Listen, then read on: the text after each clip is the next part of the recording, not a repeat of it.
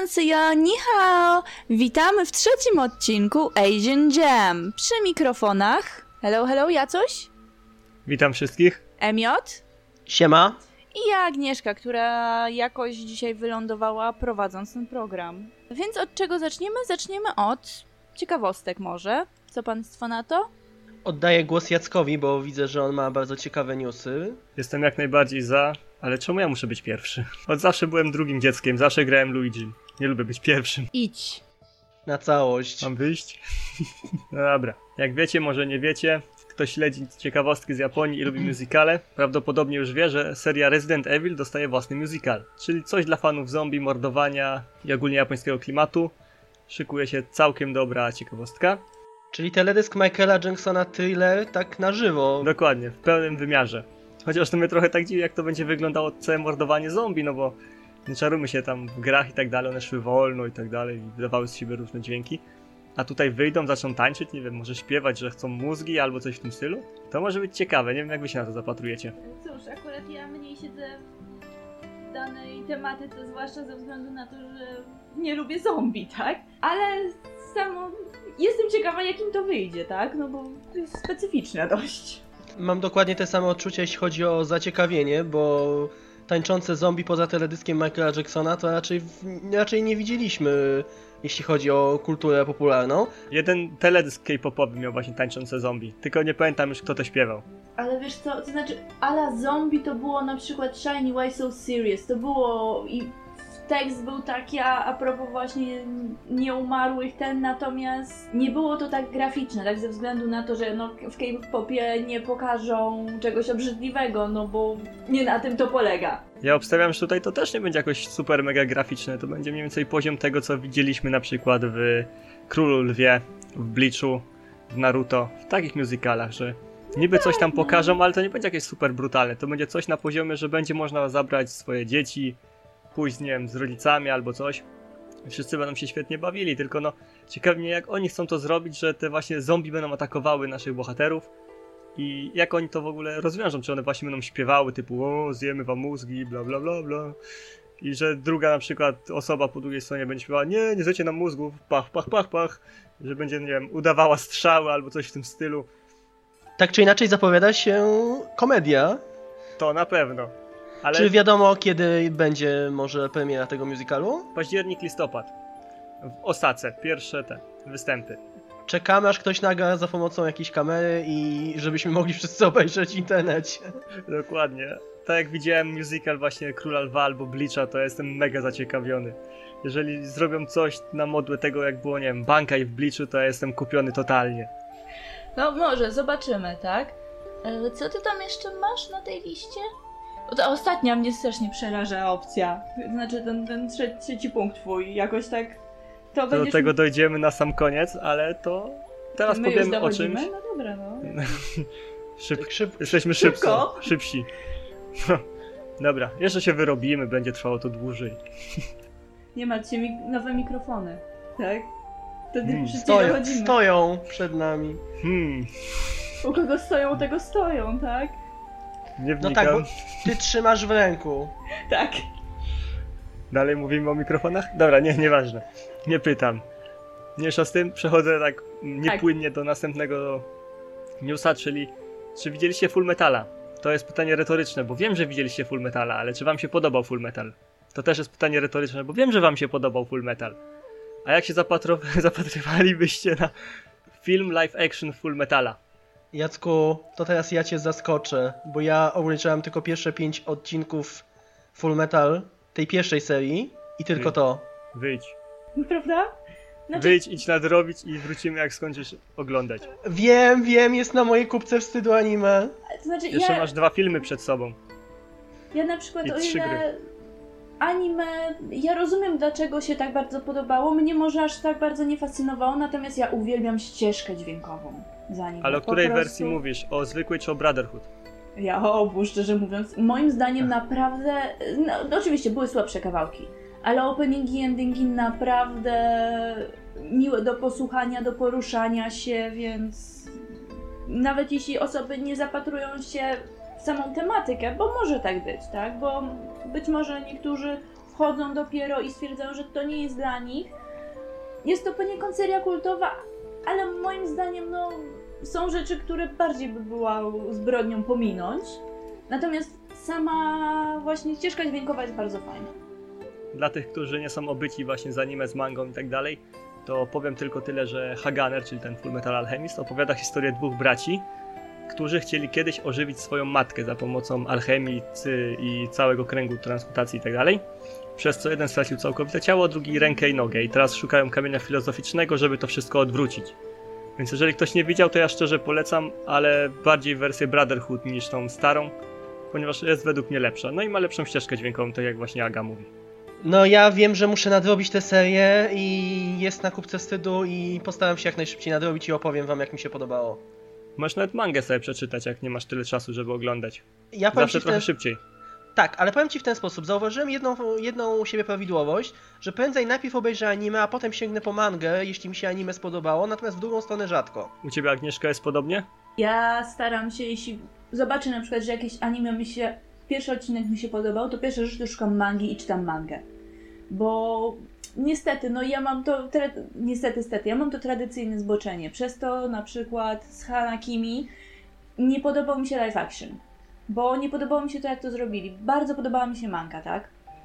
Ja jestem osobą, która więcej czyta, oglądać, bardziej oglądam jednak e, anglojęzyczne dokumenty czy coś w tym stylu ze względu na to, że zazwyczaj jak słucham tych dokumentów bardziej, czy słucham tych programów, a gram na przykład jednocześnie, tak? Więc wtedy nie muszę patrzeć. Natomiast z japońskim no dubbingi niestety są nadal bardzo bolesne, a na anime muszę się wtedy skupić, tak? Bo muszę mieć faktycznie wzrok na tym, a jestem osobą, którą jak Emiot bardzo dobrze wie, ja nie mogę siedzieć i robić jednej rzeczy, bo dostanę pierdol. Przepraszam, drgawek, o tak może. To się ocenzuruje. Tak w ogóle nie wiem, czy wiecie, ale powstaje tak samo amerykańska wersja Death Note'a, no i Gitsa. Tak. No z Death Note'em jaki miałam problem po prostu, bo ja przeczytałam całą mangę i Manga zaczęło wychodzić... boska. Cudna jest. I zaczęło wychodzić anime, które moim zdaniem jest dobre, jak na tą ilość odcinków dobrze przekazali ideę mangi, tak? Natomiast w pewnym momencie był w drugim sezonie taki bardziej powolny odcinek. Pamiętam jak to wyszło i oczywiście ludzie, że o matko, filler w ogóle ten... Ludzie, nie czytaliście mangi, nie macie zielonego pojęcia, jak ten odcinek, okej, nie dzieje się dużo akcji jako akcji, jest dużo przegadane, ale to wpływa tak naprawdę na całą drugą część drugiej serii, to co oni, ten, ten, dlatego no, ja mam duży problem z tym, tak, że jeśli najpierw nie obejrzysz, to czasami nie rozumiesz, dlaczego to się dzieje w ten sposób, tak, a z mangą już wiesz o co chodzi, wiesz, że okej, inaczej odbierasz mangę, inaczej odbierasz anime. A No. myślicie, że te filmy Death Note'a będą lepsze niż te japońskie, które już powstały? Tam chyba trzy części? Trzy albo dwie. Filmy Death Note były beznadziejne moim zdaniem. W związku z tym, Gorzej nie będzie. znaczy nie no, ustalmy, gorzej może być, tak? Amerykanie potrafią. One Szczególnie... Mist Call to pokazało. Jak potrafią skopać fajny O, motyw. jak ja kocham ten film w wersji japońskiej. Ja ten też. Ja wszystkie trzy części lubię, ale jak zobaczyłem potem amerykańską wersję, to się złapałem za głowę i powiedziałem nie. To tak jak e, zrobili Amerykanie, który to nie, nie ring, tylko ten drugi, klątwę. Klątwę, No. to też tak Klątwa średnio wyszło. amerykańska kończy się mniej więcej w tym momencie, kiedy japońska jest mniej więcej w połowie filmu. Ale to nic, może nie wiecie tego, ale jak były pierwsza, pierwsza, druga albo trzecia część Godzilli, miała dwie wersje ogólnie. Jedna była japońska, oryginalna, to chyba nawet jedynka. Nie z tym. Niech będzie, że jedynka, tak? To Mhm. była wersja oryginalna, która była na, stworzona przez Toho i tak dalej.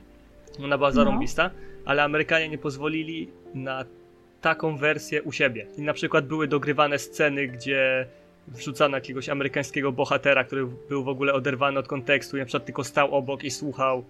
Albo jak była scena, gdzie jeden pilot właśnie leciał samolotem nad Godzillą, to on tam, że ten niby Amerykanin siedział gdzieś tam z tyłu i też patrzył na to. Tak totalnie bez sensu pocięte i jeszcze wrzucane na siłę sceny, byle był jakiś Amerykanin, że to nie jest japoński film, że to jednak też Amerykanie pomagali przy tym filmie, no nie? I to było strasznie słabe. Tak samo był jeden film, też o Godzilli, Mhm. gdzie ogólnie rząd światowy stwierdził, że zbombarduje Godzillę jakimiś tam, nie wiem, ładunkami. No. Spoko, nie wyszło. No to Rosa się wkurzyła i powiedziała, że to oni zrzucą na niego atomówkę. Też bardzo fajnie, tylko że w pewnym momencie osoba, która miała odpalić tą bombę atomową, No.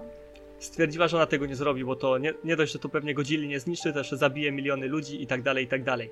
I ten film też miał drugą część, znaczy drugą wersję, amerykańską.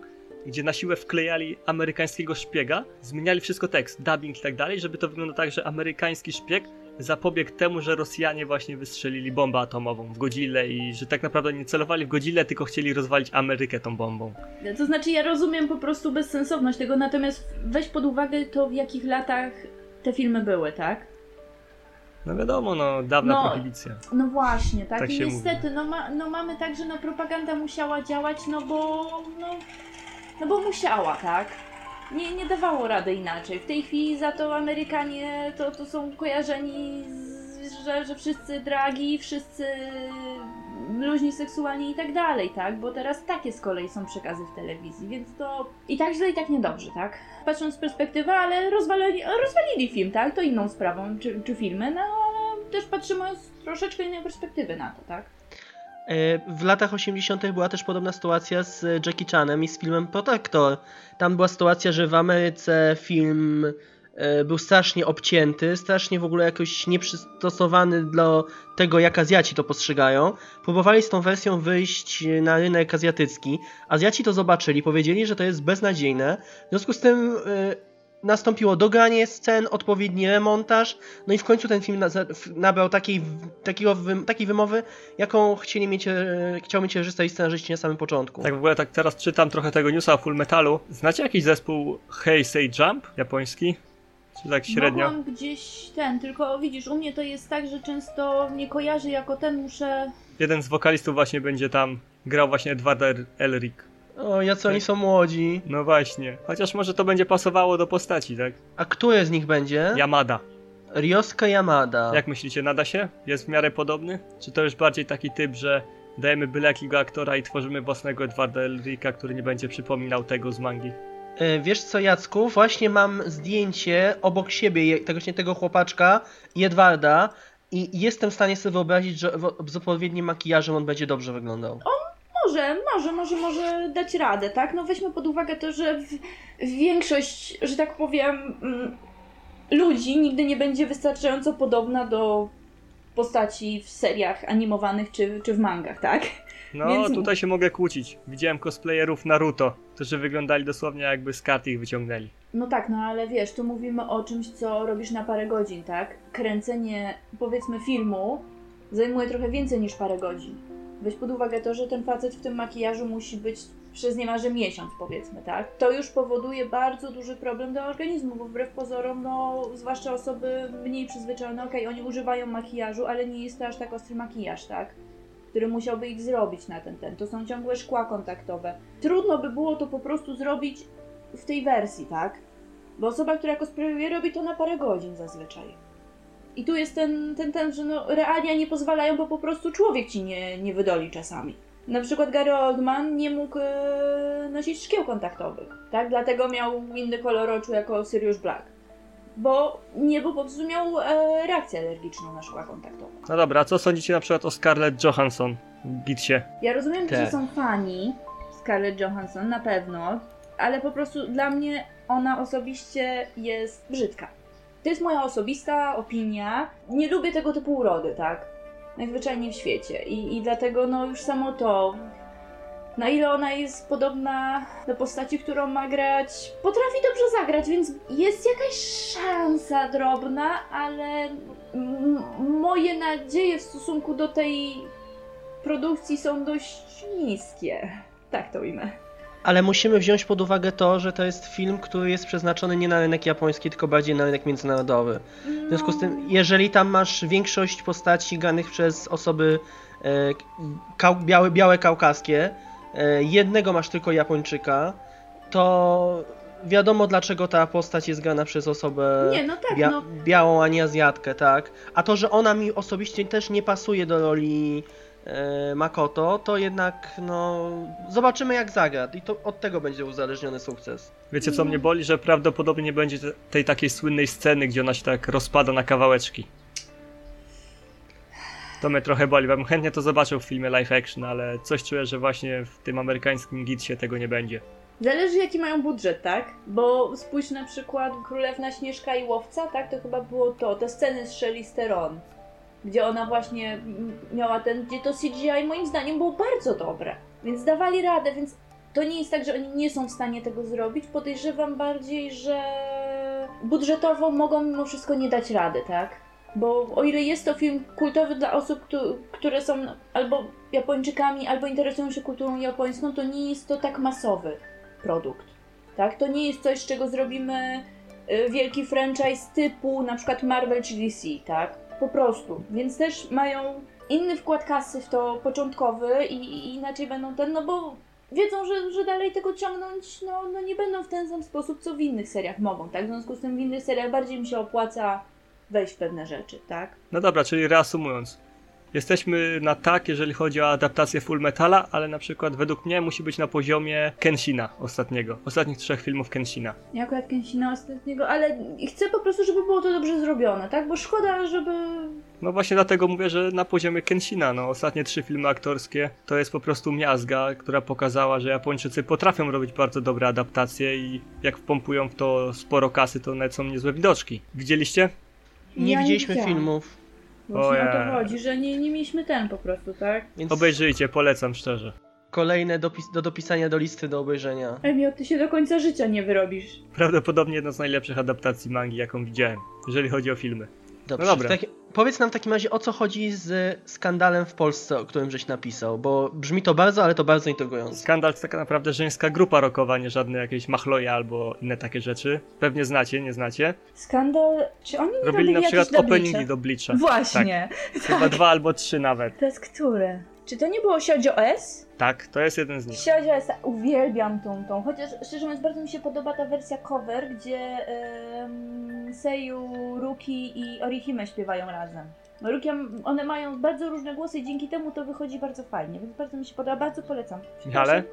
Ja nie, słysz- nie słyszałem e, o, tej, o tym zespole wcześniej, nie wiem o które openingi chodzi, więc e, pozostawię to Agnieszce. No dobra, w skrócie mówiąc, skandal jedzie znowu w tournée po całym świecie i tym razem zawadzi o Polskę, więc jeżeli ktoś jest chętny, to można ich posłuchać we Wrocławiu 11 marca. A propos koncertów, które w najbliższym czasie będą, i to nie, nie we Wrocławiu, a w Paryżu i nie e, tak późno, bo już 2 czerwca, Agnieszka, chcesz powiedzieć o festiwalu, o pewnym wydarzeniu, które odbędzie się. Tak, będzie to tak zwany K-Con, czyli um, K-popowy muzyczny festiwal. To jest pierwszy ten, że będzie po raz pierwszy we Francji i mamy naprawdę świetny line-up, bo będziemy mieli FX, będziemy mieli FT Island, będzie Block B, będzie BTS i będzie Shiny. A e, prowadzącym będzie Lee Duke Super Junior, więc naprawdę to jest Europę wreszcie ktoś zauważył. Mam nadzieję, że będzie, że będą bilety w takich w miarę przynajmniej dostępnych cenach, żeby ludzie mogli pójść i pokazać, że są fani w Europie K-popu, że chcemy tego K-popu, bo jest dużo osób, tylko problem polega na tym, że no tak jak się z Emiotem śmieliśmy, że w Japonii na przykład y, bilety na Big Banga to są ceny, ile tam było? To 20-150 euro za najtańsze bilety. no, Ojej. prawda? To w przeliczeniu w Japonii tyle na przykład wychodzi, więc y, ja rozumiem dlaczego oni mogą sobie pozwolić na to, żeby narzucać takie ceny, tak? Ponieważ weźmy pod uwagę to, że Korea, Japonia to jest ten system jeszcze, gdzie często nazwijmy młodzi ludzie, tak? E, Ludzie, którzy zaczęli pracować albo pracują jeszcze, przy, są przed zawarciem małżeństwa, często mieszkają z rodzicami, ale nie dokładają się do budżetu. Tak to jest, w Azji tak jest, tak? Często, że dzieci mieszkają dłużej z rodzicami, ale potem mają się tymi rodzicami zajmować. W przeciwieństwie na przykład do Ameryki, gdzie wyrzucamy dziecko jak najwcześniej i mamy cię w głębokim poważaniu, tak? Co się z tobą dzieje. W Polsce jest tak pół na pół, bo wyrzucamy dziecka, potem oczekujemy, że się będzie nami zajmować, no ale to, to jest jeszcze inny ten. Japończyków, Koreańczyków stać na to właśnie dlatego, że te młode osoby, tak, zarabiają normalną pensję i mogą ją przeznaczać, tak, bo mówię, nie płacą czynszu, nie płacą na jedzenie, nie płacą za wodę i tak dalej. Więc no, oni mogą sobie pozwolić na takie ceny, w Europie jest trochę gorzej, tak, no bo my bardziej jesteśmy na tej zasadzie, że jednak młodzi są, są mniej lub bardziej, ale mimo wszystko uniezależnieni i, i przez to no, nie mamy tyle kasy na wydawanie na takie rzeczy, tak? Więc to zobaczymy, jak się będą plasowały ceny, bo sprzedaż biletów będzie dopiero od końca teraz kwietnia. Więc nie wiadomo na razie ile będą tutaj kosztować, ale są wielkie nadzieje, bo, bo rzeczywiście no ostatni taki, kon, taki koncert, gdzie było parę grup to 4 lata temu, 5, gdzie w ogóle przyjeżdżali do Polski, tak? Jeśli chodzi o k-popowe grupy, są, jest to rzadkość. A nie boicie się, że z powodu ostatnich zajść, znaczy tak ostatnich, no, tych co były całkiem niedawno we Francji, ludzie po prostu nie będą chcieli się zbierać w takie większe grupy, żeby pójść na ten koncert albo coś w tym stylu? To może być ciężko, no bo ze względu na to, że Europa jest w takim, w tej chwili w takim stanie, w jakim jest, tak? Ale podejrzewam, że dużo osób zbierze się ze względu na to, że jest to właśnie tak rzadka okazja. Bo naprawdę, i tutaj podejrzewam, że z Europy się ludzie pozjeżdżają. Bo to już będzie kwestia tego, że mamy. Bo normalnie, żeby móc pójść na koncert którejkolwiek z tych grup, musisz pojechać do Azji. Tak jest brzydki fakt. Bo ich światowe tournée to jest Chiny, Japonia, może Filipiny, tak? O czasami do Nowej Zelandii zajadą. Ale to czasami. Najdalej. I to jest ich światowe tournée. Więc o to chodzi, że jest, zdarza się, że w Los Angeles e, odbywają się jakieś tam, ale no, to, to nie jest ten sam poziom, tak? No i niestety, no w tym wypadku dla Europejczyków to, to jest jedyny sposób, żeby zobaczyć ich w ogóle na naszym kontynencie, tak? W tej chwili. Więc może być jednak potrzeba po prostu i możliwość tego przeważyć w tym momencie. No wiadomo, że każdy tak naprawdę, równie dobrze możemy bać się pójść do centrum handlowego, tak? Bo, bo dalej są te same problemy. No wiadomo, że jeśli tego typu są zgrupowania, no to ja jako fanka chciałabym pojechać, ale wiem, że jeśli nie byłabym fanem danego nurtu, wolałabym zostać w domu ten, w ten dzień, tak? Tak samo jak na Światowe Dni Młodzieży teraz powiedziałam Miotowi, że ma wziąć urlop po prostu, bo, bo ja nie chcę, żeby on wychodził z domu. I tyle. A to gdzieś blisko was? Nie, tam dni są w Krakowie i w Warszawie, ale nigdy nie wiadomo, co komu do łba strzeli, tak? Tak, tym bardziej, że niestety Miot przejeżdża przez centrum, tak? A tutaj to cały przecież ten tranzyt ludzi z e, powiedzmy na przykład pociągami i tak dalej, no to no. Nie, nie jest to coś, co chce ryzykować mojego faceta, tak? I w tym momencie będę dmuchać na zimne, tak? Ale jako fanka, jeśli bilety byłyby w miarę jakiejś takiej rozsądnej cenie, bardzo chciałabym pojechać. Ty chcesz, Emiot, coś powiedzieć? Ja zastanawiam się, jak nasz budżet to wytrzyma, jeśli będą dobre, bile- dobre ceny. Bardzo kiepsko, mój drogi. Ja czuję kredyt. Nie, dobrze, nie takie rzeczy się robiło. Ech, ja też mam parę newsów przygotowanych dla was. To są. Jest może ich trochę dużo, ale to są dosłownie króciutkie newsiki, więc szybko sobie przez nie przelecimy. Dobra, pierwsza rzecz. Skończył się drugi sezon Haikyuu. E, zapowiedziano sezon trzeci, więc w październiku będziemy mieli dalsze przygody Hinaty. Przybliż wszystkim, co to jest Haikyuu. Tak. Może. Haikyuu jest to jedno z najlepszych anime siatkarskich, jakie do tej pory w życiu zdarzyło mi się obejrzeć. Jest to jeden z najlepszych shonenów sportowych, jakie w życiu oglądałem. Masz małego chłopaczka, rudego, który ma w kapeluszu i szpilkach 1,50 m wzrostu, który chce być siatkarzem. Ma on niesamowity wyskok i po tym jak obejrzał mecz siatkówki w telewizji, gdzie też taki mały kurdupelek znakomicie grał w siatkówkę, stwierdził, wow, ja też chcę, chcę grać w siatkówkę.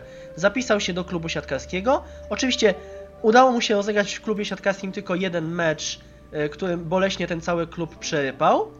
Po drugiej, a po drugiej stronie siatki był jego tak by rywal, który ma- tam, e, nazywają go królem, ale to tak ironicznie, bo wszystko robi jakby samemu, wszystkim się rządzi i nikt go tak naprawdę nie lubi, więc tamta drużyna wygrała. No i co się kończy się szkoła tam, ta, ta środkowa, czyli to gimnazjum, idą do pierwszego roku na, na, na ten, y, do liceum. I co się okazuje? Tych dwóch chłopaczków, którzy byli po, po obu stronach siatki w tym jednym meczu, trafia do tego samego klubu sportowego, do klubu siatkówki.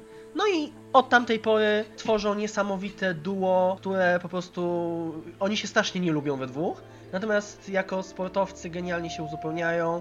W związku z tym e, razem, z plus do tego plus, cała reszta zawodników, jako wiadomo, siatkówka jest drużyną sportową, w związku z tym masz pełen przekrój postaci. Naprawdę wciąga, jeżeli ktoś oglądał, nie wiem, Kuroko's Basket, to, to jest mniej więcej taki odpowiednik, e, tylko że w świecie siatkówki. Mniej więcej nawet, nawet są podobne zagrania, jeśli chodzi o. Wiadomo, no to są shoneny sportowe, no to nie masz jakichś e, głębokich treści, jeśli chodzi o prowadzenie akcji, bo jeśli widziałaś jeden, jest duża szansa, że widziałaś je wszystkie. Wiadomo, rozwój postaci, przezwyciężanie własnych słabości, wprowadzanie jakichś nowych zagrywek do, do swojego repertuaru. Zawsze jest jakiś mecz wielki, który my przegrywamy, aby na następnym turnieju tej samej drużynie się odpłacić. E, I to są takie właśnie schematy, które, które nie zaskakują, natomiast są podane rzeczywiście świetnie i jeżeli ktoś ma ochotę na takie lekkie, komediowe, bo ten serial jest naprawdę bardzo komediowy też, to ja polecam właśnie Haikyuu do obejrzenia. Tym bardziej, że w październiku będzie emisja trzeciego sezonu. A jeśli jesteśmy, jesteśmy już przy Haikyuu, to za rolę właśnie Shoyo Hinaty voice actor Ayumu Murase otrzymał nagrodę e, Seiyu Award za najlepszy debiut męski. E, najlepszym debiutem kobiecym e, okazało się Ri Takashi, która odgrywała m.in. takie postaci jak e, Miki Naoki w Gakugurashi, czy Futaba Ichinose w Soregaseyu, też bardzo fajne anime, polecam. E, najlepszym aktorem został Matsuoka Yoshitsugu, którego możecie kojarzyć za głos Kirito w Sword Art Online, czy ostatnio Sory w No Game No Life, czy Somy w Shokugeki no Soma. A aktorką została Inori Minase, też Zayuki Takeje w Gakkogurashi, albo jeśli ktoś oglądał Danmachi, to ona tam podkładała głos pod Hestię. Więc to, to jest drugi news, przy okazji załatwione. Mam pytanie do was, czy kojarzycie anime Love Live? Nie. Jacku, kojarzysz? Oczywiście, że nie. Dobrze, jest to anime o muzycznych idolkach, które ukazało się w 2013 roku. To jest olbrzymi hit w Japonii. Tam masz wszystko z tym związane, masz cały wielki przemysł związany niemalże na poziomie Pokémonów. Coś jak Hatsune Miku i Super Sonico? Nie wiem, co do mnie rozmawiasz w tej chwili. Wokaloidy. Znaczy, Hatsune Miku to jest ta pierwsza 3D dziewczynka, która miała prawdziwy koncert. Okej, przepraszam, dobra, okej, okay, skojarzę, nie, nie, nie załapałem. No momencie. Super Sonico to jest taka doroślejsza wersja. Nie, nie, tutaj masz po prostu anime. W momencie, kiedy się coś staje ogólnojapońskim hitem, a jak wiemy, że Japonia jest to stan umysłu, to chyba nic już nas nie zdziwi, nawet to, że po śmierci możesz mieć nagrobek z wizerunkami tych idolek. Dlaczego? Podobno ma to pozwolić otaku na przeniesienie swojej miłości do tego anime i do tych postaci w zaświaty. Super. No, genialny pomysł. Proszę dwa. A żeby to może przełknąć, to ten sam projektant odpowiada za przeniesienie grafik z Love Life na butelki wina. Jeszcze jedno, to Love Life to jest jakieś, nie wiem, Happy Go Lucky anime, czy Nie co mam ogóle? powiem ci tak, nie mam pojęcia. Wiem tylko tyle, co ci przeczytałem. E, Mnie odrzuca trochę m, nie tyle e, sama kwestia idolek, ale mam wrażenie, że to jest takie zbyt, zbyt e, Słodkie. słodko-dziewczęce takie, bo to jest gatunek typowa komedia, tak? To już było, było anime, były gry, były Teraz light za, no- zapodaj light jakiś męski novels. temat po tym. Zapodać ci jakiś męski, męski temat. Mężki. Co, powie, co powiesz na, Męski. na, na temat związany z Jakuzą? Biorę dwa. Jeśli chodzi o Jakuzę, mamy w Japonii po raz pierwszy od 30 lat wojnę między grupami Jakuzy. E, zaczęło się od tego, że z grupy Yamaguchi wyodrębniła się frakcja w Kobe, która stwierdziła, że ma dosyć e, prymatu swojej frakcji nadrzędnej, no i zwróciła się przeciwko jakby swojej rodzinie. Od września do marca zanotowano 49 incydentów. Wiadomo, część z nich zakończyła się śmiercią przeciwników. Japońska policja na razie stwierdziła, że robi tylko specjalną komórkę, która zajmuje się tym problemem, ale nikt nie chce tknąć tego problemu głębiej. O żadnych aresztowaniach nie ma mowy. Dziwisz się? Nie, ja się temu nie dziwię. No. absolutnie się nie dziwię. To jest taki, powiedziałbym, y, Ludzkie. ludzkie. Ludzki tak. odruch samozachowawczy. Nie ruszasz tego po prostu. No bo no, to by trzeba było spróbować na, na poziomie, no może nie międzynarodowym, ale rzeczywiście rządowym, żeby coś z tym zrobić, tak? A jak to zrobić w momencie, kiedy żaden rząd nie radzi sobie z własnymi gangami, tak? Tak, ale nikt nie ruszy tego w momencie, kiedy dopóki nie, nie są jakby wciągnięci w to cywile, tylko oni się bardziej zabijają między sobą. To też pół biedy, tak? Przynajmniej tyle. No to, to przynajmniej nie jest to tak źle jak w Stanach masz, tak?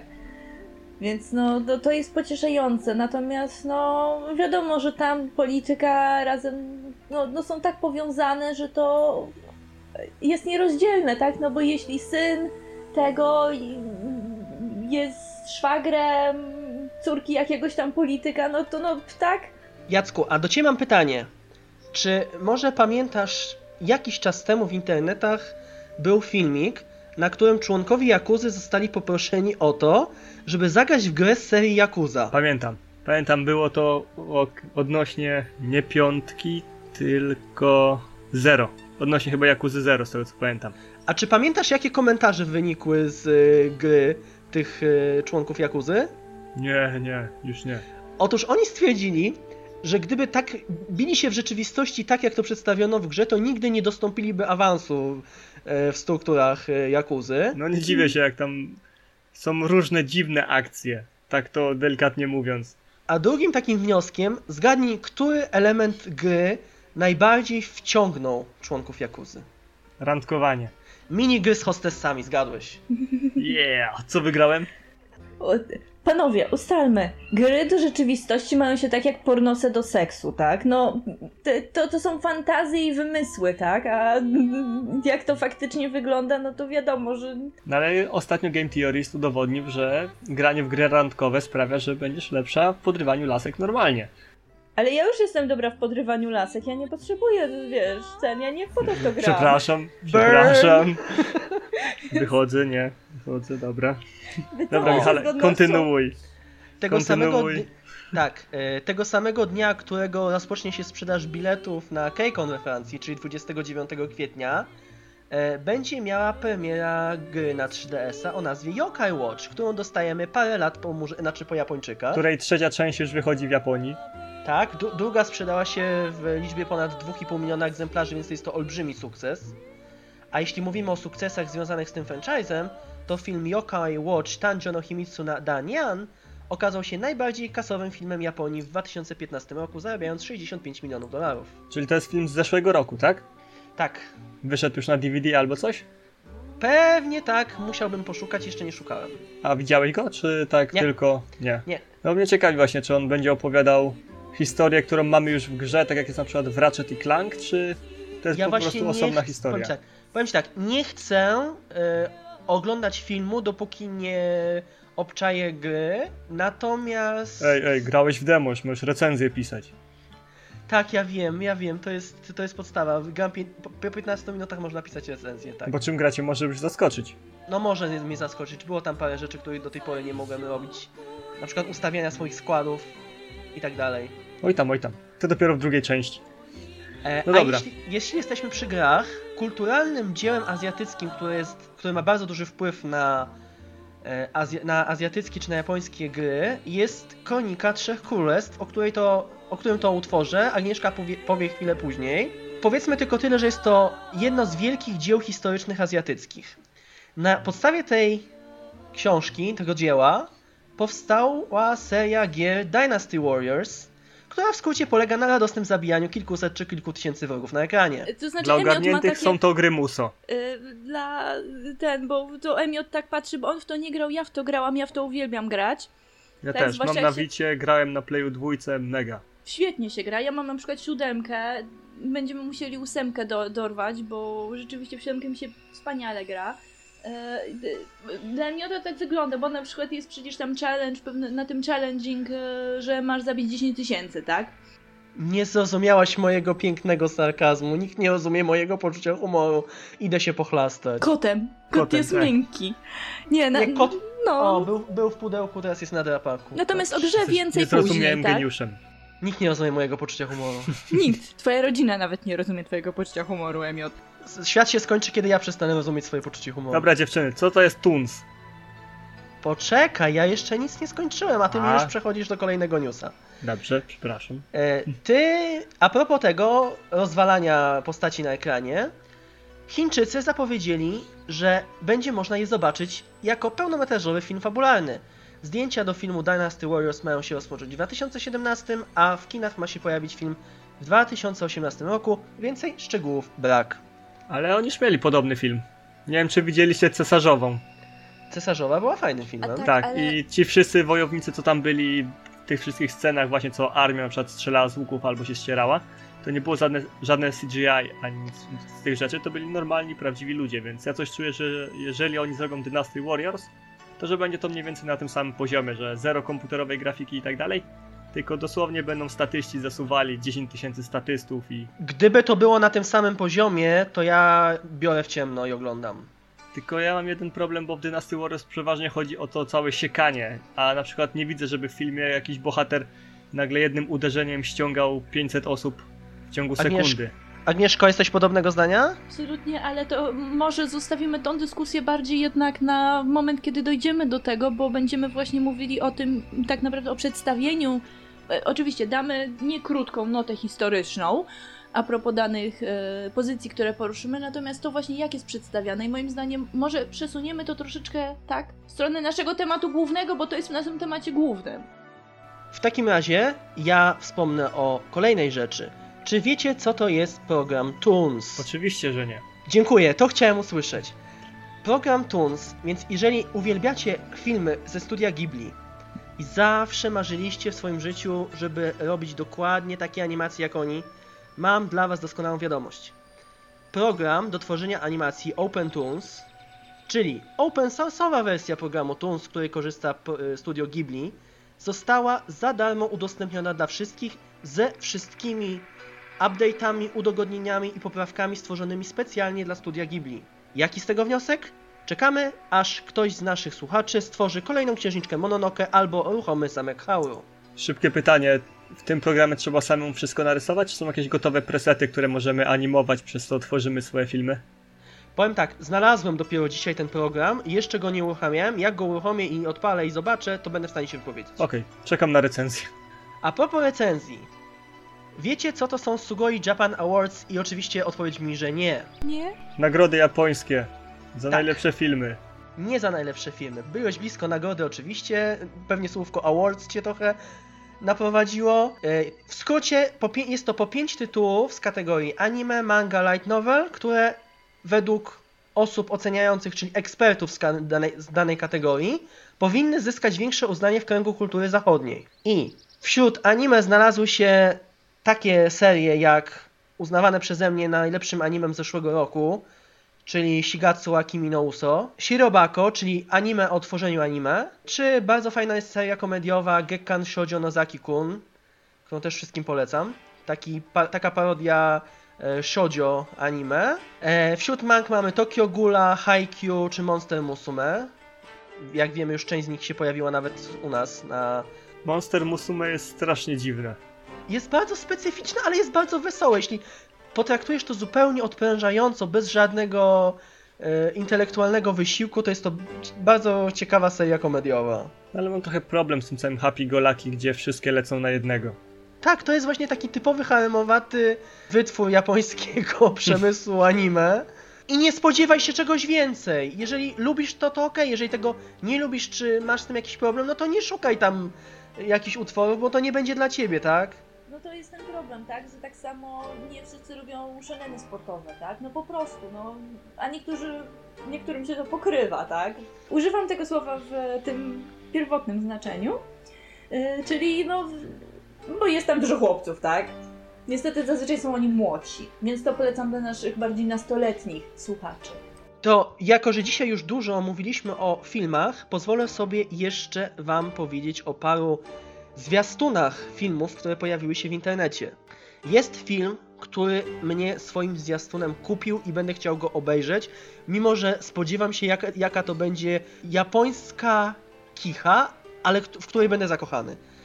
Film nazywa się Sadako vs. Kayako. To już powinno powiedzieć Wam, z, z którymi bohaterkami e, z jakich filmów mamy do czynienia. Słuchacze mogą nie wiedzieć, więc powiedz im. Sadako jest bohaterką serii Ring, Kayako jest bohaterką serii Klątwa. Japoński, obie to są serie japońskich horrorów, dziwnych, specyficznych, japońskich. A teraz będzie crossover. I teraz będziemy mieli crossover światów, szczególnie kiedy mamy w trailerze scenę, kiedy z jednej strony z telewizora wychodzi Sadako, a ze po schodach schodzi Kayako. I w tym momencie trailer, tra- trailer się urwał i ja mam ochotę obejrzeć ten film. Premiera 18 czerwca. Jestem kupiony. Japonii. Też bym z chęcią obejrzał. A już 29 lipca w Japonii jest premiera nowej japońskiej Godzilli. Oh yeah! Czekam. Czekam Powiem- bardzo, czekam, uwielbiam. powiem tak, obejrzyj sobie trailer, zobaczysz jedno z najgorszych CGI ostatnich lat. Widziałem. Dalej czekam. Dalej uwielbiasz. No dobra. Dalej no. uwielbiam. Widziałem wszystkie. Kiedyś jak byłem chory, byłem wtedy w gimnazjum albo w liceum, nie pamiętam, miałem dwa tygodnie wolnego. I jako coś ściągnąłem wszystkie możliwe części Godzilli, łącznie z wersjami zamerykanizowanymi i tak dalej, i tak dalej. To było chyba z 28 albo 38 filmów. Coś koło tego, tak. I Dokładnie. obejrzałem w ciągu 4 dni. Natomiast jest film, od którego ja się prawdopodobnie będę trzymał z daleka, chociaż pewnie go i tak obejrzę. E, mianowicie live action serii Terraformers. Jest to anime, które według mnie jest jednym z najgorszych anime zeszłego roku. Bo tak jest. Właśnie rozpoczęła się druga seria, której nadal się boję, e, żeby ją w ogóle włączyć, odpalić i, i ją obejrzeć, bo po pierwszej serii boję się, naprawdę boję się, bo to było ta pierwsza, e, pierwsza seria mi po prostu scarred for life i nie chcę tego oglądać. Zdecydowanie bardziej wolałbym obejrzeć e, Naruto Stage Play, które również swój trailer miało i bardzo fajnie wyglądają postaci z Naruto na scenie, tańczące, śpiewające jednocześnie e, walczące na scenie swoimi charakterystycznymi atakami. Ciekawe mnie jak to będzie wyglądało. Właśnie na przykład takie klonowanie Naruto, Rasengany i takie inne rzeczy. Będziesz musiał poczekać i zobaczyć. Niestety nie wiem kiedy jest premiera, bo w tym momencie gdzieś mi zakładka umknęła i nie sprawdzać, więc jak sprawdzę to ci powiem. A wracając do Terraformers, teraz chęcią obejrzę, ponieważ to anime było tak głupie, takie dziwne, tak ocenzurowane, że to było aż, aż śmieszne. No ale jak się wyłączyło mózg, się na to nie patrzyło, to dało się to obejrzeć. Pod warunkiem, że miałeś wersję nieocenzurowaną, bo Tak. w wersji ocenzurowanej nie dało się oglądać. Dla tych, co nie wiedzą, Terraformers opowiada o tym, jak ludzie lecą na Marsa, gdzie okazuje się, że podczas jednej ekspedycji na Marsa nagle został jakiś tam karaluch.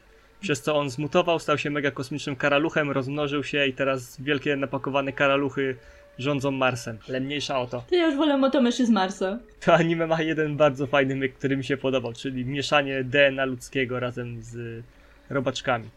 Naprawdę, no dobra, nie, o, o, o gustach się nie dyskutuje. Jakie pornosy oglądasz, to twoja sprawa. Ja powiem tak, nie do końca się zgodzę z, tą, z, z tym streszczeniem twoim tej serii, bo troszeczkę podłoże jest tego inne, ale Ale ogólnie o to chodzi. Napakowane karaluchy na Marsie. Biją się z ludźmi, którzy tak, ale i tak tego nie oglądajcie. Tak, dosłownie. Jeżeli nie macie co robić z życiem, no to wtedy możecie sobie obejrzeć jakiś tam nieocenzurowany jeden, dwa odcinki. Jeżeli To cię mniej ma przekonać o samobójstwie, obejrzyj na pewno się potniesz. Tak. To jest mniej więcej ten sam poziom co JoJo Bizarre Adventure, tylko że przy oglądaniu JoJo się to ogląda bardzo fajnie, bo tam z góry widać, że to będzie kicz, że to będzie takie dziwnie naciągane, pełne patosu i tak dalej, dziwnych akcji. A Terraformers stara się być na poważnie. Więc no, trochę mu to nie wychodzi. Tak mówię, mutowanie się z robakami to było bardzo fajne, mi się to podobało, ale samo anime jest słabe. A film obejrzę, ponieważ będą się mutowali z robakami, bili się z wielkimi karaluchami. No, bo kto nie chce obejrzeć wielkich karalu- karaluchów bijących się z człowiekiem, prawda? Dokładnie, gdzie pierwsza scena wygląda tak, że machają do karalucha, mówią hello, a on nagle podbiega i łamie jednej babce kręgosłup. Fuck yeah. Fuck yeah. No, tylko dlatego chcę to obejrzeć. Czy ty też jesteś za karaluchami? Nie, no bo są, są, są tam ładne Azjatki, więc nie mogę być za karaluchami. No właśnie, ja, jest, ja się boję, żeby jednak te postaci zostały od, oddane lepiej niż, niż w innych live action, które miałem okazję oglądać. Chociaż jak widziałem właśnie tą scenę z łamaniem kręgosłupa i ta dziewczyna nagle nie wiedziała o co chodzi, mówi, e?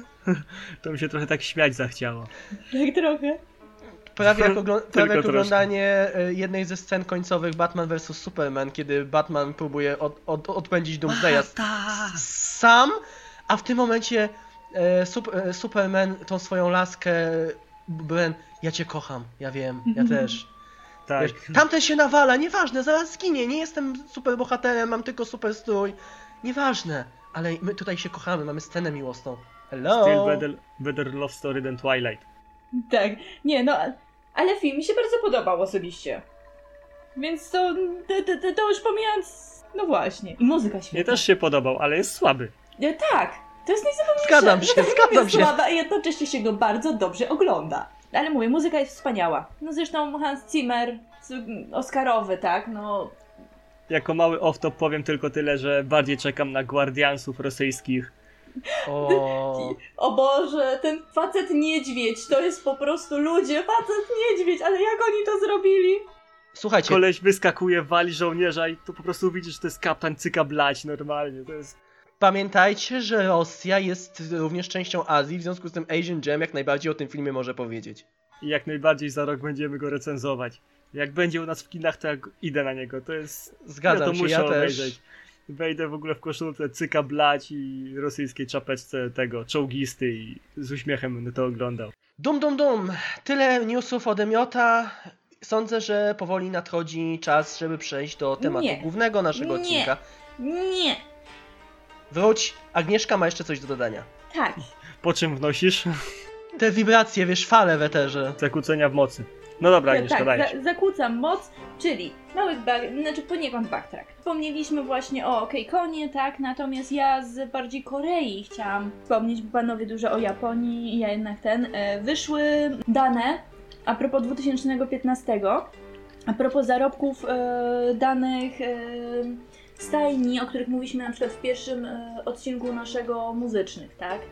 E, Więc wspominaliśmy te duże korporacje, tak? I mówię tutaj o samych profitach, tak? Po odjęciu wydatków i tak dalej.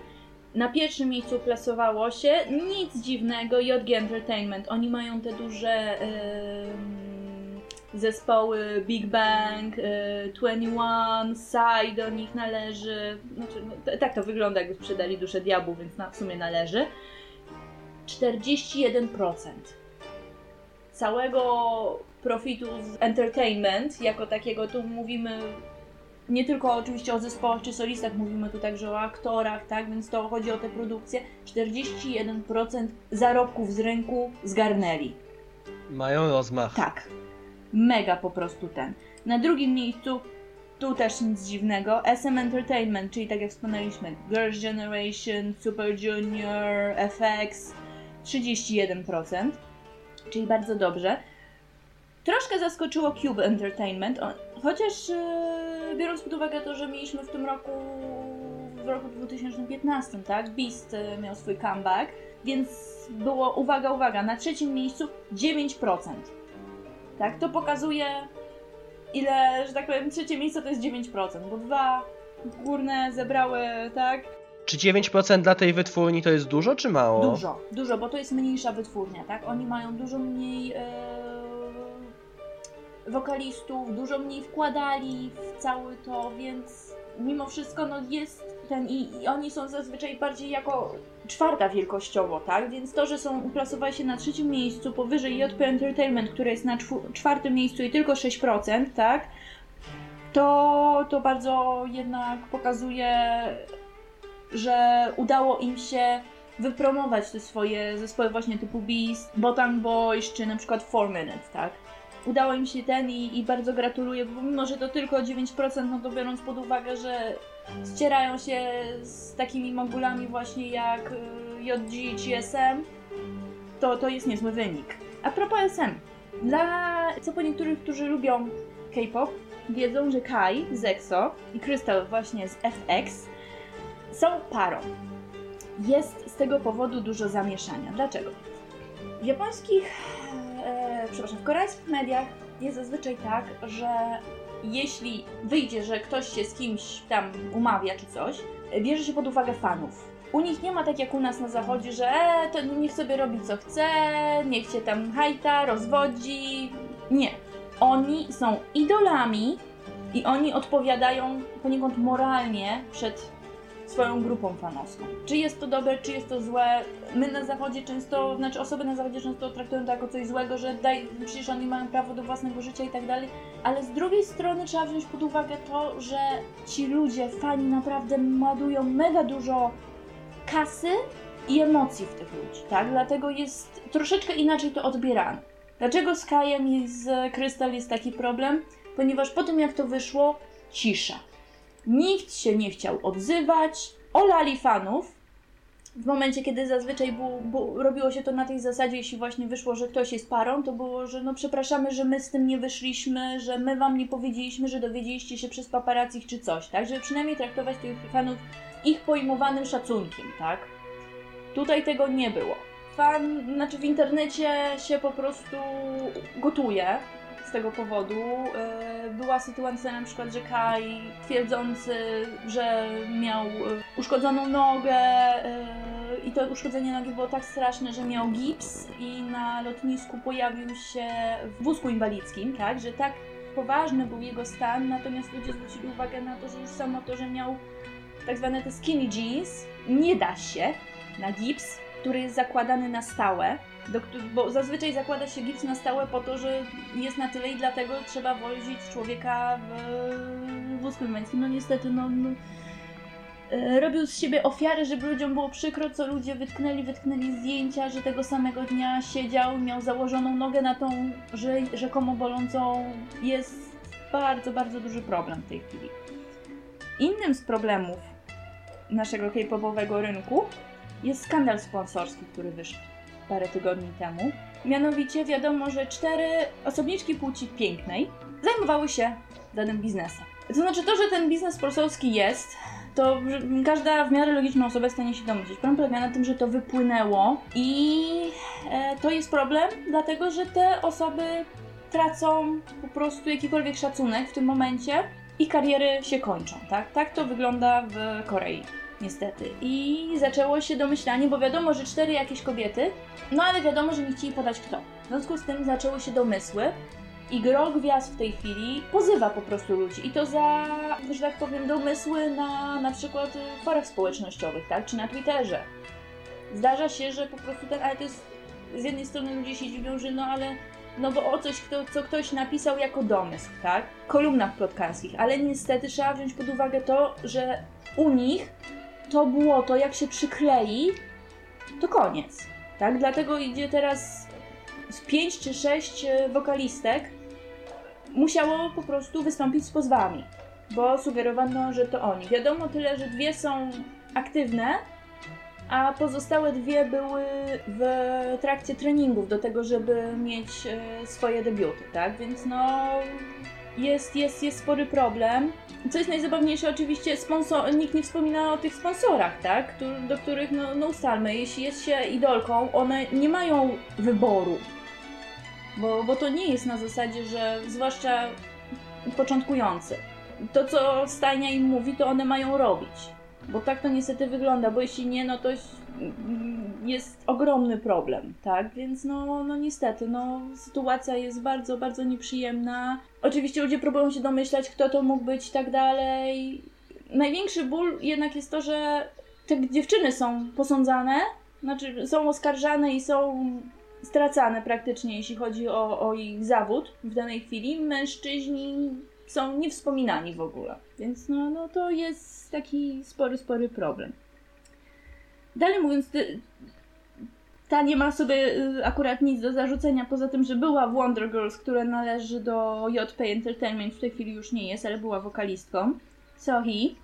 E, zaliczyła według mediów wpadkę. Według ludzi jest super za to, tak? Ponieważ na jednej z gal wystąpiła w sukience, która kosztowała, jak się okazuje, około 30 dolarów. Media oskarżyły ją o promowanie danego y, designera, tak, w ogóle no cuda, niewidy, wieszali na niej wszystkie psy. Ludzie zwrócili uwagę na to, że, że moment, moment, moment, gdyby założyła Armaniego, to wszystko by było cacy, tak? To nie byłoby to, że promuje. Nikt by nawet nie śmiał. A, a to, że założyła za 30 dolarów i że ludzie znaleźli, że można kupić, a dziewczyna nie była sobie winna, bo ona dostaje od stylisty po prostu ciuchy, patrzą, czy dobrze wygląda, dobrze wygląda, idzie, tak? No ale był, był mały problem. problem. E, ciekawy jest też fenomen e, mukbangów. Nie wiem, czy któryś z panów wie o co chodzi. Nie? Nie. Chodzi o to, że w Korei jest teraz taki fenomen, że ludzie, bo to i kobiety, i mężczyźni, chociaż kobiety są bardziej popularne, nagrywają to, jak jedzą dość spore ilości żarcia. Żeby nie było, część z nich jest bardziej przytuszy, ze względu na ten zawód już samo to powoduje. Część jest jak najbardziej szczupłych, tak? Część pilnuje tego, żeby jednak y, uważać na to, że no przy, przy tym się jednak nabiera potem wagi, tak? Ale to, że jedna z gwiazd wspomniała, że zarabia jakieś 10 tysięcy miesięcznie na tym, tak, to było bardzo, bardzo duże kontrowersje, tak, no bo no, one zarabiają na tym, że dostają donacje. Ale osobiście oglądałam na przykład parę dokumentów. Jeden był ciekawy w momencie, kiedy właśnie jedna z gwiazdek zaprosiła trzech swoich największych fanów. To były akurat tam jacyś prezesi, wiceprezesi fan klubu, tak? Zaprosiła, żeby poszli razem do restauracji i razem jedli. To było nagrywane, tak? I tych trzech chłopa, to oni mieli 26 do 30 lat maksymalnie. Siedzieli, jedząc i patrzyli się w ekrany swoich komórek, oglądając to, w czym właśnie biorą udział. Bo do tego stopnia nie są w stanie po prostu ten, że kurczę, tak jak my byśmy normalnie myśleli, że nie wiem, powiedzmy na nasze ten Johnny Depp, tak? Siedzi z nami i jest z nami kolację. I to jest nagrywane, tak streamowane i my zamiast siedzieć i na przykład próbować z nim rozmawiać, cokolwiek ten, my siedzimy i patrzymy się, jak on je. Pomimo, że mamy go przed sobą, równie dobrze widzimy to samo przed sobą, ale oni nie są w stanie patrzeć się i, i na nią, tylko muszą się na nią patrzeć przez ekran.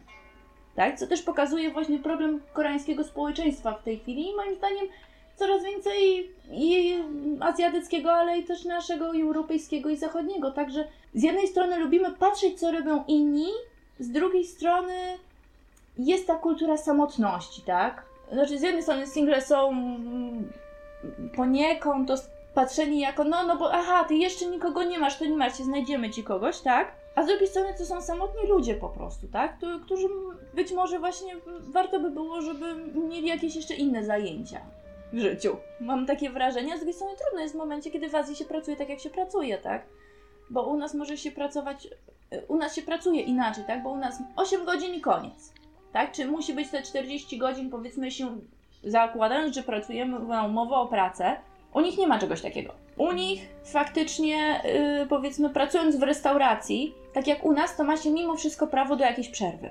U nich nie. U nich się pracuje standardowo, mówię, tak? Nie mówię o jakichś przypadkach patologicznych czy coś, tylko po prostu jak się przychodzi na zmianę, to nieważne, że miało się być do 16, jak trzeba, to się zostaje do 22. Potem karmią, ale kwestia tego, że nie, ma, nie ma czegoś takiego jak sztywno ustalony, tak? Dlatego to, co my widzimy na przykład u Japończyków i właśnie śmierć związana z przepracowania, bo teoretyczna godzina wyjścia nie jest faktyczną, faktycznym wyznaczeniem tego, kiedy można albo powinno się wyjść, tak? Ale to będzie pewnie na inny odcinek, jak w ogóle pracuje się w Azji. Ale chciałam o tym wspomnieć, tak? I wiele osób było wściekłych, że jak one i oni mogą tyle zarabiać na tym, tak? Z drugiej strony, no kurczę, no jeśli, jeśli są ludzie, którzy chcą wydawać na to pieniądze, to, to dlaczego im bronić, tak? Ale dobrze by było, żeby przy okazji leczyli źródło problemu, a nie to, że, że niestety problem się pogłębia, tak? No bo na to trzeba dalej, musi więcej pracować, żeby więcej przekazać do, dotacji na tą da, daną osobę. W związku z tym pojawia się kolejny problem, no bo jak więcej pracuję, to więcej nie mam czasu na własne życie. Dużą zaletą, znaczy dużą zaletą, dużą e, popularnością mam wrażenie też dlatego, że e, Korea ma niesamowity internet, jeśli chodzi o szybkość. W ogóle to nasze najlepsze to mogą się schować pod dywan w porównaniu z ich internetem. Rzeczywiście śmiga, śmiga wszędzie. W związku z tym ludzie właśnie jeżdżąc do pracy, z pracy, tak, ten, mają ze sobą komórki. I zamiast oglądać programy telewizyjne, oglądają to, tak? Mam wrażenie, że my się nie dostosowujemy do technologii, które mamy, tak? I technologie nie dostosowują się do tego, jaki jest sposób życia w tej chwili. Temat główny. Teoretycznie jest to sposób przedstawiania historii przez Japończyków. Będziemy tu omawiali zarówno historię Azji, jak i później historię Europy, jak Japończycy widzą i przedstawiają, tak, na wybranych przykładach. Postaramy się pewne, przynajmniej ja postaram się, notki historyczne, żeby ludzie też, no bo podejrzewam, że wielu z Was interesuje się historią i jest to łatwiejszy sposób przyjęcia tej historii czasami, jak ktoś opowiada, niż czytać suche fakty. A z pewnością będzie to też dla, na, dla mnie czy dla Jacka odświeżenie swoich wiadomości na temat Dokładnie, historii. Tak. Zrobimy to w sposób trochę nietradycyjny, ponieważ tak jak wy pamiętacie pewnie z lekcji historii, czy jeszcze macie lekcję historii, zaczynamy zazwyczaj od najstarszego, coraz bliżej nas. My robimy troszeczkę inaczej, czyli pierwszy tytuł, o którym będziemy mówili, to Posonogi Gen, czyli najbliżej nas, tak? I będziemy powoli cofali się coraz dalej, bo mam wrażenie, że czasami taki sposób jest łatwiejszy, bo my my mamy pewien sposób postrzegania, nie wszyscy interesują się historią na co dzień. W związku z tym łatwiej jest spojrzeć, ok, 100 lat temu, powiedzmy prawie 100 lat temu, działo się to tak, tak? Więc jak już przyjęliśmy ten nowy sposób, że ok, czyli oni wtedy myśleli w ten sposób, tak to się działo i tak dalej, łatwiej nam się potem cofnąć. Chcę tylko wytłumaczyć, co się będzie działo, żeby ludzie się nie zdziwili, że, że zaczynamy, zaczynamy od designu, więc no. I Emiot, ty idziesz na pierwszy ogień, tak? Tak. Tak. I powiem szczerze, że nie wiem, jak bardzo mam do tego podejść z jednego prostego powodu. Film, o którym chcę opowiedzieć, zrobił na mnie kolosalne wrażenie. Jest to Bosonogi Gen, więc film typowo dziejący się w momencie e, w lecie 45 roku e, w Hiroshimie. E, Z początku w filmie zostaje pokazanie. Mówimy o filmie anime. Bo jest też manga.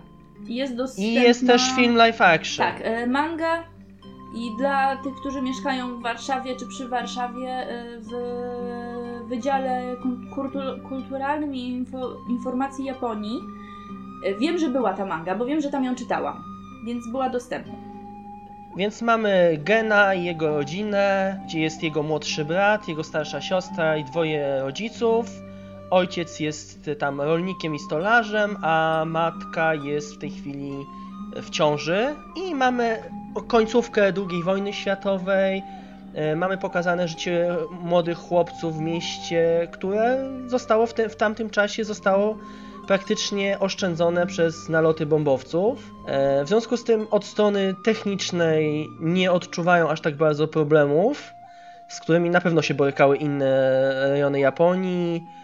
Natomiast y, dużym problemem jest głód. Wszyscy razem ciężko pracują, żeby móc wyżywić się, przetrwać ciężkie czasy. Jest oczywiście im bardzo czasem trudno wyżywić szczególnie matkę, która jest w ciąży i musi jeść za dwójkę. No ale jakoś sobie z tą sytuacją dają radę. Tak im mijają pierwsze, pierwsze minuty. Mam wrażenie, oglądając ten film na początku, że e, z powodu wieku tych dwóch chłopców omija ich znaczenie wielu wydarzeń, nie zdają sobie do końca sprawy z problemów, które się dzieją naokoło nich, podchodzą do pewnych rzeczy z zabawą, bez jakby myślenia o, o konsekwencjach swoich czynów. No ale jak wiadomo, do czasu. Cały czas jednak tym początkowym minutom towarzyszy takie uczucie napięcia, ponieważ my wiemy, co się za chwilę zdarzy. Czekamy na ten zrzut bomby, wiemy, co się zdarzyło w Hiroshimie w tamtym okresie. I kiedy w końcu dochodzi do tego momentu, to mamy taki najbardziej słoneczny, bezchmurny dzionek i sobie ta bombka ładnie, ładnie spada. I teraz moje, moja kwestia jest taka, dlaczego ten film takie zrobił na mnie kolosalne wrażenie. W kolejnych minutach po eksplozji bomby mamy pokazane dokładnie wszystko, w jaki sposób ludzie, zwierzęta są paleni. Jak po kolei fazy palenia od roztapiania skóry, wypadania oczu, wypadania roztapiają się, aż spalają się na węgiel ludzie. Jest to pokazane w bardzo taki graficzny sposób. Masz pokazane jak szkło, drewno, kamienie za pomocą fali uderzeniowej wbijają się w ludzi i dosłownie ich masakrują. Mamy potem scenę w momencie, kiedy na oczach właśnie Gena i jego matki płonie przywalona belką jego rodzina, ojciec, siostra i brat. Powiem tak, ta scena spowodowała u mnie aż takie wewnętrzne telepanie i to mi się rzadko zdarza oglądając filmy, żeby tak bardzo po prostu przejąć się tym, co, co mamy na, na ekranie. Druga część filmu to jest zdecydowanie właśnie pokazane, ma- jak matka, która dosłownie po wybuchu bomby zaczęła rodzić. Więc mamy Gena, mamy tą urodzoną małą dziewczynkę i mamy matkę. Jak oni sobie radzą w tym świecie naokoło, w Hiroshimie, gdzie naokoło ma- mamy pokazanych ludzi, którzy są dotknięci jakimiś tam popromiennymi rzeczami. Część jest jeszcze jakaś tam idzie jak zombie, bo są nie są spaleni na tyle, że umarli, ale wiadomo, że w ciągu godzin um, umrą. E, ludzie wskakują do rzeki, która okazuje się być zatruta i napromieniowana i, i umierają w tej rzece. Za chwilę mamy pokazany czarny deszcz, który spada, napromieniowany. Wiemy, jakie to było wydarzenie też w Hiroshimie, gdzie ten czarny deszcz był odpowiedzialny również za śmierć kolejnych tysięcy ludzi. Mamy, mamy tam niesamowite sceny, które tak działają na wyobraźnię, gdzie mamy balię z matką i dwójką dzieci, które są przytulone do tej matki i oni są ugotowani w tej bali. Mamy pokazane żołnierzy, którzy ciągną ciała na spalenie, a te ciała się po prostu rozrywają, tak są napromieniowane i, i zepsute. Mamy martwą matkę i małe żyjące dziecko przystane do jej cycka i, i dalej próbujące jeszcze wyssać z, z tej matki to mleko. Bardzo dużo wrażenie zrobiła na mnie scena w momencie, kiedy idzie mężczyzna i Gen widzi, że to jest żołnierz i Gen widzi, że, że coś jest z nim nie tak, podchodzi do niego. Nagle pokazuje, pokazane jest, jak temu człowiekowi krew z tyłka cieknie. E, Wyrywa sobie włosy na oczach Gena i robi się łysy. Za chwilę się przewraca i zaczyna wymiotować krwią. No, są to tak niesamowite sceny, które zostaną ze mną na pewno przez długi, długi czas, prawdopodobnie do końca. Wiem, że ja nigdy więcej tego filmu nie obejrzę, aczkolwiek każdej osobie, która ma ochotę e, rozpocząć jakąkolwiek wojnę i każdej osobie, która jest młoda, zanim pomyśli w ogóle o rozpoczynaniu jakiejkolwiek wojny, ja bym ten film polecił do obejrzenia. Bo jest on tak totalnie antywojenny i odpychający, pokazujący to, co jedna mała bomba atomowa potrafiła zrobić z społeczeństwem tam na miejscu. I ja się naprawdę nie dziwię, że osoby, które były odpowiedzialne za zrzut bomby, czy na Hiroshima, czy na Nagasaki, później miały problemy psychiczne, nie mogły się odnaleźć po, po tym, co zrobiły. Ja się nie dziwię. Podejrzewam, że jakby zobaczyły ten, te filmy, to jeszcze by się szybko skończyło samobójstwem z, z powodu cierpienia tego, co oni zrobili tym ludziom. Z jednej strony polecam, ale z drugiej strony, no, wiem, że ja nigdy go więcej nie obejrzę. Tak na mnie zrobił. Jest to film, który w życiu na mnie zrobił jedno z największych wrażeń, więc. A ja się, że tak powiem, tak bardzo łatwo nie emocjonalnie filmami nie przejmuję, w związku z tym naprawdę uważam, że film jest, jest mocny, jest bardzo dobry i polecam. Powiem tak, ja na przykład czytałam mangę, tak? I pamiętam po prostu, jak trudno mi się czytało tą mangę, a jednocześnie, tak jak Emil zwrócił uwagę, to jest coś, co ludzie powinni przeczytać, tak? I to wystarczy, że przeczyta się raz, czy obejrzy się raz i zostaje do końca życia. Tego nie trzeba znowu oglądać, bo to się będzie pamiętać, tak? Bo jest tak właśnie szokujący, a jednocześnie wiemy, że jest to w formie takiej, a nie innej, ale porusza właśnie ten problem, który faktycznie był, tak? I dlaczego nie powinno się, dlaczego wojny nuklearne są straszną perspektywą, tak? I dlaczego w ogóle fakt, że którekolwiek z mocarstw ma bombę y, nuklearną i co to może spowodować w kolejnym mieście, bo ktoś się z kimś nie dogaduje, jest y, przerażające. Moim zdaniem właśnie ta manga i anime, tak, czy tak jak mówisz, jest live action y, z tym, że tego akurat nie oglądałam, jest o tyle specyficzna, że biorąc pod uwagę to, że ona wychodziła w latach 70. manga, jak na tamte czasy była wyjątkowa. Musimy wziąć pod uwagę fakt, że Japonia dopiero w latach 90. zaczęła przyznawać, że pewne rzeczy, które działy się w czasie II wojny światowej, były inaczej niż były uczone od II wojny światowej. Ustalmy, mamy dalej e, świątynię, tak? E, gdzie oczywiście zginęło bardzo dużo ludzi, tak? Bardzo dużo żołnierzy japońskich, natomiast fakt, że premier przynosi kwiaty do miejsca, że tak powiem, spoczynku ludzi, którzy konflikt spowodowali i zaostrzyli, jest niedopuszczalne, tak? Dotąd mamy problemy, ba, w 2013 w jednej e, z prefektur w bibliotece nakazano, wymuszono wycofanie e, owej mangi z dostępu publicznego ze względu na to, że e, co po niektórzy z czytelników stwierdzili, że manga e, nieodpowiednio przedstawia e, to, co Japończycy robili podczas II wojny światowej, że to jest przedstawione, że byli zbyt brutalni, że oni tacy nie byli. Więc to jest szokujące, że dalej mamy ten wielki problem z Japończykami, jak, jak próbują przedstawiać II wojnę światową. Bo to troszeczkę jest tak, jakby to, że nie na, naziści nie przeprowadzali takich, e, takiego eksperymentu w obozach e, koncentracyjnych, tak? No to, to, to jest absurdalne, ale niestety w ten sposób wygląda w tej chwili walka w Japonii o utrzymanie jakiejkolwiek e, rzetelności historycznej. Japończycy są bardzo, bardzo gonieni za to przez e, społeczności światowe, że w ich podręcznikach e, historia II wojny światowej wygląda zupełnie inaczej niż w całej reszcie świata. Bo przedstawiają, znaczy oczywiście nie jest wspominane to, co japońscy żołnierze robili, Agnieszko, weź pod uwagę to, że podręczniki w Japonii nie są e, przygotowywane przez Ministerstwo Edukacji, ale są przygotowywane przez różne, podmioty zewnętrzne i one muszą dopiero wtedy być zatwierdzone. No tak, ale rząd Przez to ministerstwo- zatwierdza.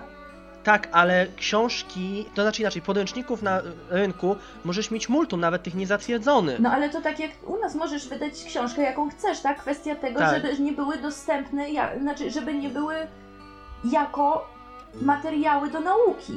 Tak, a jeśli chodzi właśnie o, właśnie o II wojnę światową, to tak jak powiedziałeś, największe przekłamania, jeśli chodzi o te podręczniki, to było przede wszystkim na temat masakry tym w Nankinie. Nankinie. Przecież to była, to, to co się tam działo, to było piekło na ziemi po prostu dla Chińczyków, tak? Tylko trzeba wziąć pod uwagę to, że właśnie druga, większość ludzi kojarzy, że druga wojna światowa dla Japonii to zaczęła się z Pearl Harbor.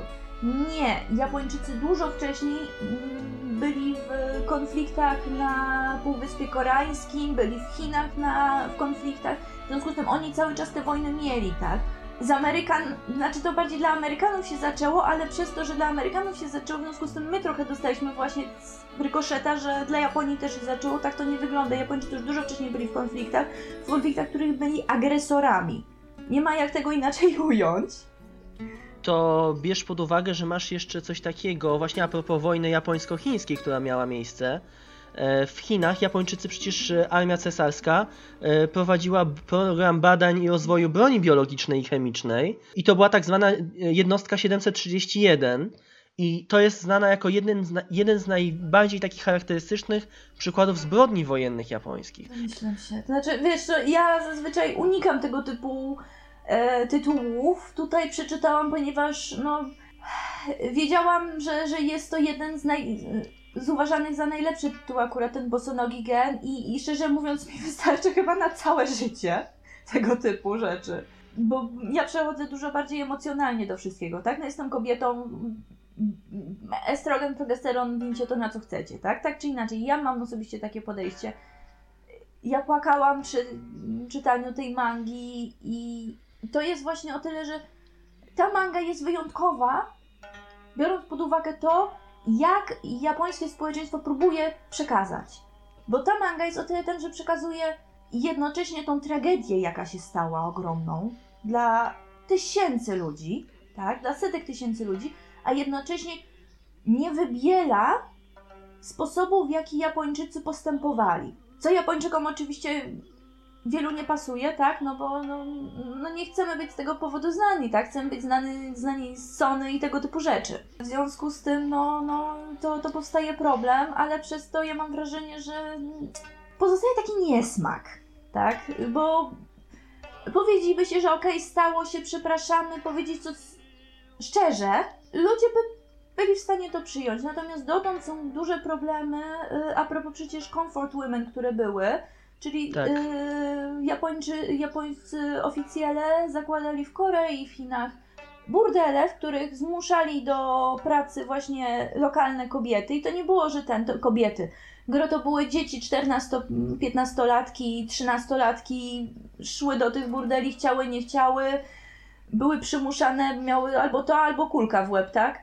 Nadal bardzo duży problem z, z pojmowaniem, nie chcą na przykład w podręcznikach y, wspominać o tym, tak? Więc no to dlatego właśnie uważam, że to jest świetny ten, bo inaczej przedstawia. Zazwyczaj dostajemy bardzo wybieloną wersję, natomiast w, w Bosanogim Genie na samym początku y, Michał być może ze względu na to, że oglądał, tak, jak się czytało, no to jest więcej czasu, żeby przedstawić.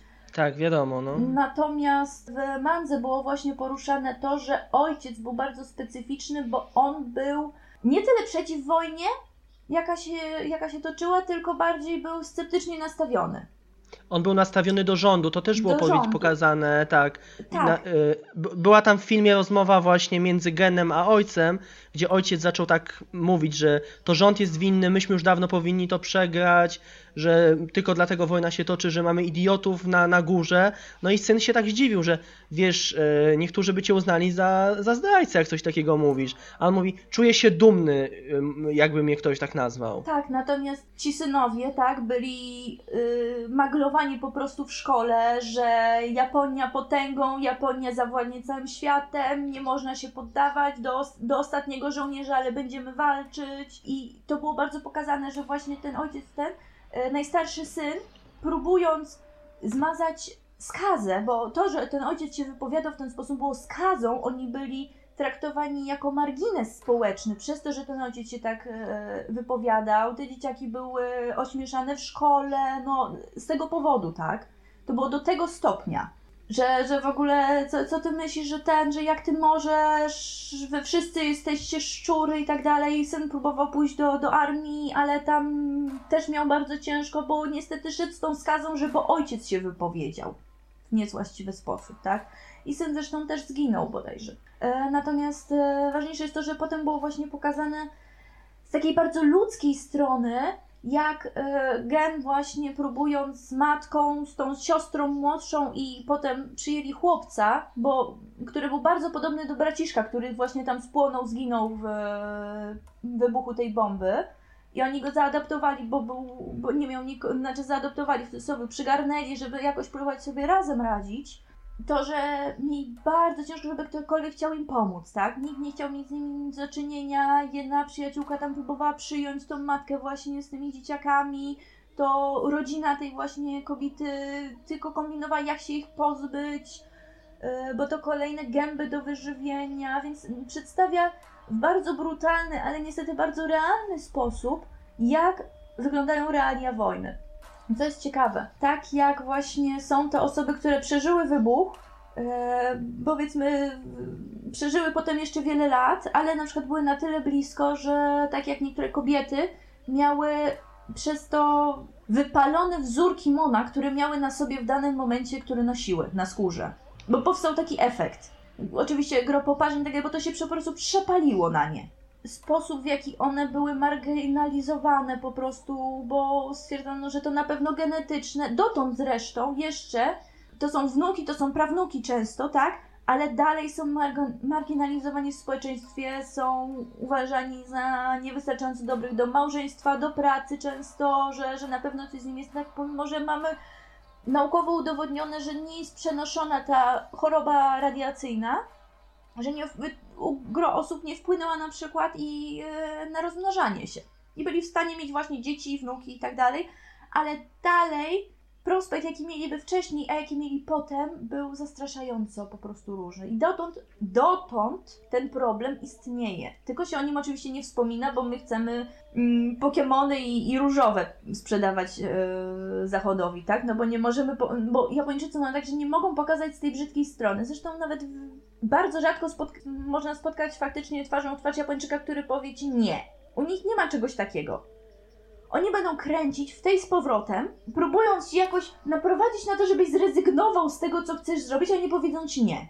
Tak? Dlatego no, to, to jest specyficzna mentalność, którą po prostu trzeba zrozumieć, z którą akurat można się zgadzać, nie zgadzać, biorąc pod uwagę to, że co 15 lat siedzę świadomie w temacie i, że tak powiem, grzebię i dowiaduję się, więc no, mam wyrobione pewne zdanie na ten temat, tak? Więc być może nie jestem tak, co po niektórzy, którzy mają krócej do czynienia, tak? Z Japonią i, i wszy, wszystkim, co ze sobą przynosi. E, Nie jestem tak e, zakochana w tym temacie, tak? Znaczy, nie jestem zakochana ślepo. O, w ten sposób. Bo mam wrażenie, że często jak się spotyka z osobami, które dopiero co zaczęły, to jest, och nie, bo Japonia jest wspaniała, cudowna i w ogóle. Nic złego nigdy nie ten. Niestety Japonia tak nie wyglądała i mam wrażenie, że więcej można dowiedzieć się o Japonii w momencie, kiedy też przyjmuje się to, że ma dobre i złe strony, tak jak każda kultura. Ma swoje zalety, wady, miała swoje dobre i złe strony w historii, tak? Tylko musimy to przyjąć, natomiast Japończycy nie przyjmują tego, żeby wspominać o tym. Zresztą z Koreą na przykład jest taki powiem, że owszem, Koreańczycy yy, Japonię w cudzysłowie lubią, dlatego że są ich największym odbiorcą wszelkiego rodzaju dóbr, ale większość Koreańczyków dalej Japończyków nie lubi. Personalnie ich po prostu nie lubią. I nie należy się dziwić, biorąc pod uwagę to, że Japończycy z Chińczykami przejeżdżali przez peninsulę koreańską po prostu w tej z powrotem zostawiając sieczkę. Tak? Więc to też trzeba zrozumieć, że to, to jest specyficzne, ale oni mają bardzo dobre wytłumaczenie. Powiem w ten sposób. Ja oglądałem Grobowiec Świetlików e, od studia Ghibli, kiedy miałem te 15-20 lat mniej niż teraz. I na mnie on zrobił ogromne wrażenie. Wtedy.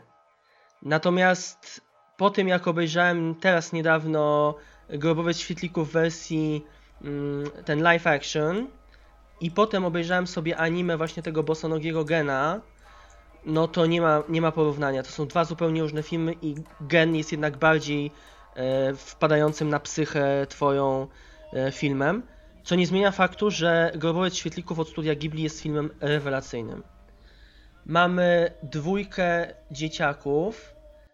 E, jedną z tych postaci jest chłopak, Seita, i on ma siostrę. E, I ta dwójka na początku mieszka tam z rodzicami, z matką. E, następuje, zaczyna się seria nalotów, bo oni mieszkają w Kobe w Japonii. E, następuje seria nalotów. Matka ma wcześniej, jako że matka jest tam niby wolniejsza, więc matka powinna, wysyłają tą matkę, tę matkę wcześniej do schronu. Natomiast sytuacja się okazuje taka, że w momencie, kiedy oni ta dwójka zostaje jakby trochę opóźniona, żeby dotrzeć do tego schronu. Kiedy docierają już w końcu do tego schronu, okazuje się, że do samego schronu wpadły dwie bomby. No i ta matka jedną z tych bomb obrywa i, i ginie. I ta dwójka ludzi, yy, Seita i jego siostra Setsuko, oni zostają jakby na pastwie, na pastwie. Jakaś tam przyjaciółka, rodzin, rodzina E, matki zajmuje się nimi. W związku, to jest, nie, nie przepraszam, to jest ciotka, y, która się nimi zajmuje. Y, I po jakimś czasie następuje, następuje bardzo dużo spięć między właśnie ciotką a tym głównym chłopaczkiem Seitą. Y, no wiadomo o co chodzi, jest coraz mniej żywności, ciotka ma dwójkę swoich dzieci, w związku z tym stwier- dochodzi do takich spięć, że E, Seita i Setsuko, znaczy Seita postanawia, że zabierze e, swoją siostrę i poradzą sobie bez pomocy ciotki, która tak trochę im wytykała. Wiadomo, że stawia swoje dzieciaki przed dziećmi innymi, mimo że widać było, że ona bardzo to przeżywa i bardzo ma z tego powodu wielki wyrzut moralny. No ale jednak ta dwójka Seita i Setsuko zaczynają mieszkać razem nad rzeką w takim opuszczonym bunkrze. E, jest coraz większy problem z jedzeniem. E, dochodzi do tego, że Seita próbuje parę razy ukraść e, jakieś warzywa, próbuje się. Jest łapany, jest, jest bity za to. Wiadomo, ta siostrzyczka jest, okazuje się, że jest coraz słabsza, coraz słabsza. No i na końcu yy, robi się w ten sposób, że najpierw umiera mu. Może to no nie jest taki spoiler, no, ale bo ten film wiadomo, nie jest pozytywny, nie ma takiego pozytywnego zakończenia. Yy, on umiera najpierw jego siostrzyczka z niedożywienia, z osłabienia, yy, zaczynają trawić choroba, w związku z tym ona umiera pierwsza. Natomiast film jakby zaczyna się taką sceną, gdzie dwóch e, mężczyzn przy stacji kolejowej e, widzi chłopca, który leży przy, przy, przy tam jakiejś kolumnie i on też, e, i on też jest wycieńczony i umiera. W związku z tym no, nie jest to taki film bardzo optymistyczny, pozytywny. Natomiast film live action jest poszerzony jakby o sceny dziejące się w przyszłości, czyli w teraźniejszości jakby naszej, gdzie córka tej ciotki, która się niby opiekowała e, w, tamtych, w tamtym okresie tą dwójką dzieciaków, umiera w teraźniejszości i jej jej córka i potem następnie, czyli jakby jej prawnuczka oraz jej córka spotykają się i rozmawiają nad rzeką i tam babcia jakby mówi na temat tej historii, tego co się zdarzyło, ponieważ odnajdują w rzeczach tej prababci e, pudełko cukierków. To jest taki, pudełko cukierków jest takim symbolem trochę w tym, zarówno w tym filmie anime, jak i w tym filmie live action, ponieważ na początku ten chłopaczek dawał tej swojej siostrze cukierki. Potem te cukierki się skończyły i miał, trzymał tam guzik, który stwierdzał, że pości guzik, to organizm będzie myślał, że coś masz w buzi, będzie produkował ślinę i, nie, i w związku z tym będzie ci łatwiej. No takie oszukanie trochę tego wszystkiego. E, natomiast w tym filmie live action jest w ten sposób, że odnajdują w tych właśnie w, tych, w tej całej skrzyni babci, prababci, odnajdują to właśnie pudełko, czyli ta ciotka po tym jak ta dwójka umarła, znalazła to pudełko cukierków i trzymała je jakby do tej pory, do, do końca życia. Widać było po prostu jak bardzo jej to, jej ta cała sytuacja doskwierała. No i film też bardzo mm, daje, że tak powiem, do myślenia. I jeśli ktoś chce w ogóle podchodzić do jednego czy drugiego filmu, czy do, czy do Bonosono Geogena, czy do Grobowca Świetlików, ja proszę, żeby wziął ze sobą E, pudełko chusteczek, bo e, bez uronienia wiadra łez to zarówno w jednym, jak i w drugim przypadku nie obejdzie się. To tyle z mojej strony. No są to filmy bardzo emocjonalne, bardzo wpływające na człowieka, w związku z tym no nie ogląda się ich często, raz na życie może niektóre filmy, ale, ale zapamiętuje się je do końca życia na pewno. Dobrze. To teraz, żeby było trochę lżej po tym dość... Zdecydowanie. Tak. Okej. Okay. Chciałam przedstawić w takim razie e, pewną grę o tom, o której nie wspominałam, tak, bo... Bakumatsu Shinsengumi. To są dwa terminy, które ci, którzy się interesują Japonią dłużej historycznie kojarzą. E, Bakumatsu to jest e, nazwa późnego okresu shogunatu Tokugałów. Yy, dosłownie to jest zamykająca się kurtyna, a Shinsengumi to była specjalna policja, bo inaczej to, to w ten sposób, tak? To, to grupa policyjna zorganizowana właśnie przez e, shogunat, e, mająca politykę, że tak powiem, to, to, już powstaje pod sam koniec, tak? I politykę próbować trzymać w ryzach to, co się działo, bo tak jak się domyślamy, skoro koniec ery, to coś się działo, tak? Co się działo? Ostatnie te to było bardzo trudne. Ze względu na to, że weźmy pod uwagę to, że kraj był w bardzo długiej izolacji, tak? To jest 250 lat izolacji to jest.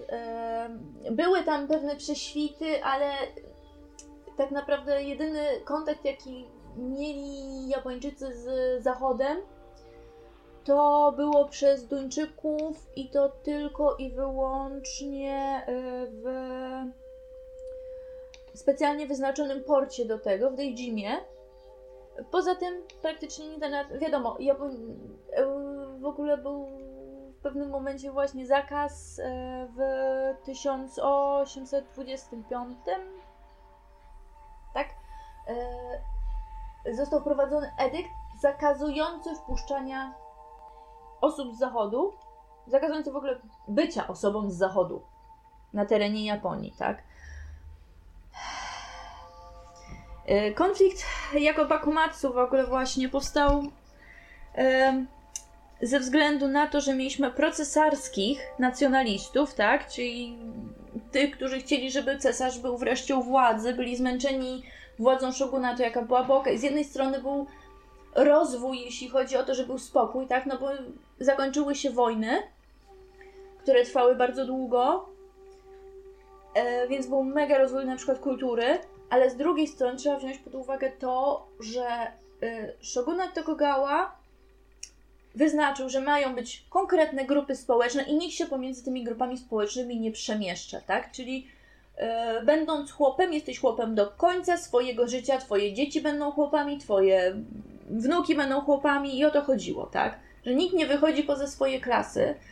E, Japończyków w ogóle jako klasa e, właśnie ta powiedzmy rządząca, w ogóle wezmę w to samurajów, tak? Ponieważ oni nie musieli pracować jako pracować. Nie, nie było tak, że. e, e, inaczej. Samuraj, który chciał pracować na roli, rezygnował z bycia samurajem. I nie miał prawa do bycia samurajem. Będąc samurajem, mając swojego pana, dostawało się jakieś tam, powiedzmy, racje, tak? To u nich to, to było na zasadzie, że było wyznaczone, ile tam worków ryżu przeznaczało się, w zależności od tego, gdzie się było w hierarchii, ten, a hierarchia była wszystkim. Yy, tak jak mówię, gro procesarskich miało dość, z drugiej strony była siła shogunatu, która właśnie pod koniec, głównie w Kyoto, operowała y, z ramienia militarnego Shinsengumi.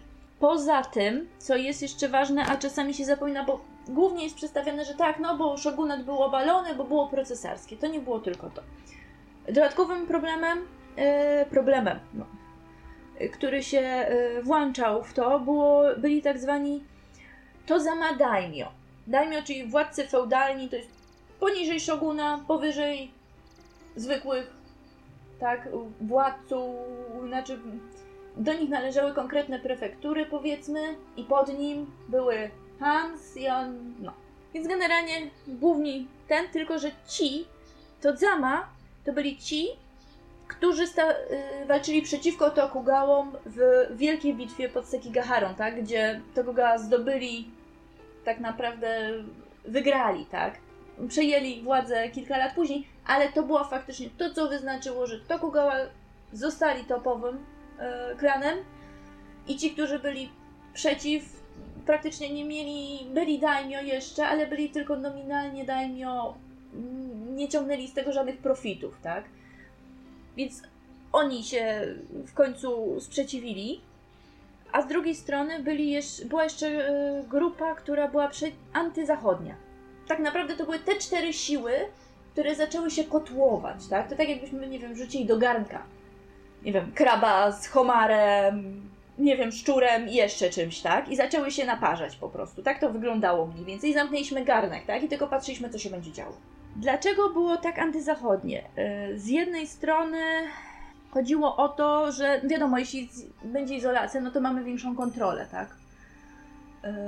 Yy, To my decydujemy, kto się wzmacnia, kto... wszystko zależało tak naprawdę od szoguna, tak? Yy, Wszyscy daimyo mieli swoich synów, albo przynajmniej swoje rodziny w Edo, mieście Edo, obecnie Tokio, jako zakładników praktycznie. Była zasada taka, że każdy daimyo musiał rok spędzać w Edo, a rok spędzać poza. Czyli była totalna inwigilacja i kontrola. W związku z tym z zachodu byłby problem, bo po pierwsze dlatego, że nowe pomysły, sposoby bogacenia się, tak, z zachodniej części wyspy niż ze wschodniej, tak? Więc no wiadomo. Kontrola musiała pozostać, tak? Dlaczego się zachodni w ogóle obudzili znowu? Bo zostawili na jakieś 250 lat przecież Japonię w spokoju. Cóż, yy, rozwój wielorybnictwa trzeba wziąć pod uwagę to, że na zachodzie właśnie w tej chwili budowano już statki mogące rzeczywiście dużo zrobić i mogące spokojnie przepływać, tak? To było tuż przed wojną yy, secesyjną, tak, Emiot? Tak. W związku z tym, no, mieli już te możliwości, a z drugiej strony bardzo rozwinął się handel z Chinami, tak? I to już nie było tym starym, jedwabnym szlakiem, tylko faktycznie dawali radę. W związku z tym tak naprawdę Zachód, głównie Amerykanie, e, mieli nadzieję na to, że Japonia mogłaby stanowić swojego rodzaju magazyn, tak? Poniekąd. Znaczy, ujmuję to nie, nie w złym sensie, tak? Tylko po prostu to, że łatwiej było przerzucać towary, tak? Mając tą wyspę pomiędzy. To jest pierwsze. A w najgorszym wypadku, że po prostu było to miejsce, gdzie y, na przykład uszkodzone statki mogły otrzymywać pomoc, tak? Nie działało to w ten sposób z wielu powodów. Jednym było nastawienie ludzi zachodu, bo zdarzył się na przykład incydent statkiem Phantom, to był statek brytyjski bodajże, gdzie oni polowali akurat na Duńczyków, bo wtedy Wielka Brytania już była mocna, tak, w morzach, w związku z tym polowali na Duńczyków, żeby ich dorwać. Dorwać w sensie e, statki przewożące towary, tak? A przy okazji byli, e, mieli tam uszkodzenia, musieli uzupełnić ten, no ale wiedzieli, że no, w momencie, kiedy wyjdą na ten, no to ci Duńczycy, którzy mieszkali w tej zimie, no to będą wiedzieli, że coś, że, że to nie nasi, tak? W związku z tym ci, ponieważ wcześniej udało im się parę dorwać statków, wzięli na maszt odpowiednią flagę. Część właśnie Duńczyków, która mieszkała na porcie razem z, brzydko mówiąc, tubylcami, wypłynęła do nich, ci ich wzięli ze zakładników i domagali się prowiantu i potrzebnych tam, co, co tam potrzebowali, albo pozabijają, tak? No Japończycy byli w szoku, że można coś takiego zrobić. A z drugiej strony był e, Morrison Incident, e, czyli była taka sprawa, że jeden ze statków zachodnich, e, płynąc do Chin, chciał próbować handlu i przy okazji chciał odstawić paru japońskich obywateli, którzy wylądowali przez przypadek w Makui bodajże, tak? No, I generalnie zostali ostrzelani. Nie zbliżyli się nawet, zostali po prostu ostrzelani. W związku z tym powstały właśnie to, że z jednej strony Japończycy dostawali dziwne sygnały od zachodu, z drugiej strony zachód dostawał bardzo dziwne sygnały, w związku z tym przypłynął Perry. I Perry stwierdził, żeby y, to y, on im wysłał dwie białe flagi. Stwierdził, że oni y, niech ją wysta- niech wystawią białą flagę w momencie, kiedy będą mieli dość ostrzeliwania Edo, bo on, on zamierza po prostu strzelać, on się nie będzie bawił, tak? Więc mamy tutaj właśnie ten, ten konflikt w ten sposób. To nie jest tak, że, bo niestety jest często u nas takie trochę przekłamanie, że właśnie wszyscy Japończycy byli przeciwko Zachodowi. Nie, było gro wysoko postawionych Japończyków, którzy próbowali, żeby właśnie pewne przynajmniej techniki, które są wypracowane na Zachodzie, typu dużo nowocześniejsza broń palna, tak, przyjąć i żeby w ten sposób sobie radzić, no bo wiedzieli, że są, że tak powiem, no mocno w tyle, tak, no 50 lat za murzynami co najmniej, tak? W związku z tym, no walcząc mieczem kontra y, szybkopalnym pistoletem, to tak trochę, muszkietą, to tak trochę nie, nie ten, nie, nie opłaca im się. Niestety pod koniec już, gdzie, gdzie dochodziło do tych największych spięć, przejęli władzę tradycjonaliści i doprowadzili to do takiego stanu, że, że była jedną słowem tragedia, tak? Próbowano znaczy Japończycy, ponieważ tak jak mówiłam, Japończycy mają specyficzny sposób bycia. E, W związku z tym był podpisany traktat, teoretycznie gwarantujący pewien handel ze Stanami Zjednoczonymi, ale przeciwstawili mu się, przeciwstawili mu się zarówno shogunat, shogunat mówię tutaj także o oficjelach i tak dalej, jak również cesarz. Tak? No, był wiążący, ponieważ zostawił, został podpisany przez przedstawiciela władz japońskich, tak? Ale był, nie podobał się. Nie, nie podobało im się to, że muszą właśnie otworzyć się przynajmniej częściowo. Tu nie chodziło o jakieś duże ten, po prostu, żeby otworzyli parę portów, żeby była możliwość wymiany handlowej. Była taka sytuacja z drugiej strony, rok później już zaczęły się bardzo poważne problemy, bo na przykład w portach Nagasaki, Hakodate, w Yokohamie zaczęli napływać właśnie obcokrajowcy, ponieważ teoretycznie został otworzony, e, no to gro samurajów zaczęło ich mordować. I tak e, średnio co miesiąc jakiś obcokrajowiec zginął.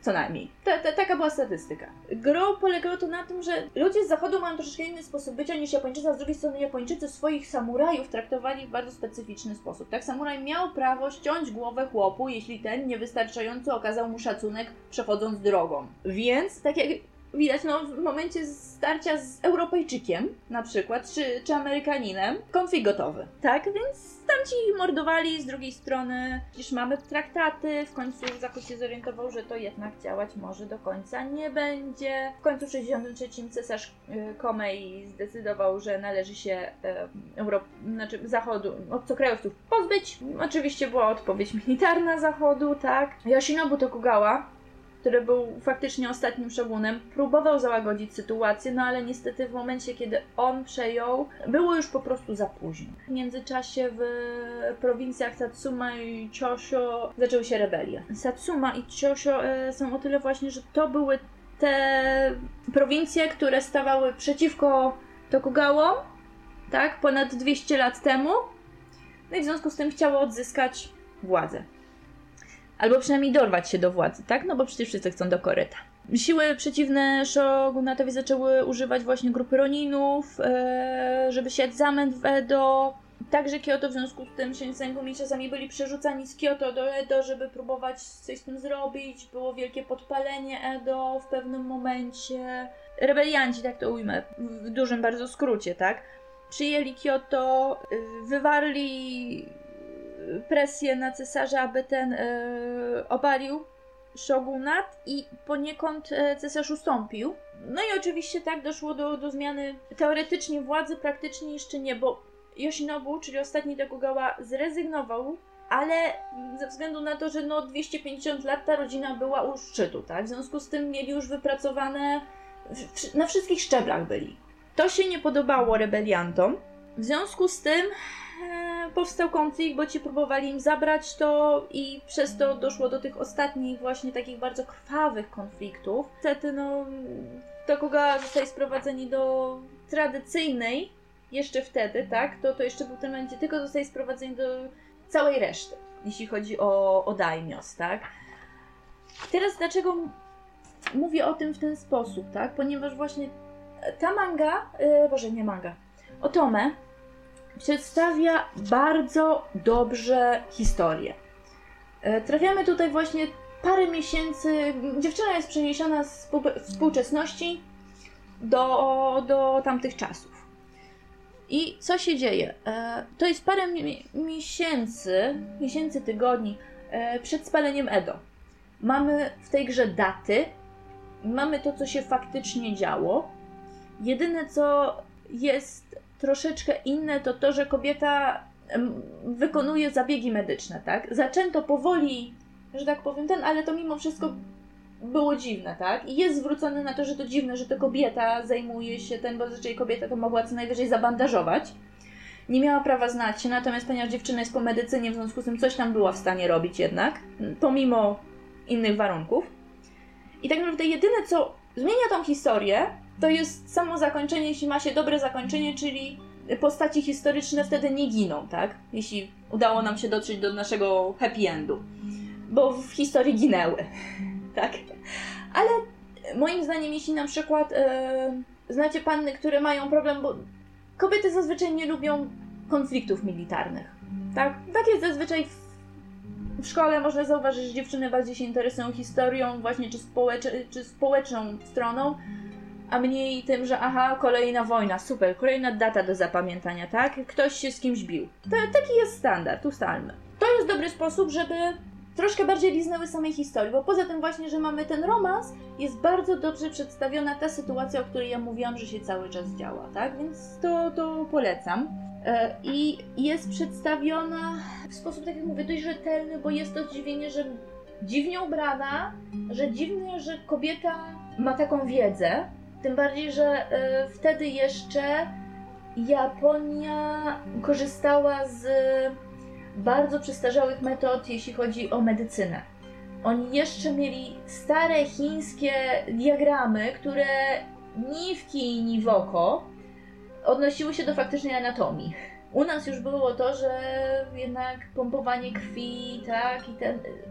Więc do nich ten, to oświecenie przyszło dużo później, właśnie częściowo wymuszone za, za pomocą zachodu, tak? Natomiast no to, że ona potrafiła pewne rzeczy, to jest zdziwienie. Co do postaci, no na razie są trzy, czekamy na więcej, ale są to postacie historyczne. Eee, I no cóż, no jak komu podpasuje, tak? Czy któryś z panów ma jakieś pytania? Bo ja tak prowadzę monolog. Nie, ja powiem szczerze, mówisz o takich rzeczach, o szczegółach, o których no musiałbym bardzo głęboko do książek sięgnąć, żeby w ogóle coś na ten temat wiedzieć. Ustalmy panowie, gro tych tych to my powiedzmy wiemy, bo, bo mieliśmy gdzieś tam, bo, bo gdzieś się dowiedzieliśmy, bo gdzieś tam nie znaliśmy, tak? Ja chcę trochę te bardziej tak, ja, ja tak mówię, ja jestem kobietą, ja patrzę ze spo, społecznego punktu widzenia na wojnę. Idziemy na dalszą część naszej wielce edukacyjnej, mam nadzieję tym razem. O czym teraz będzie mowa? Teraz będzie mowa o takim okresie, o którym większość pewnie gdzieś tam słyszała, nawet jeśli o Japonii wiedzą mniej, nazwa może być niekojarzona, ale same fakty. Okres Sengoku. Dla tych, którzy lubią daty 1467 do 603.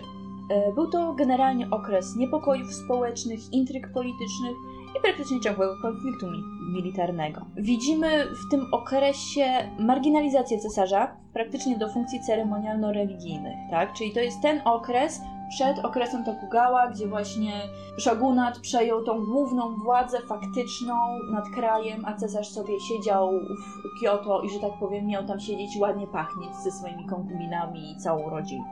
Dlaczego konflikt w ogóle powstał? E, otóż e, shogunat Ashiga... Ashigaka. Ashigaka, tak, ja już się gubię. Niestety, nie, czyli ten shogunat przed Tokugawami nie zdołał niestety zdobyć lojalności y, wielu daimyo, tak? Czyli to tych lordów feudalnych, którzy tam byli, tak? Zwłaszcza tych oddalonych od stolicy. Dlaczego był to problem? Ponieważ nie mieli tej lojalności, tak jak Tokugawa, widząc potem, zrobił inaczej i trzymał przez 250 lat e, całe państwo praktycznie zapasem, tak? No to tutaj powstały problemy. I datę generalnie wyznacza się właśnie, kiedy ostatni e, shogun został wypędzony z Kyoto przez jedną z rodzin. Co generalnie doprowadziło do tego, tak? Po pierwsze, to jest tak e, przed XV wiekiem. Wiemy gdzie, mniej więcej, gdzie była Europa, tak? Czyli mieliśmy właśnie, zaczynał się renesans i tak dalej. W tym samym czasie w Japonii wzrost handlu z Chinami był bardzo duży dzięki czemu rozwój ekonomii, e, powszechne wykorzystanie pieniądza jako metody płatniczej, rozwój agro- agrokultury i to nagromadzając się razem, czyli ta ekonomia, która zaczęła przez te wieki powoli kwitnąć i kwitnąć i kwitnąć, powodowała to, że ludzie zaczęli mieć łaknienie na większą taką lokalną autonomię. I to nie tylko mówimy tutaj o tych wielkich panach feudalnych, ale to było przez praktycznie wszystkie y, warstwy społeczne, tak? Na przykład na początku XV wieku okresowo zdarzające się nieszczęścia typu y, trzęsienia ziemi czy głód, które no, zdarzać się zawsze co jakiś czas zdarzają, tak? W Japonii te trzęsienia ziemi są notorycznie, no ale mocniejsze spowodowały taki niepokój akurat u chłopstwa, że ci zorganizowali uzbrojone powstanie, gdyż bali się tego, że będą długi i, i podatki, tak, którym nie podołają po prostu, no bo panowie dalej sobie będą życzyć tych samych e, czynszów, któ- które były wcześniej, no ale ci nie są w stanie ich, tak, wypłacić, no bo trzęsienia ziemi i głód zni- zniszczyły, tak, po kolei wszystko. Więc tak to to, to, to wywołało, to była jedna wielka sieczka, non stop. Na, nap- naparzali się, tak, z tym, że to, co potem kojarzymy, już zazwyczaj ten późniejszy okres Sengoku, gdzie właśnie mamy Oda Nobunagę, Totoyomi Hideyoshi oraz Ie, Tokugawa Ieyasu, tak? Gdzie oni już ale to była końcówka. Wcześniej to było po prostu tak, że prowincjonalnie walczyli ze sobą nawzajem, tak? W tutaj w jednej tej walczyli ten, potem walczyli jeszcze gdzieś, więc to cały czas kotłowało się. Wiadomo jak to jest, w momencie braku stabilizacji handel siada. Jak handel siada, no to no nawet jeśli wyprodukujemy tyle, co, co zjemy, no to, to, to dosłownie tyle nam starczy. Tak nie jest w stanie społeczeństwo się wzbogacać. Do tego jeszcze, prze, a tu, tutaj przejdzie armia, tam przejdzie armia, tutaj wykoszą, tam zabiją, tam spalą, tak? No niestety, kumulowało się to. W rezultacie owocem tego, tak, byli ci trzej wielcy przywódcy, no bo trudno jest inaczej nazwać, tak? To byli ci trzy, trzej wielcy, którzy zrobili coś. Ja się skupię akurat dzisiaj na Nobunadze, ponieważ każdy z nich to jest oddzielny wielki temat. Oda Nobunaga, Nobunaga był bardzo specyficzną osobą. Teraz troszeczkę się zaczyna odwracać. Wcześniej był bardziej postrzegany jako tyran, e, był wyjątkowo brutalny i, i w ogóle potwór jeden wielki. W tej chwili zaczynają patrzeć troszeczkę bardziej z perspektywy ludzie, pozwalać na to, że no dobrze, no ale spójrzmy w jakich czasach żyli, że inaczej jak wziąć za kark się tego nie dało. Tak? To były czasy, gdzie y, klan z klanem mieli niby y, powiązania i nagle odwracają się, jeden klan idzie do drugiego i zaczynają wojnę, tak? W momencie, kiedy przez ostatnie 20 lat był spokój, nagle spokoju nie ma. Nobunaga chciał, był pierwszy, u którego faktycznie była szansa na to, żeby zrealizować spokój i ujednolicenie, tak połączenie całości, całości Japonii. Bo w, w tym momencie ona była już tak we fragmentach, jak e, co niektórzy, którzy może znają lepiej he, historię Europy, to kojarzą jak Włochy wyglądały przez bardzo długi czas. To były państwa, miasta niemalże z małymi terytoriami i tak to działało, czy tak jak Grecję pamiętamy, że państwa miasta... Czy coś jak tak? polskie rozbicie dzielnicowe, albo na przykład w Niemczech, gdzie miałaś te wszystkie landy i... Tak, tak, to tak wyglądało u nich, tylko że oni się jeszcze dodatkowo naparzali non-stop. I tylko było zdradzanie siebie nawzajem. To, że pojawił się pierwszy, tak, też jest przedstawiony w ten sposób, ponieważ wielu się to nie podobało, tak? No bo każdy chciał być tym na górze, wyjść, no ale nikomu się nie udawało. Dopiero Oda Nobunaga dawał faktyczną szansę na to, żeby coś z tym konkretnie zrobić. Był brutalny w tym, co robił, owszem, ale jednocześnie dał podwaliny dla tego, co potem zrobił yy, Totoyomi i co potem Tokugawa. Tokugawa się ostatecznie udało. Ciekawe jest to, że na przykład Tokugawa Ieyasu był w dzieciństwie zakładnikiem rodu Oda. W związku z tym też widać, że sporo się nauczył, tak? To też zakładnikiem. To jak my pojmujemy czasami słowo zakładnik, może być troszeczkę innie. Oni tam byli dobrze traktowani, ci chłopcy. No to zazwyczaj się chłopców brało, tak? To oddawało się zazwyczaj syna, żeby był pilnowany. Poniekąd to była niemalże adopcja, tak jakby. Bo chodziło o to, żeby on był jednocześnie wychowany, wiadomo, ponieważ to jest mój pan, tak? On żąda mojego syna, on go wychowuje też, tak? On go żywi, to były... Ci chłopcy zazwyczaj w dobrych warunkach trzymani, tak? I właśnie to było to, że mieli zapewnioną edukację, yy, wszystkie ich potrzeby były spełniane, tak? A jednocześnie wzrastali przekonaniu, tak? Że okej, to jest mój pan. To już się inaczej patrzyło na to. Oni inaczej na to patrzyli, ponieważ oni wychowali się jako wspólnota, tak? I trudniej byłoby wtedy ich wziąć, rozdziobać, rozbić. Więc to był bardzo właśnie dobre strategiczne, było bardzo dobre strategiczne posunięcie. Co w ogóle Oda Nobunaga zrobił, poza tym, że, że zaczął wprowadzać właśnie ten system na trochę większą skalę niż pozostali. Biorąc pod uwagę to, że jak się spojrzy, jaka była jego kontrola nad jaką częścią kraju wtedy, była bardzo duża. Naprawdę, jak na tamte czasy, biorąc pod uwagę to, od czego zaczynali, był bardzo dobry efekt, tak? E, Pierwsze, o czym się często zapomina, był niezwykłym patronem sztuki i kolekcjonerem przedmiotów z zachodu. Czy to były zegarki, czy cokolwiek, on łaknął tej nowej wiedzy. Widział, że okej, zachód już to mam, my tego jeszcze nie mamy. Więc to były pierwsze bronie palne, to były pierwsze właśnie spotkanie się z tym zachodem i on widział w tym, że okej, możemy się dalej rozwijać. To, co potem próbowali, tak jak mówiłam e, niedawno, to tutaj on zaczynał, tak? To, co Tokugawa skończyli, nie chcieli. On, on widział w tym przyszłość, no bo to były nowinki, które mogły ich e, wzmocnić, tak? Jako państwo. E, zmienił na przykład sposób prowadzenia wojny. W porównaniu z tym, co było wcześniej, e, wprowadził długie piki, właśnie wprowadził broń palną, wprowadził fortyfikacje. Wcześniej te, to, to, to, tego nie można było nazwać fortyfikacjami. To, co było, on dopiero był pierwszym, który coś takiego zrobił.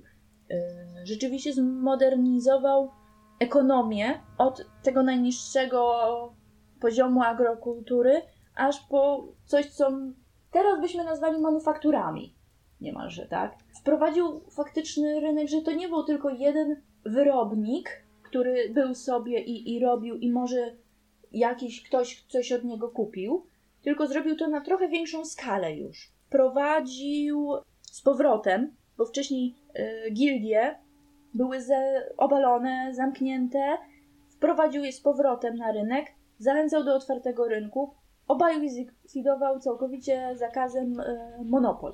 Nie było, po prostu, nie ma. Wolny handel mamy, wszystko świetnie ten. Wspierał to budową dróg i to nie tylko tutaj, jak mówię, dla handlu, ale też dla łatwiejszego przenoszenia wojsk, tak, z miejsca na miejsce. No bo wiadomo, po dobrych, szerokich drogach te wojska przenosiły się o niebo szybciej niż wcześniej niemalże przez chaszcze, tak? I musimy wziąć pod uwagę to, od czego zaczynał, tak? To był kraj, który był od 150 lat, od ponad 100 lat w stanie wojny, tak? Czyli no był, ale był, tak? Tutaj zaczął właśnie na dużą skalę budownictwo i, i pchanie w handel, bo wiedział, że jeśli pchamy w handel, jeśli damy możliwości, jeśli te drogi będą bezpieczne, no to będzie nam się nakręcał. W związku z tym mamy te bogactwa, którymi możemy wspierać właśnie armię, którymi możemy zdobywać nowe technologie i dalej, tak, ładować je w dalszy rozwój kraju. I co jest ciekawe, jako jeden z pierwszych rozwijał handel nie tylko z Chinami i Półwyspem Koreańskim, co był, były to tradycyjne, ale także właśnie z Europą, z Filipinami, e, z Siamem, z Indonezją, tak? Więc facet miał ogromną, ogromną wizję, tak? Wprowadził na przykład pierwsze w ogóle zwolnienia od podatków, tak? To, że danych tych ktoś nie musi płacić za dane też, czy pro, to zależy, nie wiem, u nas teraz na przykład nie jestem ekonomistą, tak, ale no, za coś tam nie muszę płacić podatku, fajnie, tak. E, ustanowił prawa regulujące branie kredytów. Jak to wcześniej to było wszystko na kocią łapę, w tej chwili to było wszystko skodyfikowane, jak to robić ten. Dlatego moim zdaniem właśnie e, jest to postać niezwykle ciekawa, w tej chwili, jak wspomniałam, lepiej przedstawiana. I dlaczego o nim mówię? E, Mówię o nim ze względu na e, kolejną grę o Tomę, tak, wiem, straszne. E, Love Legend of Sengoku. Jest tam właśnie między innymi Oda Nobunaga, który moim zdaniem jest świetnie przedstawiony, bo co, się dzieje w grze? W grze się dzieje tak, że jesteśmy dziewczyną, w tym razem się nie przenosimy w czasie. Dziewczyna jest urodzona w Japonii w tamtych czasach i jest tak zwany body double, czyli sobowtórem jednego z, nie nazwę tego książąt, e, jednego z panów, tak, e, mniejszych klanów. Są do siebie podobni w związku z tym, a on jest bardzo chorowity, ona nie, w związku z tym ona zazwyczaj właśnie szła na wojnę, była trenowana tak jak chłopiec i tak dalej. Oda Nobunaga w pewnym momencie orientuje się i też mamy właśnie pokazane, jak on y, z tych społecznych właśnie aspektów robił, że zwraca ta y, bohaterka uwagę na to, że okej, jakim cudem w jego mia- miastach, tak, bo jak odwiedzała, to widziała, że ludzie są szczęśliwi, nikt się nie boi, jest spokój, a jak tylko próbowało się coś dziać, od razu ciach ucięte, tak? Nie ma problemów takich. Więc jest bardzo, bardzo dobrze moim zdaniem pokazany ten aspekt. No i też aspekt jest taki, że y, mamy wreszcie jedną z niewielu heroin, które nie są, że tak powiem, szmatą do podłogi. Jest ciekawie rozwinięty ten romans, tak? Więc chciałam zaproponować właśnie, że jest to ciekawa opcja, jeśli na przykład chcielibyśmy jakoś, jeśli panowie chcieliby panią podsunąć, tak, czy coś. Jest to sposób na zainteresowanie, tak? Czy pani, które akurat nie interesowały się, bo tak jak mówiłam, zazwyczaj pani się konfliktami nie interesują, w związku z tym być może tak będzie łatwiej, tak? Wejść w ten klimat łatwiej zrozumieć, co się dzieje. O czym jeszcze powiemy? Trzy królestwa. Dobrze? Nie zgubiłam się jeszcze z moją rozpiską? Nie ominęłaś czegoś przypadkiem? E, tak. Czy ja czegoś... Sądzę, że teraz ja mógłbym opowiedzieć o jednym anime i live action, które działo się w okresie, o którym właśnie opowiedziałaś. No, to ty miałeś opowiedzieć właśnie o Nobunaga Concerto. Yes. No. Ja oglądałam tylko pierwszy odcinek, natomiast bardzo polecam. Ale teraz Emi odpowie dlaczego. Powiem tak, anime było jakiś czas temu, potem, może wcześniej pojawiło się? Nie, najpierw było chyba, nie. Najpierw było live action, potem było anime, w każdym razie u mnie było na odwrót. Najpierw obejrzałem anime, potem się zainteresowałem live action. W skrócie polega to na tym. Mamy sobie młodego chłopaczka, który jest tam sobie w liceum, czasy współczesne, yy, nie jest jakimś tam orłem w szkole, historia też nie jest jego ulubionym przedmiotem. No i taki człowieczek wędruje sobie na jakąś tam wyst- wystawę. W zależności od tego, czy to anime, czy to live action, to tam ta wystawa ma, ma inny jakiś chyba temat. Po czym wracając z tej wystawy, spada po zboczu, przenosi się w czasie do, do świata, do okresu, kiedy był Oda Nobunaga. I pierwszą osobą, którą spotyka na swojej drodze po przeniesieniu się w czasie, zgadnijcie kto jest. Hitler. Hmm. Uuu, nie ten czas. Stalin? Prawie, ale nie ten czas. Niektórzy by powiedzieli, że, że porównywalnie no ten Nobunaga był, ale jednak nie. Nie, właśnie spotyka na swojej drodze e, Nobunagę, który postanowił, stwierdził, że ma wszystkiego dość i spierdolił od siebie z, z zamku. Po czym właśnie natrafił na chłopaka i co się okazało? Obydwaj byli jak dwie krople wody, jak bliźniaki jednojajowe, identyczni. W związku z tym, co następuje? Nobunaga stwierdza, że o, to ja sobie ucieknę, ja się gdzieś zaszyję, nikt mnie nie znajdzie, a ty zajmiesz moje miejsce. No i chłopak na początku, okej, no stwierdził fajnie, nie wiedział co się dzieje, ale myślał, że, że trafił na jakąś, e, na jakiś pokaz sztuk wojny, pokaz samurajów, bo te wystawy, na których był, to właśnie miały taki, taki charakter, więc myślał, okej, no to trafiłem gdzieś na jakiś pokaz, ktoś chce, tak, ktoś chce mnie w jakiś sposób tutaj wciągnąć, to super fajnie, ja się cieszę. E, Jeszcze był film. Jeszcze była opcja, zastanawiam się, że może to film kręcą. Tak. No i w każdym razie zamienili się, za- zamienili się miejscami, Nobunaga sobie pojechał na ten, a za Nobunagą była cała jego świta, którzy chcieli go zgarnąć.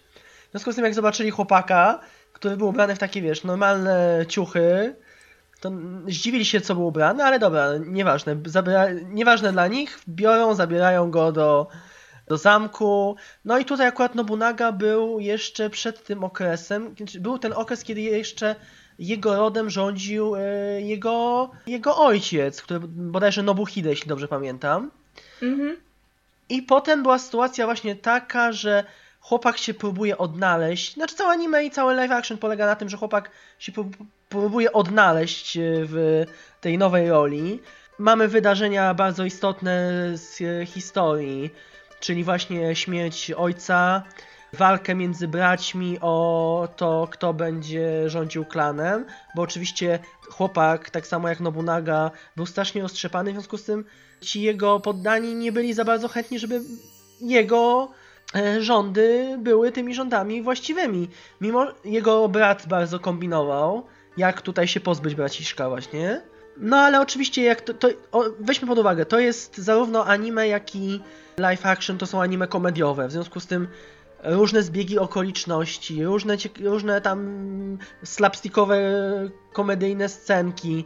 No dochodzi do tego, że Nobunaga staje się tym szefem, szef, szefem głową rodu. Jak zobaczył swoją młodą żonę, którą miał, mimo że chłopak w rzeczywistości, ten młody, który się przeniósł, to jeszcze był prawiczkiem, nie miał w ogóle, nie widział pewnie dziewczyny na, na żywo nagiej żadnej czy coś, dowiedział się, że ma żonę.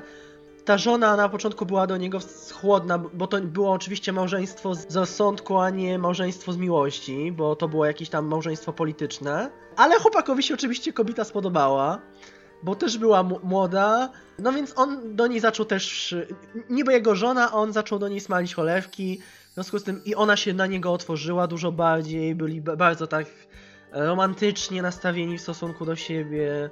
No i kolejne jakby mamy te etapy z życia tam od Nobunagi w różnych pokazane jak chłopak, który nie ma pojęcia o historii, nie ma pojęcia o taktyce wojennej, patrzy się na tych wszystkich ludzi dziwnie, oni się patrzą na niego dziwnie.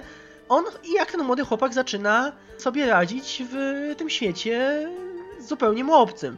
Fakt, na po, z początku bardzo mu pomagało to, że miał ze sobą podręcznik do historii, w związku z tym wiedział w którym roku i w którym momencie co, jakie wydarzenie miało Co miejsce i co się dzieje, dokładnie.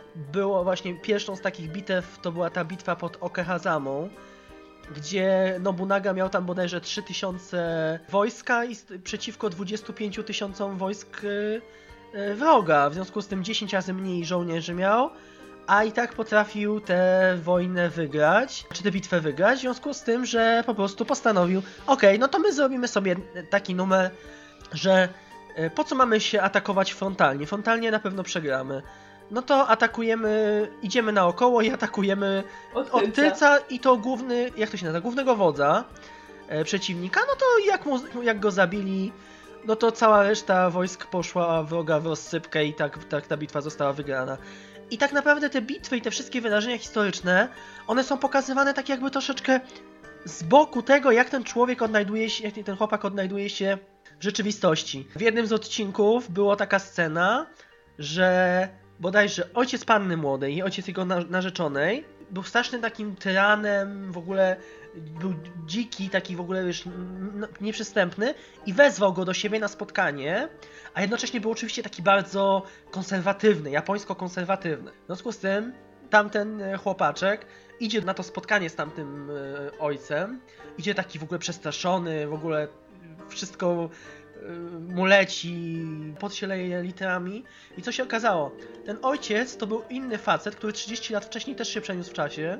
W związku z tym yy, obaj sobie trochę pogadali. Okazało się, no, w tym momencie ten chłopaczek się zorientował, że no nie ma raczej tutaj stąd odwrotu i no i zaczął być jakby naj, jak najlepiej zaczął kombinować w jaki sposób zdobywać zarówno poparcie, w jaki sposób zarówno zaczął być takim właśnie politycznym przywódcą, jak tak, jak to wszystko doprowadzić do odpowiedniego poziomu.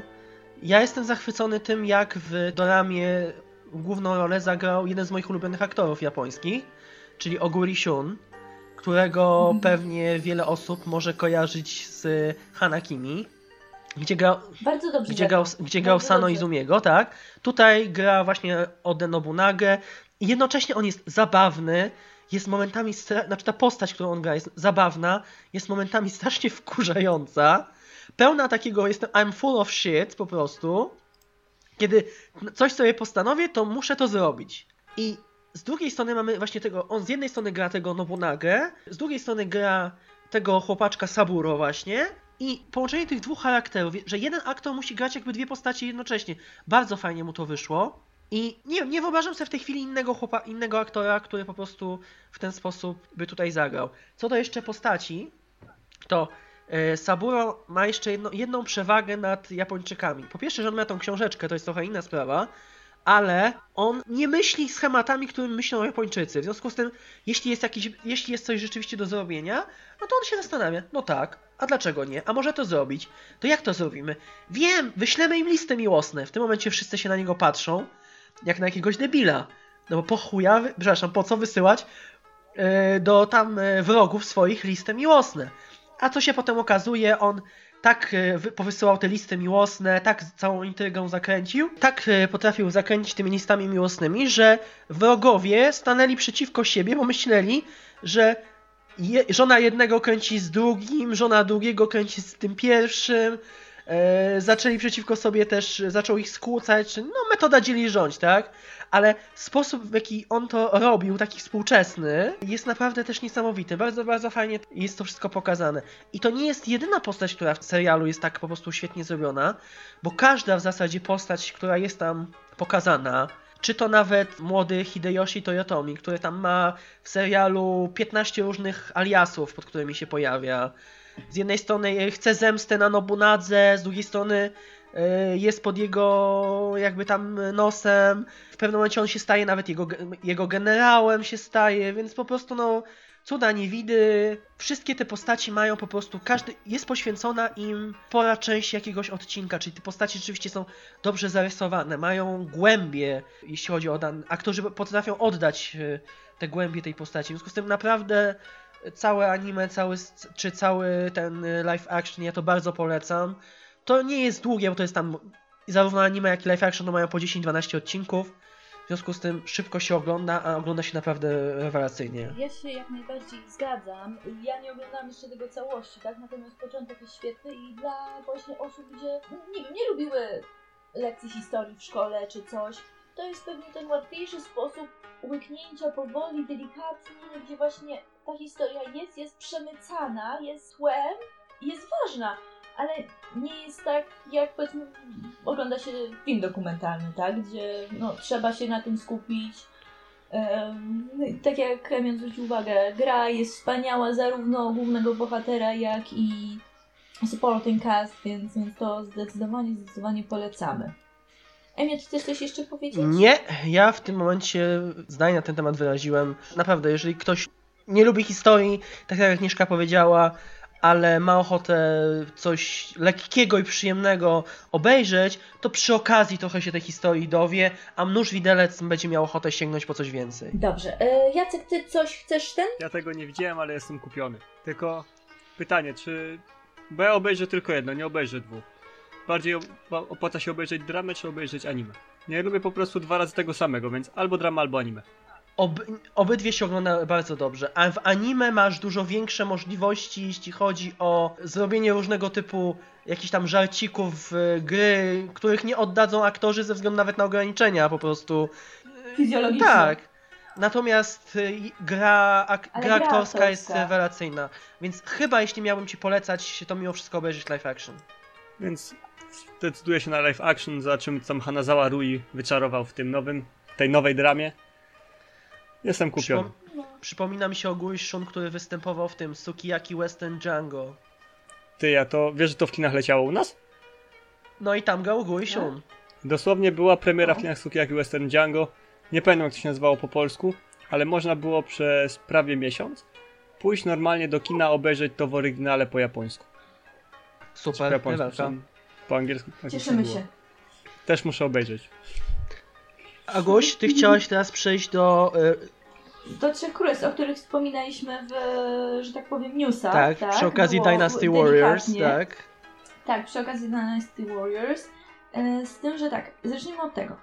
E, Emi odpłynął, że właśnie Dynasty Warriors, która jest grą, to na podstawie tego ma być film, a to jest na podstawie e, romansu Trzech Królestw. Otóż romans Trzech Królestw, który jest powieścią historyczną napisa, spisaną, przynajmniej napisaną w XIV wieku, opiera się na faktycznych wydarzeniach historycznych.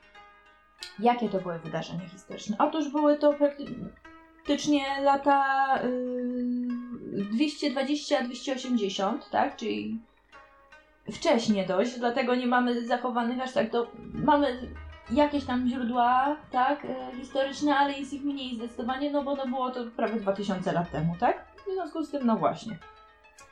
Z tego natomiast co wiemy? I o czym to, to jest i z czym się to je? Tak jak e, sam tytuł wskazuje, tak, romans Trzech Królestw mamy... Nie do końca są to nawet trzy królestwa, bardziej bym powiedziała trzy prowincjonalne władze. Co konkretnie? E, Podział Chin. Wei, Shu i Wu. Co się działo? Po dynastii Wu, e, przepraszam, po dynastii Han, a przed dynastią Jin, dynastia Han miała ten zdecydowany problem, że była praktycznie w depresji politycznej, ekonomicznej. E, Dlaczego? Bo to była seria w tej dynastii młodych władców, którzy, to, to nawet młodych, oni wstępowali na tron cesarski jako dzieci. W związku z tym wiadomo, jak to jest okres regencji, tak? No ale jak się rodzinka dochapała, to nie chciała puścić. W związku z tym młody cesarz, szukając, żeby no, jakiegoś poparcia i żeby z- wiekiem dorosłym odzyskać tą władzę, bo fa- faktycznie stawiali go w takiej sytuacji, że on nawet z osiągnięciem, gdzie powinien już przejąć władzę, on dalej tej władzy nie przyjmował, ba był kiepsko przygotowywany do tej władzy, tak? No bo nie chcieli, żeby był przygotowany, no jak będzie przygotowany, to przejmie ją.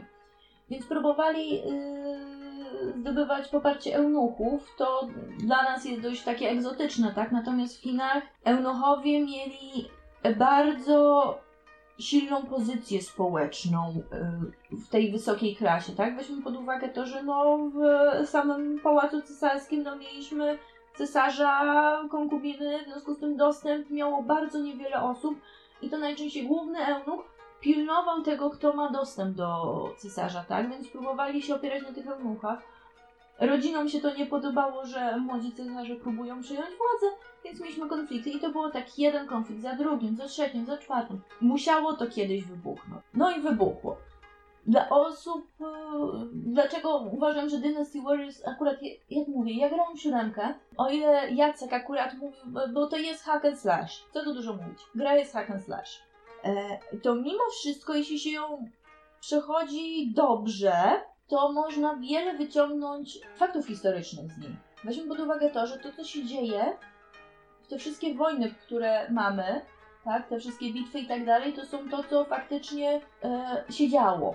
W związku z tym, osobiście, jeśli ktoś chce zagrać, polecam najpierw przejść Way, potem Shu, potem Wu. Nie wiem, jak ty Jacek przechodziłeś. Ja leciałem po kolei, wszystko jak leci. Wszystkie kampanie. No tak, ale to... Tak, ale w jakiej kolejności... W którą grałeś? Ja grałem w tą na Vita Dynasty Warriors X, jakoś tak. To, w to grałem na pewno jako Aha. ostatnie. Tak to jeszcze na PlayStation 2 i trochę na PC, ale to jedna wersja na A. PC była No to taka. starsze, one się troszeczkę... Tak, tylko że jedna No. wersja na PC była taka, że nie mogłem jej dopaść nigdzie po angielsku, a mój kumpel akurat miał pożyczone, że tak powiem, yy, w oryginale po japońsku. I wtedy jeszcze Aha. ciorałem, nie znając właśnie tych wszystkich znaczków i tak dalej, więc nie powiem ci dokładnie jak grałem, ale Dobra. jeździłem na koniu, tłukłem wszystko. No, a to ostatnie Tak, to, no. to była, znaczy w tej części na Vita, którą mieliśmy w plusie, była nawet kampania, Mhm. która się nazywa Romance of Three Kingdoms. I to było odwzorowane jedno po drugim. Tylko właśnie nie pamiętam no kolejności. właśnie, no, no o to chodzi, że teoretycznie y, mówię na podstawie siódemki, bo ją mam i ją tłukłam na różne sposoby. Najlepiej jest przejść, ze względu na to, że taka była kolejność mniej więcej. Trzeba wziąć pod uwagę to, że tutaj też były alianse polityczne, y, ale pierwszym, która się y, dorwała do władzy, po tym jak praktycznie ta dynastia Han została no, faktycznie obalona. Taki był brzydki fakt. Była rebelia y, tak żółtych turbanów, bo, bo mieli już dość, można władcy tego, no bo w momencie, kiedy na górze się tłuką, tak, no to wszystko odczuwają na dole. Ryba się psyła od góry i niestety psuła się bardzo źle i bardzo śmierdziała. W związku z tym ci chcieli coś z tym zrobić, próbowali wziąć młodego, nowego cesarza, żeby jego wziąć i wychować jeszcze inaczej, no i to jedno wielka, dodatkowe właśnie jedno wielkie zamieszanie i z tego mieliśmy cały ten konflikt. Najpierw powinno się przechodzić y, Way. Dlaczego? Teoretycznie można przejść y, którąkolwiek najpierw. Przywódca Way, Cao Cao, on był jako pierwszy, który się do tego głównego koryta dorwał. E, Na początku miał jakieś wsparcie Shu, ale miał też wsparcie właśnie Wu. Potem Shu przejęło pałeczkę, a dopiero potem Wu. Tak? I akurat w siódemce jest tak, że jest jeszcze e, dynastia Jin, ale ją trzeba bodajże dwie, dwie inne przejść, żeby to odblokować. Czy trzeba wszystkie trzy przejść? Jakoś tak było, nie wiem, ja, ja to przechodzę po prostu, to nie, stanowi problemu. Ale jest tak, że jeśli się słucha tego, co się dzieje, można się bardzo dużo dowiedzieć. O samym konflikcie, o tym, że na przykład e, w grze. e, Dlatego mi się podoba to przedstawienie, tak? Bo w jednym. E, Jestem na przykład w Way, bardzo przywiązałam się do niektórych postaci. Część postaci ginie, znaczy my giniemy. Więc to też jest troszeczkę inny ten, bo jesteśmy przyzwyczajeni w grach do tego, że okej, jak zginę, to się zaraz respanuje, tak? To tutaj tak nie ma. Ta postać ma zginąć. I dopiero gramy następnym, e, tak? Potem na przykład e, jak e, ładujemy siu i jesteśmy w siu, to my jesteśmy tym, który zabił, gdzie my wtedy byśmy, więc świetnie pokazuje właśnie jak konflikt można odczuwać z różnych stron, tak? I bardzo mi się podoba właśnie ta gra dlatego, że nie jest to tylko hack and slash, tylko jest tu bardzo dużo emocji, bardzo dużo przekazane i właśnie to, że e, ta historia, tak jak przechodziło i jak potem dynastia Jin w końcu się narodziła, tak, z tego całego konfliktu, przejęła po Wu, bo Wu najdłużej było, ale właśnie to jak udało im się znaleźć ten złoty środek, gdzie przecież Jin pod y, Wu, tak, oni zwalczyli z nimi, w związku z tym mamy właśnie to, y, mamy pokazane różne postacie y, generałów, którzy dotąd y, funkcjonują, tak, w świadomości azjatyckiej, zwłaszcza chińskiej.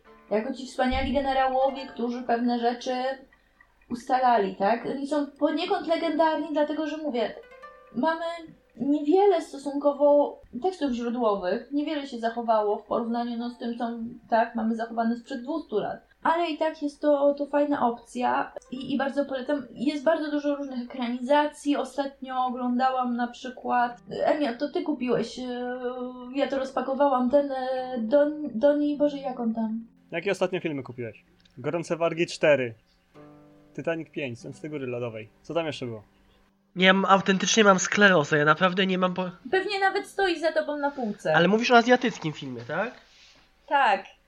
To moment, odwracam się już na półkę. A, no Trzy Królestwa się film nazywa. Tak? To, to nazywa ten? To u nas tak to nazwali? Czy... Bo oryginał może być inny. Daj no mi mo- daj mi moment. Królestwo. E, tak czy inaczej.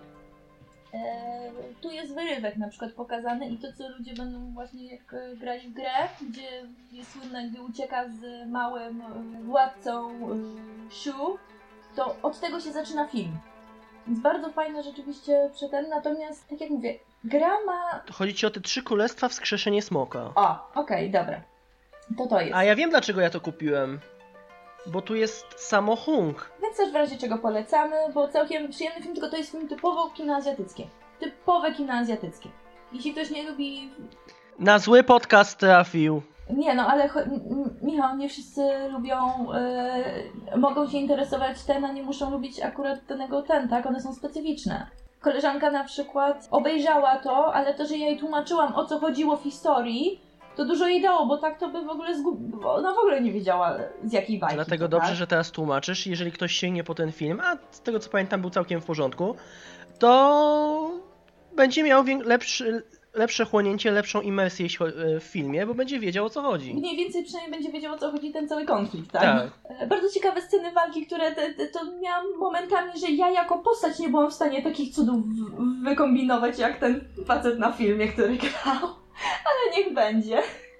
W porządku. I chyba tym możemy zakończyć naszą część azjatycką. Jeżeli nie masz nam nic więcej do dodania, mówisz świetnie i my możemy cię słuchać godzinami. Przestań, słuchaj, przestań się łasić. To ja się nie będę łasił i możesz przekleić to, co mówił Emiot, bo to jest prawda. Dobra. E, a więc tak, e, teraz mam przedstawienie historii Europy bardziej, tak? E, z tym, że Emio, czy ty chcesz ten gosik w końcu? Ja powiem tak. Wspomnieć o nim jako... Bo to, ta seria, a zresztą Em- Emiot wytłumaczy. Gothic to jest takie anime detektywistyczno-historyczno w połączeniu z romansem. I mamy tutaj wprawdzie fikcyjny kraj, który się nazywa Sauville i jest położony na terenie Alp w obecnej Francji. Dzieje się akcja, zaczyna, akcja zaczyna się w 1924 roku. Z tym, że jeśli tak popatrzymy na akcję samego serialu i wydarzenia tam opisane, to tak naprawdę ten 24 rok w fikcyjnym, tym, znaczy w tym anime, odpowiada tak naprawdę około 30, latom 37-39 przed wybuchem e, II wojny światowej, gdyż e, wydarzenia, które tam są opisane, poprzedzają, które są e, pokazane w tym anime, poprzedzają, co jest nazywane, nie jest nazywane to II wojną światową, tylko drugim wielkim konfliktem, który pochłania cały świat. Jest to aluzja do II wojny światowej po prostu. Natomiast y, no, jest to data zupełnie różna, aczkolwiek mamy tutaj intrygi polityczne, e, mamy knucia na najwyższym szczeblu, zawiązywanie sojuszy z różnymi krajami, w tym kraj nasz, ten Sowil, zawiązuje z dyktatorskimi Niemcami, no więc też jest nawiązanie, wiadomo, do Adolfa Hitlera i tak dalej. O czym jest w ogóle to anime? Bo anime jest o chłopaku, który nazywa się Kazuya Kujo, jest trzecim synem oficera japońskiej armii, który przybywa jako transfer student do Akademii Świętej Małgorzaty właśnie na terenie Sowil. Tam poznaje małą, 150 metrów płaską, inteligentną dziewczynę ze złotymi włosami do podłogi, która ma na imię Victoric. Dziewczyna jest cholernie inteligentna, oczytana, całymi dniami przesiaduje na szczycie biblioteki, bo nie może opuścić kam- kampusu Akademii, bo z powodów, o których nie chcę mówić, żeby nie spoilować, ale jest związana z nią też cała intryga wielka w tym anime i tego skąd ona pochodzi. E, Nie może opuścić kampusu Akademii, w związku z tym zajmuje się albo czytaniem, albo rozwiązywaniem zagadek kryminalnych, z którymi przychodzi jej brat, który jest detektywem i nie może sobie poradzić z zagadkami. Początek tego anime to są takie lekkie zagadki kryminalne, które oczywiście trup się ściele gęsto, ale mamy zagadki kryminalne. Natomiast później intryga związana z, zarówno z matką, jak i z jej ojcem, z tą rodziną całą, to wszystko łączy się jakby z tą intrygą właśnie polityczną i mamy bardzo fajne anime, jednocześnie rozwija się to uczucie między dwoma, dwoma postaciami, a jednocześnie ta mała dziewczynka jest taka trochę, wiadomo, jak, jak przez ileś tam lat jesteś cały czas w zamknięciu i siedzisz tylko z książkami, to no nie, wiadomo, jej relacje, relacje społeczne z ludźmi a tym bardziej z chłopakiem, który też jej się zaczyna podobać, no nie są takie, bym powiedział, e, zbyt wygładzone, w związku z tym możemy się często spodziewać jakiś, czy to ona go kopnie, czy uderzy, czy stwierdzi, że jest idiotą, stwierdzi, że jest głupkiem, jak ktoś przychodzi do niej, a ona go nie zna, to chowa się w szafie. W związku z tym jest taka mała, ma, mała społeczna, ale cholernie inteligentna dziewczynka, która oczywiście w, seria, e, w serialu wygląda na dziesięciolatka, ma lat 15, ale to standard. Loli musi być. Tak. Natomiast całe anime jest zrobione bardzo, ale to bardzo dobrze, bo zarówno pod względem graficznym, pod względem kreski jest świetnie odwalona robota. Postacie są świetnie wykreowane. Te wątki wszystkie od samego początku, ja w moment dopiero przy siódmym czy ósmym odcinku zdałem sobie sprawę, że praktycznie każda postać poboczna, którą nawet na moment gdzieś tam zobaczymy, ona odgrywa później jakąś tam rolę ważną w intrydze. W związku z tym Gdybym teraz obejrzał to po raz, pier- po raz drugi, miałbym zupełnie inne pewnie postrzeganie tych wszystkich postaci, wszystkich wydarzeń, bo wiedząc co, się, co będzie dalej, zacząłbym zwracać uwagę na większość szczegółów i naprawdę jest to wszystko bardzo, bardzo fajnie ze sobą połączone. Natomiast mówię, no jest ta intryga cała polityczna, w związku z tym można popatrzeć też jak trochę z przymrużeniem oka i trochę w fikcyjnym kraju jest pokazany prawdziwy konflikt przed II wojną światową i, i w trakcie II wojny światowej. No to jest na pewno jakiś sposób Japończyków, tak? No bo być może nie chcą poruszać bezpośrednio, no tak jak wspominaliśmy wcześniej, biorąc pod uwagę ich problemy z poruszaniem mm, niedawnej historii, tak? To w jakiś tam sposób odnieśli się do tego, tak? Ale właśnie w, w taki. Emio, czy coś jeszcze? E, Z tym anime nie. To przechodzimy dalej. Tak. Aczkolwiek chciałam tylko wspomnieć, bo w rezultacie się, się zakręciłam i nie przeczytałam z własnych notatek. Emiot mi przypomniał. E... Patrzcie, to, to się nazywa bardzo dobrze przygotowana prowadząca, która nawet ma jakieś notatki przed sobą, a my Tak, ale prowadząca nawet nie jest analogowa, tylko ma kartki papieru, tak, na których ma zapisane. Było słychać. Tak, wiem, no ni- To ma swój urok. to niestety, no to, to, to tak, to tak, to zwierzę tak ma. E, Zapomniałam wspomnieć, Emiot mi przypomniał e, a propos II wojny światowej, e, że właśnie owa, ów konflikt tak, tych trzech królestw w Chinach jest uważany za drugi po II wojnie światowej najbardziej krwawy konflikt. Wiadomo, w historii. w historii. Wiadomo, że tak jak mówiłam, zapiski z tamtych czasów są różne, tak? Różne była jakość owych zapisek, natomiast szacuje się, że mniej więcej dwie trzecie ludności zginęło. Tak? Czy to jako żołnierze w armiach owych królestw, czy też jako, no niestety, postronne osoby, tak? Powodowane głodem, no bo wiadomo, jak taka masa przechodzi w tej z powrotem, więc daje to pewien obraz ogromu zniszczenia kraju. Jak bardzo ludzie musieli być zmęczeni. Czyli teraz, proszę Państwa, yy, bliżej naszego podwórka. Część osób może znać ową serię, bo jest manga, jest anime, jest emiot, tak? Live action. Jest film live Action, action, tak. tak. I musical. Być może, nie wiem, jeszcze, wiesz, jakoś mnie przeraża opcja tego w ramach musicalu. Nie wiem, po prostu Sebastian śpiewający trochę tak jakoś nie. Ciel co innego. Niektórzy może już skojarzyli, tak? Kuroshi Tsuji, Black Butler, yy, autorstwa Jana Toboso. Jak mówię, jest u nas na rynku, jest już sporo tomów. Być może bardziej panie kojarzą niż panowie, y, ze względu na kreskę, która jest niesamowita. Jest po prostu tak piękna, dokładna. y, Jest trochę typowo żeńska, tak? Ale bynajmniej nie powiedziałabym, że jest to manga, czy też anime. Anime oglądałam trochę, zdecydowanie wolę mangę, no ale ja zawsze wolę mangę, tak? Ja jestem taki zboczeniec, wstrętny zwierzak. Natomiast e, manga bynajmniej nie jest e, tylko i wyłącznie dla kobiet. Jest to coś, co się nadaje dla wszystkich, tylko panowie muszą, musieliby się przekonać, że właśnie to nie, tam nie ma ograniczenia. Jest trochę wątków romansowych, ale one są bardzo z boku. Chodzi o historię. Jaka jest historia? Mamy e, fan, Ciela który jest młodym e, lordem, odziedziczył tytuł po swoim ojcu i problem polega na problem, nie problem, zależna patrzeć, tak?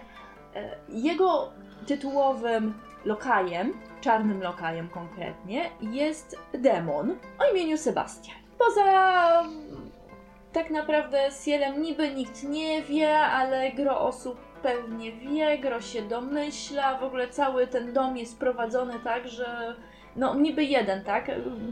Javiera taka, że na trzy fajery, ale yy, mają tam jedną służącą, która niby ma sprzątać, jest bardzo yy, upośledzona wzrokowo w ten sposób, że jest bardzo dalekowzroczna.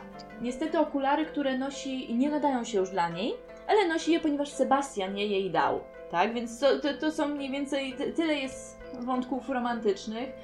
Jest ogrodnik, który notorycznie doprowadza ogród do stanu nieużywalności. E, Raz na przykład wypalił cały ogródek tuż przed przyjściem gościa. Oczywiście Sebastian uratował e, sytuację, Sebastian posprzątał dom, a kucharz jest tak samo wydolny jak e, cała reszta domu, w związku z tym to on musiał także ugotować. E, ponieważ kucharz zniszczył ich e, obiad, który miał być podany dla gościa. Tak jest tak, że head butler, tak, tak to nazwijmy, ale pan Tachibana tak sobie z boku się pojawia i dają mu tylko zieloną herbatę, proszę niech pan pije, niech pan tam siedzi spokojnie, tak? Sebastian praktycznie robi wszystko, on ten cały cyrk obsługuje, jest absolutnie wspaniały i ma chysia na punkcie kocich łapuś. Poza tym, o czym jeszcze jest, dlaczego tutaj trafiło? Historia cała dzieje się w wiktoriańskiej Anglii, tak? Dzieje się już w tych czasach troszeczkę późniejszych, po śmierci e, księcia Alberta, pojawia się królowa Wiktoria, aczkolwiek pojawia się bardzo, bardzo nietypowym sposobie pokazania, tak? Bo wjeżdża na przykład na koniu taka że tak powiem, babka, joho, tak? Więc tutaj widać właśnie, jak Japończycy mogą sobie pozwalać na to, żeby historią się bawić. Trudno jest oczekiwać na przykład po ludziach z zachodu, zwłaszcza w Anglii, oczekiwać, że ktoś zrobi komiks w ten sposób będzie pokazywał królową Wiktorię. Oni mają owszem swój humor. Z Wiktorii mogą się troszkę podśmiewywać, ale nie w taki sposób. Jest to bardzo specyficzne. Dlaczego serial jest taki ważny? Otóż jest on, jakby to nazwać, Elliot mógłbyś mi pomagać. Ty też to czytałeś. Wepchnęłam ci to w gardło. Homoseksualistą. Ale ja nie czytam w twoich myślach i nie wiem, co chcesz powiedzieć o tym, jaki jest Ciel. Jaki jest Ciel? Jest upośledzony. Nie, jest, Jest. Nie, on jest bardzo... cudnym, bardzo inteligentnym, młodym chłopcem. On mi właśnie przypomina bardzo Wiktorikę z y, Gosika, bo też jest właśnie taki stroniący od ludzi, niski, mały, A jeszcze inteligentny. właśnie, właśnie jest taki tsundare, tak? To, co się kojarzy właśnie, Tak, to że jest dokładnie męska wersja Wiktoriki. Wiecie co wam mogę szczerze powiedzieć? Jak pierwszy raz zobaczyłem Kuroshitsuji, Tak? to myślałem, że to jest jakaś manga o gejątkach. Abs- znaczy, jak, wiesz co, jakbym ci przywaliła kijem w jedno oko, a prysnęła sprayem e, w drugie, to może by tam mógłbyś się dopatrzyć gejątek. Natomiast Widziałem takie sceny w tej Tak, mandze, gdzie co? oni praktycznie spijali sobie herbatę ze swoich ust i tak, ale to słuchaj, to, to coś w tym jest. nie, nie, nie, nie, nie, to, to, to jest fanserwis, który się pojawia od czasu do czasu. Czasami Siela przebierał na przykład za kobitkę, tak, bo, bo będzie bardzo ładnie w tym wyglądał. Nie, tutaj skupienie... Tak, on ma taką subtelną To urodę. dlatego, że. Ale to też o to chodzi, tak? Ale e, weźcie pod uwagę kreskę. Tak, że nawet te postacie męskie, one nie są takie męskie, męskie w sposób, w jaki my widzimy w shonenach, tak? Natomiast to jest bardziej takie mystery i to tym się skupia. Na przykład mamy sprawę e, Jack the Ripper, tak? Czyli Kubo rozpruwacza i tak naprawdę Ciel jest psem królowej. Jego zadaniem jest usuwać zagrożenia w kraju. Tylko, że on to robi w sposób nie do końca zawsze legalny i dlatego on się ma, że tak powiem, przemykać pod radarem, tak, jednocześnie. Mając demona u swojego boku, to daje radę, tak? I o, na tym jest skupienie się całej mangi. To, że się, okej, są tam, można różne rzeczy zrobić, różne rzeczy zobaczyć, ale tak jak mówię, mniej jest tych e, homoerotycznych wątków, bardziej jest skupione na Sebastianie, który jest po prostu niesamowity, a jednocześnie nie jest tak jak. Co po niektórzy mogą znać e, sformułowanie Gary Stew, to jest od Mary Sue, czyli taki, oj tak, bo on jest idealny, ale tak do, do powymiotu, nie wiem jak to ładnie nazwać. Nie, po wymiotu się kojarzy z emiotu, to zostańmy do pożygu. Tak czy inaczej, on taki nie jest. On jednocześnie czuć tą złą aurę od niego. Wiadomo, wiemy, że on. Dlaczego on się tam znalazł? Zawarł pakt z Cielem, któremu uratował życie. Ciel, tak powiem, wiadomo co sprzedał, no bo co można sprzedać demonowi, tak? A póki co, to ten ma być wierny i tak dalej. I ma go pilnować, żeby temu się nic nie stało. Taki jest brzydki fakt, a jednocześnie Ciel wykorzystuje go właśnie do brudnej roboty, więc jest to trochę supernatural, ale właśnie jest osadzone bardzo ładnie w realiach wiktoriańskich. Widzimy na przykład British e, India Company, tak? Mamy właśnie epizod z Kary, mamy poruszanie... Bardzo fajny epizod, bardzo fajny. Wspaniały epizod, tak? Mm, Poruszanie właśnie... Jaki epizod z kary? A, Jest konkurs na zrobienie kary. Pojawiają się Hindusi, tak, też się przewijają. Jest pokazane właśnie troszeczkę też strony hinduskiej, tak, jak oni trochę do tego podchodzą. Sebastian ma tam właśnie pewne spięcie z jednym z Hindusów. Jeszcze tam historia wracająca do Indii troszeczkę, więc to tak zahaczająca. Tak, więc jest to podłoże historyczne, ale tak jak mówię, ono jest bardzo ładnie. e, Także przyjmuje się je i nawet się nie zauważa tego, że się przyjmuje, że się dowiaduje pewnych rzeczy, które faktycznie były. Co jest na przykład genialnego w Cielu, to jest to, że on sam praktycznie sam prowadzi e, fabrykę zabawek. Pomieszaną także z fabryką słodyczy i tak dalej, ale to, że on jest właśnie innowacyjny, że on wyszukuje nowe sposoby na rozwiązywanie, w związku z tym oczywiście nie jest lubiany. Jeszcze do tego, jak co po niektórzy wiedzą, że jest psem królowej, to już w ogóle, tak? Nikt się do niego nie chce zbliżać, no bo jest osobą niebezpieczną, tak? Tak jak zazwyczaj większość z nas nie chce mieć do czynienia na przykład z Jakuzą, tak? No bo chcemy sobie ładnie pożyć. W miarę długo. A zazwyczaj ludzie wokół Ciela mają problemy z pożyciem długim. Przynajmniej takie się ma wrażenie. Yy, więc trochę wnętrzności lata, aczkolwiek jest to inaczej pokazane, no bo jest to kobieca typowo kreska, więc nie ma.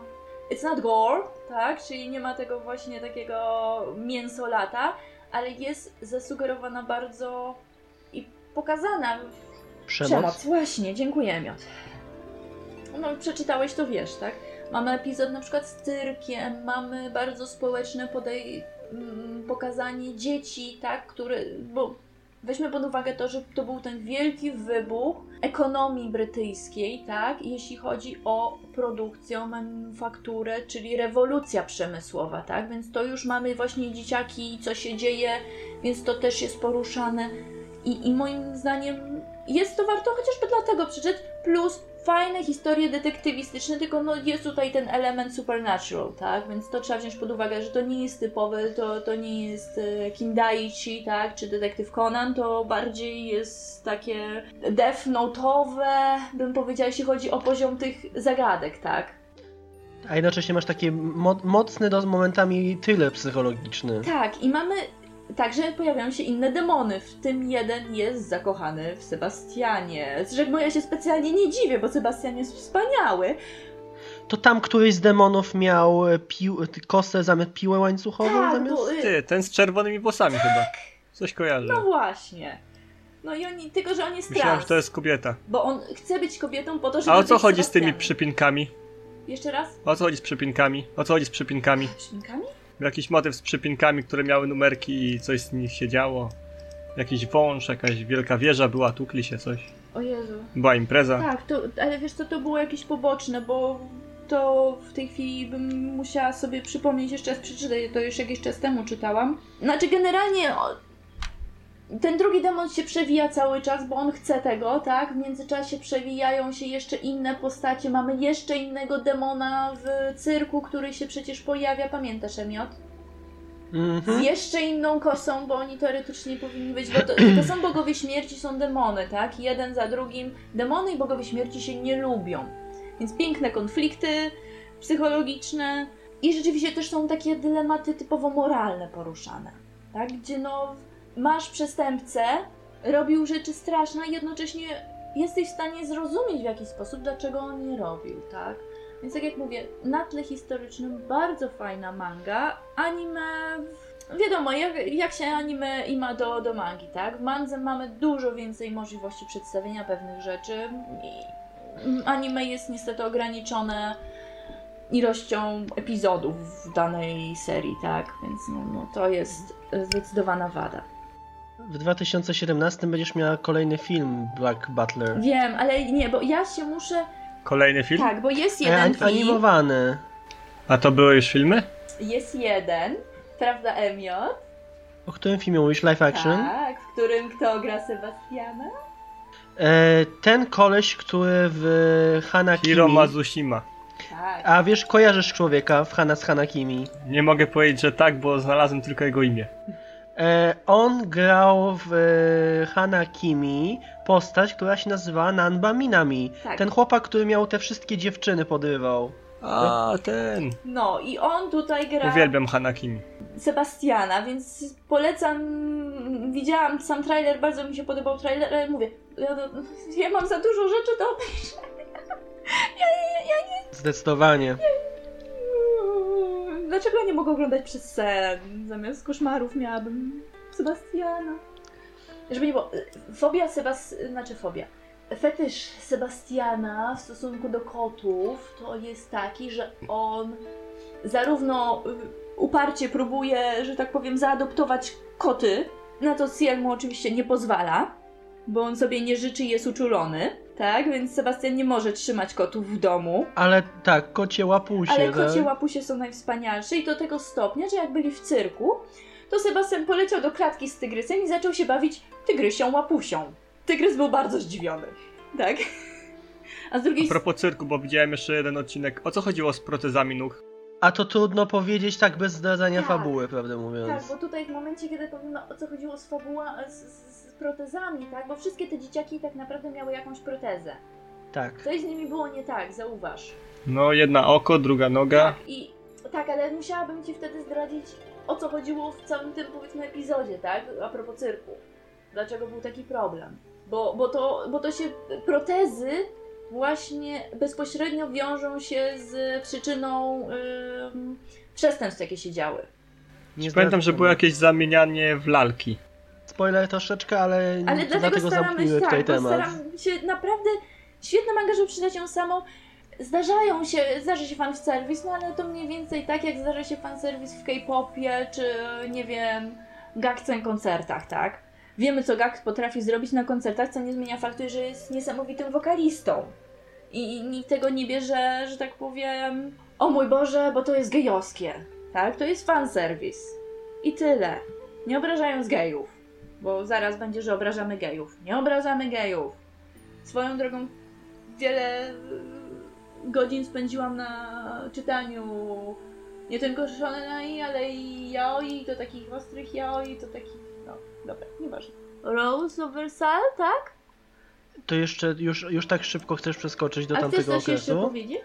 Nie, bo ty chciałaś teraz opowiedzieć o wiktoriańskiej Anglii, którą już powiedziałaś. Tak. E, a czy chcesz e, przybliżyć okres wcześniejszy, czyli okres właśnie przed, przed, przed rewolucją francuską i po rewolucji francuskiej? Czy od razu mam przejść do omawiania anime? Znaczy, zakładamy, że część z Was słuchaczy zna przynajmniej podstawy historii. To mówię o pań, panach i paniach, którzy byli w matwizach i tak dalej, tak? Że było coś takiego jak rewolucja francuska, czyli lud się zdenerwował. Zdenerwował bardzo. Tak, lud się zdenerwował, że chodzą głodni i, i ten, podczas kiedy klasa wyższa mm, świętuje cały czas, tak? I wielkie przyjęcia i tak dalej. Okej, musimy zrozumieć często, co jest tylko przedstawiane tak, w taki sposób bardzo pobieżny. Ludwik XIV, XV i XVI. XIV to ten, co, co Król Słońca i absolutyzm. Jak już gdzieś tam kojarzę? Jak Jacek? ktoś usłyszał kiedyś I am the state, Jacek kojarzysz, bo ty mniej chyba w tej typu historii siedzisz, więc jesteś dobrym wyznacznikiem. Kojarzę, kojarzę. Kojarzysz, super. państwo to ja, te sprawy. Tak. I o ile Ludwik XIV chciał faktycznie nieźle dla kraju, to nie jest tak, że nie, chcia, że nie chciał dobrze.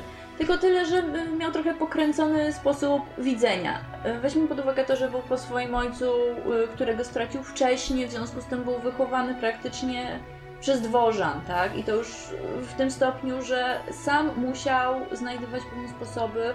Francja nie była w najlepszym stanie w momencie, kiedy ją przejął. E, Było bardzo dużo na przykład konfliktów z Anglią, tak? Więc tutaj musiał sobie jakoś radzić. W związku z tym stwierdził, że pierwsza rzecz to trzeba się pokazać, tak? I tutaj e, gro osób może na przykład jest serial Versal. Bardzo polecam serial Versal. To jest akurat e, serial francuski, tak? Francusko-angielski, więc mało ma może wspólnego z Japonią, ale jeśli ktoś chce zobaczyć dobrze opisaną historię z w miarę zgodną z prawdą historyczną, tak czy inaczej nie przekłamują jej póki co. W pierwszym sezonie nie ma przekłamań, aczkolwiek czasami rzeczy są nagięte albo domysły są snute i na tej zasadzie to robią. Tak czy inaczej bardzo dobry serial. Najpierw był Ludwik XIV, tak, który próbował, wojny mu średnio szły, no ale cóż, tak. 15 robił mniej więcej to samo i znamy ich z tego, że mieli bardzo dużo pań do dyspozycji w nocy. I nie tylko w nocy, tak? No bo bycie królewską faworytą na dworze francuskim było bardzo dobrze pojmowane. Tak jak mówię, i 14, i 15, i kochanek, i dzieci z tego mieli na szuflę po prostu. I potem przyszedł biedny Ludwik XVI. Niestety nie był tak jak jego poprzednicy. On był bardziej spokojny, on nie szalał. W momencie, kiedy wydali go za mąż, powstał taki znaczący problem, że on nie wiedział, co ma robić. ze swoją żoną. Teraz historia się zgadza, że najpewniej po prostu nie wiedział, co ma z nią robić, bo to, co robił, co jest w jego zapiskach, to to, że jakby to powiedzieć tak, żeby przeszło.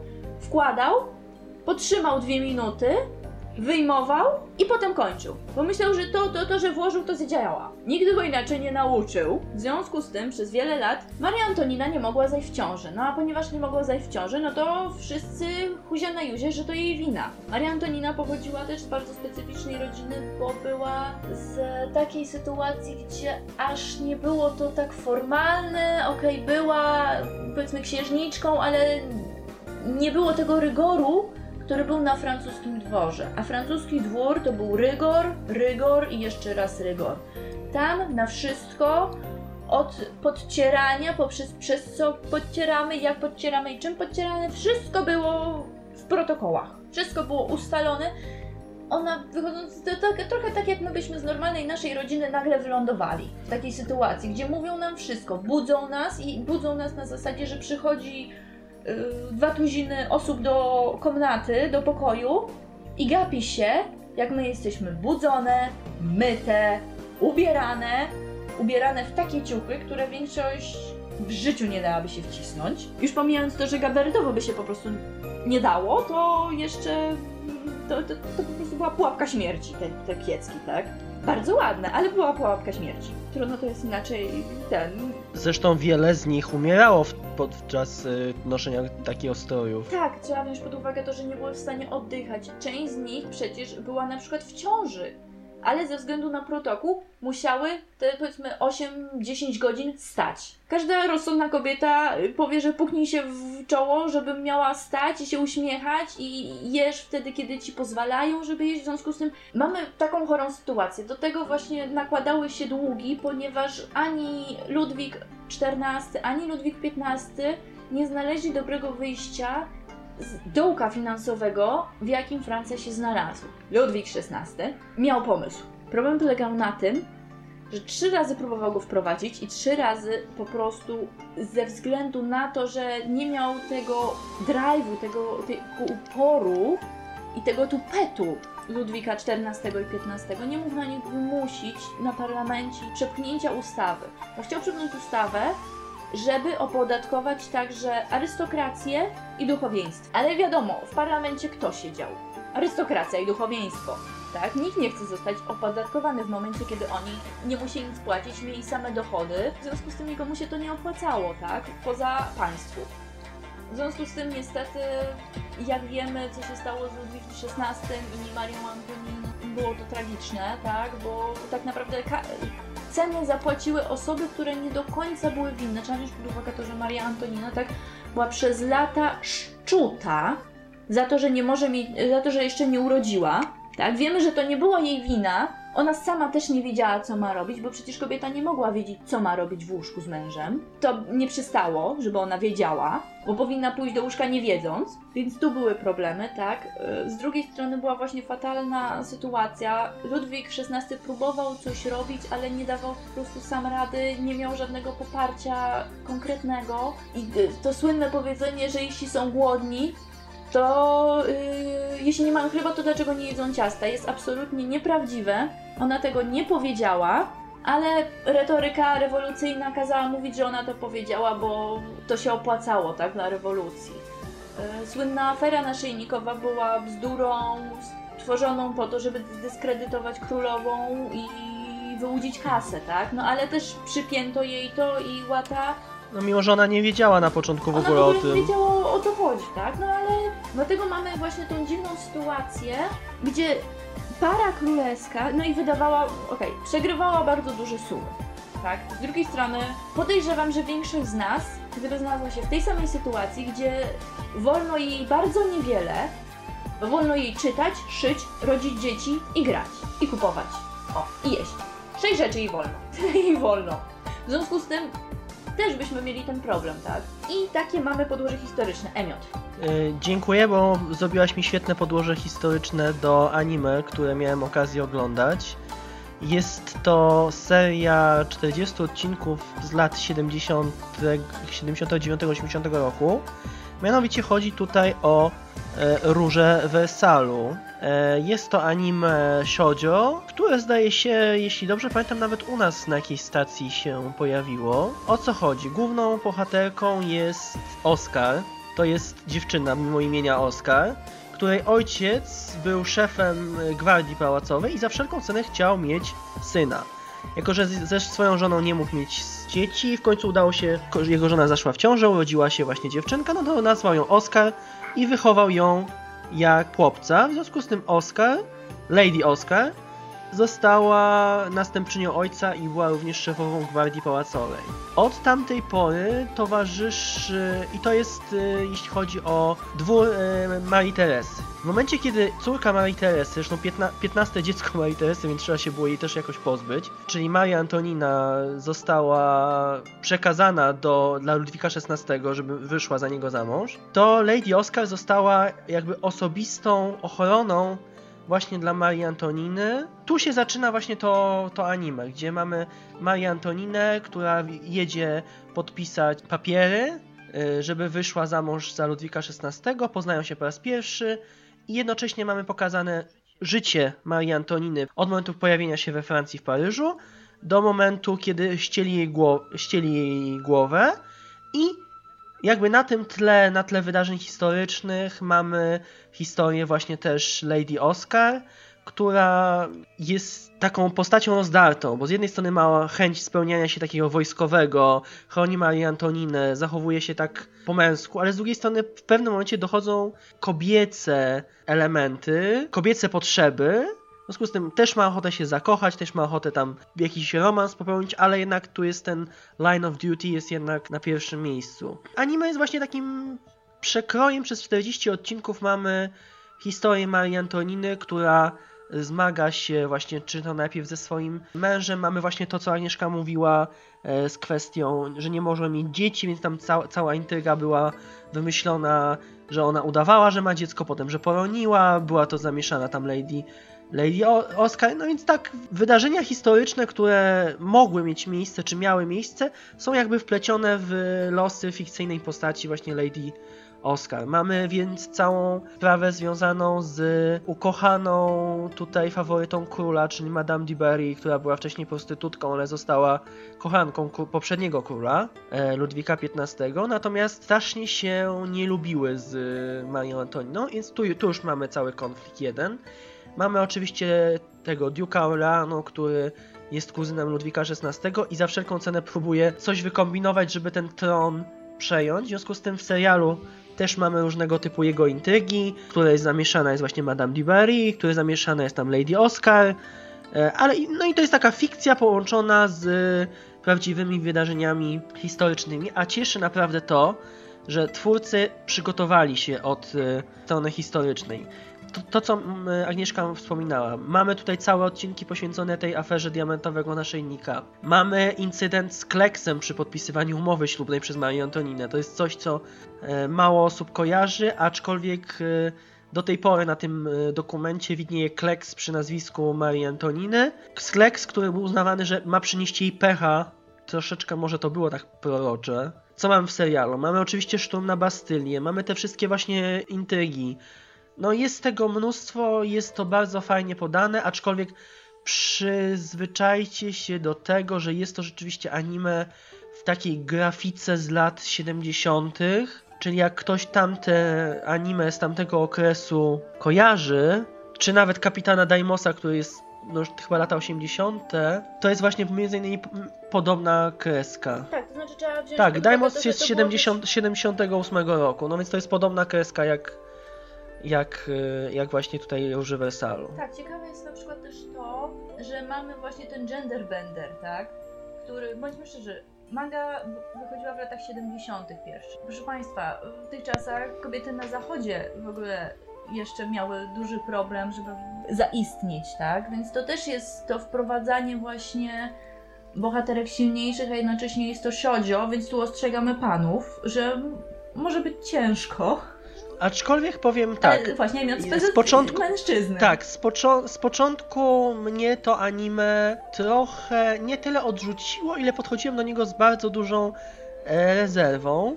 W związku z tym, że jeżeli jakieś anime jest przeznaczone bardziej tym bardziej romans historyczny, e, anime shoujo, więc tak podchodziłem do niego właśnie z taką rezerwą. Ale powiem tak, po trzecim czy po czwartym odcinku, kiedy te intrygi zaczęły się e, pojawiać i zaczęło rzeczywiście to, to anime żyć thrillerem, takim, takimi dramatami, bardzo dobrze to się oglądało.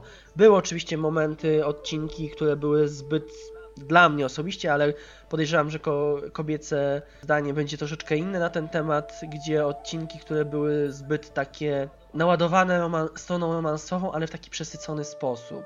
Na zasadzie Maria Antonina patrzy na tam jakiegoś szwedzkiego polityka, młodego szwedzkiego hrabiego, jaki on jest piękny, jakie on ma oczy, ja chcę z nim być sam na sam, serducho mi bije. No i takie teksty lecą powiedzmy przez 5 minut. Wiadomo do kogo jest to skierowane, ale mm, przymykając oko na tego typu rzeczy, również uważam, że i męska część może tutaj się odnaleźć, tym bardziej, że pomijając tego typu zagrywki czy tego typu teksty, sama intryga historyczna jest bardzo dobrze poprowadzona. Tak, i to rzeczywiście nawet mm, związki interpersonalne są bardzo dobrze oddane, bo rzeczywiście matka y, Ludwika XVI nie znosiła swojej synowej i to bardzo delikatnie rzecz ujmując, nie znosiła, tak? Więc no, to, że jest to oddane tak dobrze w anime jest naprawdę fajną, fajną sprawą, tak? E, dobrze, czy coś jeszcze dodać, czy Jacek jakieś Tak, ja pytania? chciałem Tak. jeszcze tylko poinformować, że u nas na naszym rynku w tej chwili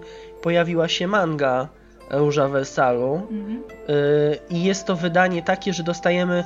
Trz, yy, będzie to wy- wydanie trzytomowe u nas. Oryginał ma 10 tomów, więc to dostajemy mniej więcej po 3-3,5 tomu w jednym takim większym wydaniu zbiorczym, co też jest pewnego rodzaju ciekawostką i jest u nas to wydawane i pierwszy tom jest już na rynku. Dobrze. E, Jacek, masz jakieś pytania? Ja tylko słucham. Ty trochę wkładu, mój drogi. No było już o wkładaniu i wyjmowaniu. Tak, to już było, teraz ja dwie minuty trzymam. Teraz trzymasz, dobra. To trzymaj. Nie no, u mnie jest ten problem, że ja bardzo rzadko oglądam takie w miarę poprawnie historyczne anime, mangli albo gry. Ale może masz jakieś Więc pytania? tutaj trudno. Pytania na przykład, które nasi, u naszych widzów mogą się, yy, widzów, słuchaczy mogą się zrodzić, tak? A no, yy, żebyśmy mogli odpowiedzieć przynajmniej na część od razu, tak? Powiem tak, przy was to jest trudno, bo się przygotowaliście i praktycznie pokrywacie wszystko, o, o co dziękuję, już mogliby zapytać. Super, Ewia, No. coś już pokrywamy. Jesteśmy lepsi Dlatego niż też Wiktor pokrywacie. Dlatego dobrze, że to jest tylko i wyłącznie podcast y, audio, a nie wideo. O matko. 18 plus puszczany tylko po 22. Uff. To już słuchacze muszą sami sobie włączać. Włączajcie tylko po 22. Tak. Specjalny link się pojawi, kiedy przesłuchacie ten podcast trzy razy. Wtedy wyskakuje wersja wideo. No. Nie wiem, czy wszyscy by chcieli oglądać mnie w wersji wideo. Dlaczego, Oj tam, oj tam. dlaczego mam wrażenie, że to by było coś, ale mukbang tylko nie do końca mukbang, tylko że ja bym nie jadła nad tym. No w sumie ten To ja bym jadł. To, to, To ja ty bym byś jadł. jadł, znacząc się, ja nie wiem, słuchaj. Niech mi płacą jedną trzecią chociaż co tej gwieździe K-popu za jedzenie i ja mogę jeść codziennie. Nawet to, co ci dadzą, tylko i wyłącznie. Tak, nawet mogą być jaja byka faszerowane Ty zjesz w wszystko. tych chrząszczach. Dobra. O, o jedzeniu może kiedy indziej. Więc jak już doszliśmy do Róży Wersalu, Tak, na następne na liście jest y, Agnieszko Cantarella. Tak, zastanawiam się, czy najpierw Cantarelle, czy Cezar. E, o autorki... A jaka jest różnica? Mm. Weźmiemy najpierw Dlaczego się Cezara. zastanawiasz? Dlaczego? E, zaczniemy może od początku, bo obie serie będą traktowały, co jest zabawne, mniej więcej o tym samym. Będą traktowały o, jak można się domyślić, Cezarze, tylko że tutaj Borgi. Dlaczego Borgi? Temat bardzo ciekawy. U nas na zachodzie e, ostatnio by, znaczy ostatnio, przez jakiś czas leciał, tylko musieli go skończyć wcześniej, bo koszty były zbyt wysokie. Borgiowie, więc parę osób może kojarzy. E, całkiem swoją drogą niezły. E, autorką Cezara jest e, Sorio Fuyumi. Dlaczego możemy kojarzyć Sorio Fuyumi? Ponieważ jest autorką Marsa, który był u nas wydawany. Różni się poza tematyką oczywiście. Także tym, że autorka dołożyła niezwykłych starań do tego, żeby oddać epokę bardzo dobrze. I to do tego stopnia, że współpracowała z jednym ze znawców okresu, żeby dać tą autentyczność odczucia. Generalnie, tak jak można się domyśleć po, po tym, co już powiedziałam, tak? Jest to seria trwająca. Tak, jestem, jestem. Muszę się tylko, muszę zebrać myśli, bo zaraz się tu zgubię. Od młodości mamy Cezara, mamy praktycznie od urodzenia, przedstawianego jego w sposób dość ciekawy. U nas w Europie nie sądzę, żebyśmy mogli się doczekać tego typu przedstawienia. Najczęściej dostajemy to, co dostaliśmy na przykład w Assassin's Creed, czyli Cezar jest psychiczny i zły. Oczywiście pod koniec życia pewnie był psychiczny. Przepraszam, trochę trudno się dziwić, biorąc pod uwagę to, że miał ostry syfilis, a syfilis ma to do siebie, że wywołuje stare stany paranoidalne i, i wszystko temu pokrewne. E, Natomiast, tak jak mówię, tutaj jest oddanie na przykład to, jak on został e, biskupem w bardzo młodym wieku. Jest e, to właśnie ze względu na, na pokazanie tego, że jeśli ktoś chciałby mm, w taki łatwiejszy sposób właśnie, a lubi mangi, lubi anime, to polecam tą, jeśli chodzi o dokładność historyczną, bo kobitka bardzo, bardzo yy, dosłownie, no na ile mo- mogę mówić, co się działo, tak? Po kolei oddawanie, no bo matka nie mogła się zajmować przecież własnym dzieckiem, tak? No bo to by było absurdalne, no mm, tym bardziej, że miała je z kardynałem, który potem został papieżem, tak? To nie uchodziło, ale za to można było oddawać rodzinie do opieki. Jest to cały związek jego z Lukrecją, który u nas na zachodzie jest przedstawiany jako co najmniej kazirodczy ze względu na y, to, jak potem propaganda to sugerowała. Tutaj jednak w Mance jest bardziej już przeanalizowanie danych historycznych, jakie mamy, przesianie przez plotki, a przez fakty, które rzeczywiście są miarodajne w jakiś sposób, tak? Więc tu polecam w ogóle włoski renesans, tak? Bardzo ładnie e, zarysowana. O ile na przykład Mars jako taki jest bardzo otwarty, jeśli chodzi o kreskę, to tutaj jest większa dokładność. Chodzi o przekazanie właśnie tej architektury, tak? Ten nowy sposób myślenia, w jaki oni wchodzili z tym renesansem, tak? Który się dział właśnie, żeby pokazać, że umysł, że jak był uczony. To jest ważne. Y, Jak ja mówię, seria jest dalej trwająca, ona trwa od 2005. Na razie jest 10 tomów, są one dostępne na internecie, tak? W tej chwili na razie się nie doczekaliśmy. Być może będziemy mieli szansę, że jeśli będzie jak się ukończy, że może ktoś u nas wyda. Biorąc pod uwagę to, że Mars był bardzo popularny, więc już mówię. Autorzy, autorkę kojarzymy, a może się okazać, że u nas się sprzeda. Mniej, brzydko mówiąc, sprzedajną serią, moim zdaniem, byłaby właśnie Cantarella. Autorkę, której też kojarzymy e, z Seimaidena, czyli Yohiguri. E, Seria ma 12 tomów, jest już zakończona. Też mówi o Cezarze Borgi od młodości, z tym, że jeśli osoby czytały Seimaidena, nie wiem, któryś z panów pewnie nie czytał, no właśnie, em, to y, jest tam mocny wątek fantazy, tak? Tutaj e, Cezar Boże jest poniekąd od razu skazany, bym powiedziała, nawet na nieszczęście, na pewien tragizm e, postaci. Nie jest to tak oddane jak w Cezarze, gdzie jest to bardziej w adaptacyjny sposób pokazanie tego, co się działo z młodym człowiekiem.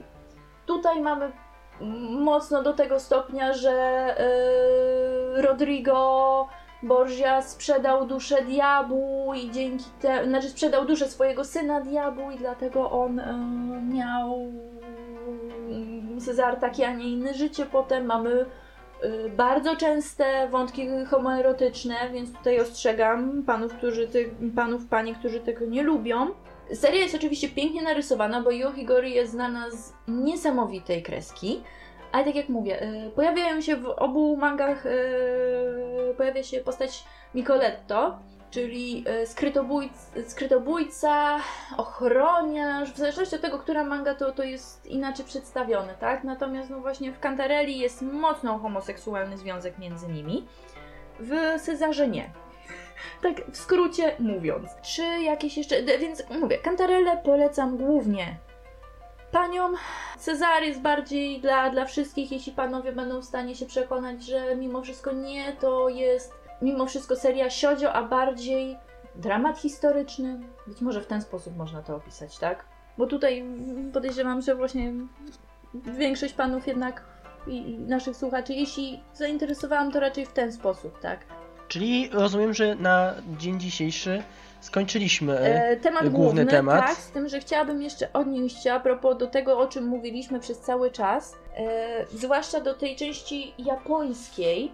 Jeśli osoby byłyby właśnie zainteresowane tym okresem, o którym pierwszym mówiliśmy, japońskim Bakumatsu, czyli koniec okresu e, shogunatu, to poza Bakumatsu Shinsengumi jest jeszcze gra Otome Destiny to Love, Natomiast jeśli chodzi o okres Sengoku, to jest bardzo płodny, tak to nazwijmy, bo między innymi gry o Tome, które poruszają i tutaj mówię, gdzie są historyczne postacie, tak, pojawiają się. Są na przykład Samurai Night Romance, Ninja Love Plus yy, czy Samurai Love Ballad. W tym można spotkać te postaci, o których, które się przewijają właśnie w tym okresie. Więc jeśli chcemy na przykład spróbować z grą, może bo w ten sposób będzie nam łatwiej podejść do tej historii, zobaczyć ją od środka, to, to bardziej ten, tak jak mówię, e, Love Legend of Sengoku przechodziłam. Moim zdaniem jest właśnie fajnie pokazana. Bakumatsu Shinsengumi jest niezwykle, do, dosłownie z datami co się działo. Do Trzech Królestw jest e, My Romantic Free Kingdoms, ale tutaj to jest bardziej tak, że no jest wspomniane, ale tutaj historia jest bardziej tak wymówką do romansu. Tam rzeczywiście można się nauczyć czegoś więcej, tak? Więc to, to jeśli o to chodzi, chciałam wspomnieć. Emiot, jakie mieliśmy tematy różne? Odnoszenie się do pytań? Tematach różnych mamy między innymi to, co ostatnio mi się udało obejrzeć, czyli e, e, live action i anime Termare Romare. To też takie trochę Historyczne. Ale a z drugiej strony bardziej takie z elementami fantastycznymi. Na czym polega Termare Romare? Z tym, że na, skupię się y, raczej na live action, dlatego że anime to tak naprawdę to jest seria 3 plus 3 krótkie OV-ki, gdzie nie ma jakiejś takiej, nie ma jakiegoś takiego głównego wątku przewodniego, raczej jest tylko to, co jest na początku live, e, filmu live action, więc na tym się chcę skupić. Jaki, jaka jest generalnie fabuła filmu? Mamy sobie nadwornego architekta łaźni za czasów e, cesarza Hadriana, który nazywa się Lucius Modestus. W momencie, kiedy jego pomysłowość tworzenia nowych y, ła- łaźni się wyczerpuje, zostaje on porzucony i musi znaleźć sobie jakieś inne zajęcie. Zanim się sobie to nowe zajęcie znajdzie, poszedł do łaźni. Podczas tego pobytu w łaźni schował się pod wodą i został wessany do. Gdzie został wessany? Do łazienki, do łaźni we współczesnej Japonii. I teraz tak. Mamy z jednej strony właśnie tego Rzymianina, który przenosi się w czasie do współczesnej Japonii i tam odkrywa wynalazki w łazience czy w łaźni e, japońskiej, które w momencie, kiedy woda sysa go jakby z powrotem do jego własnych czasów, wykorzystuje do tego, żeby budować e, coraz to nowsze łaźnie w domu w Rzymie, za co zyskuje poklask i cesarza właśnie, dla którego też tworzy łaźnie, i dla zwykłego ludu, bo na przykład zastanawia się jak, na przykład jak zrobić łazienkę w domu. No to zostaje przeniesiony do, łazien do, do łazienki i wyskakuje z takiej małej wanienki japońskiej, jak to w tych takich y, japońskich domach jest taka głęboka czy, czy, kwadratowa wanienka, która jest wąska, mało długa, ale jest głęboka. On z takiej wanienki wyskakuje i patrzy, co to jest w ogóle, dlaczego to tak jest, jak, tu jest jak to jest w ogóle podgrzewane. E, Jak ta woda jest doprowadzana? Widzi prysznic, to się zastanawia, co to jest za jelito jakiegoś zwierzęcia. Patrzy, woda z tego leci i przenosi to na swój grunt. Przy pierwszej wizycie na przykład częstują go Japończycy mlekiem owocowym z butelki, co bardzo mu posmakowało i zaczął coś takiego samego, schłodzone w głębinach wodnych, tam pod ziemią, mleko z jakimś tam dodatkiem owoców, zaczął sprzedawać i zaczął też zyskiwać zainteresowanie. Takie kapturki na głowę, które Japończycy sobie, czy tam ludzie sobie zakładają, żeby woda nie spadła na, nam na oczy, czy tam z mydłem i tylko na górze myć, myć, myć tak głowę, to takie coś też przejął do tutaj do Rzymu. Fajna była opcja w momencie, kiedy on poszedł do takiej nowoczesnej łazienki japońskiej, i patrząc tylko na te piktogramy na ścianach, zaczął naciskać przyciski na tym panelu do łazienki. Po Łazienki pierwsze w wchodzi do łazienki, kibla, a deska czy- mu... Tak, O. to wchodzi, do łazie, wchodzi do łazienki i sama mu się podnosi deska, więc on już stwierdza, gdzie tu są niewolnicy. Bo on w ogóle jest przekonany, że trafił do jakiejś krainy niewolników w ogóle i dlaczego, tak, dlaczego niewolnicy są bardziej rozwinięci od Wielkiego Rzymu. Więc e, trafił do łazienki tej nowoczesnej, wchodzi, patrzy, deska mu się sama podnosi przed nim.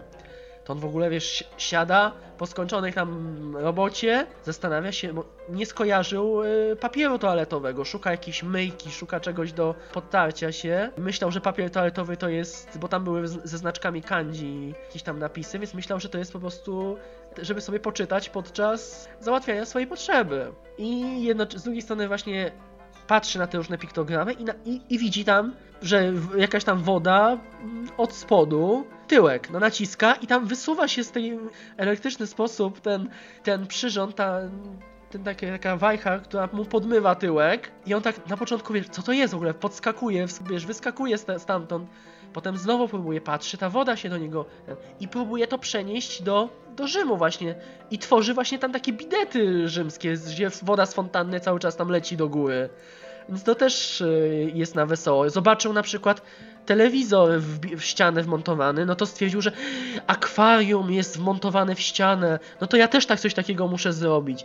Zobaczył świeczki zapachowe, no więc on też świeczki zapachowe wprowadził do, do Rzymu. I to jest właśnie takie komedia, taka we- wesoła komedia takich pomyłek. Potem się zaczyna zarysować intryga w momencie, kiedy jedna z kobiet, tam dziewczyna, u której on się e, pojawiał, pojawiał w Japonii, bo on się pojawiał u niej w domu, on się pojawił u niej w pracy, gdzie ona też pracuje w, salonie właśnie z łazienkami.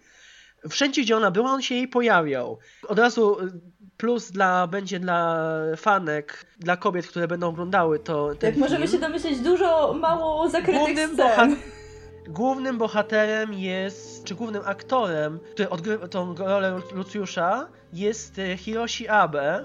Facet ma wprawdzie 57 lat, przepraszam, 50, 51 lat w tej wygląda. ale facet jest, pracuje jako, jako aktor i jako model. Tak.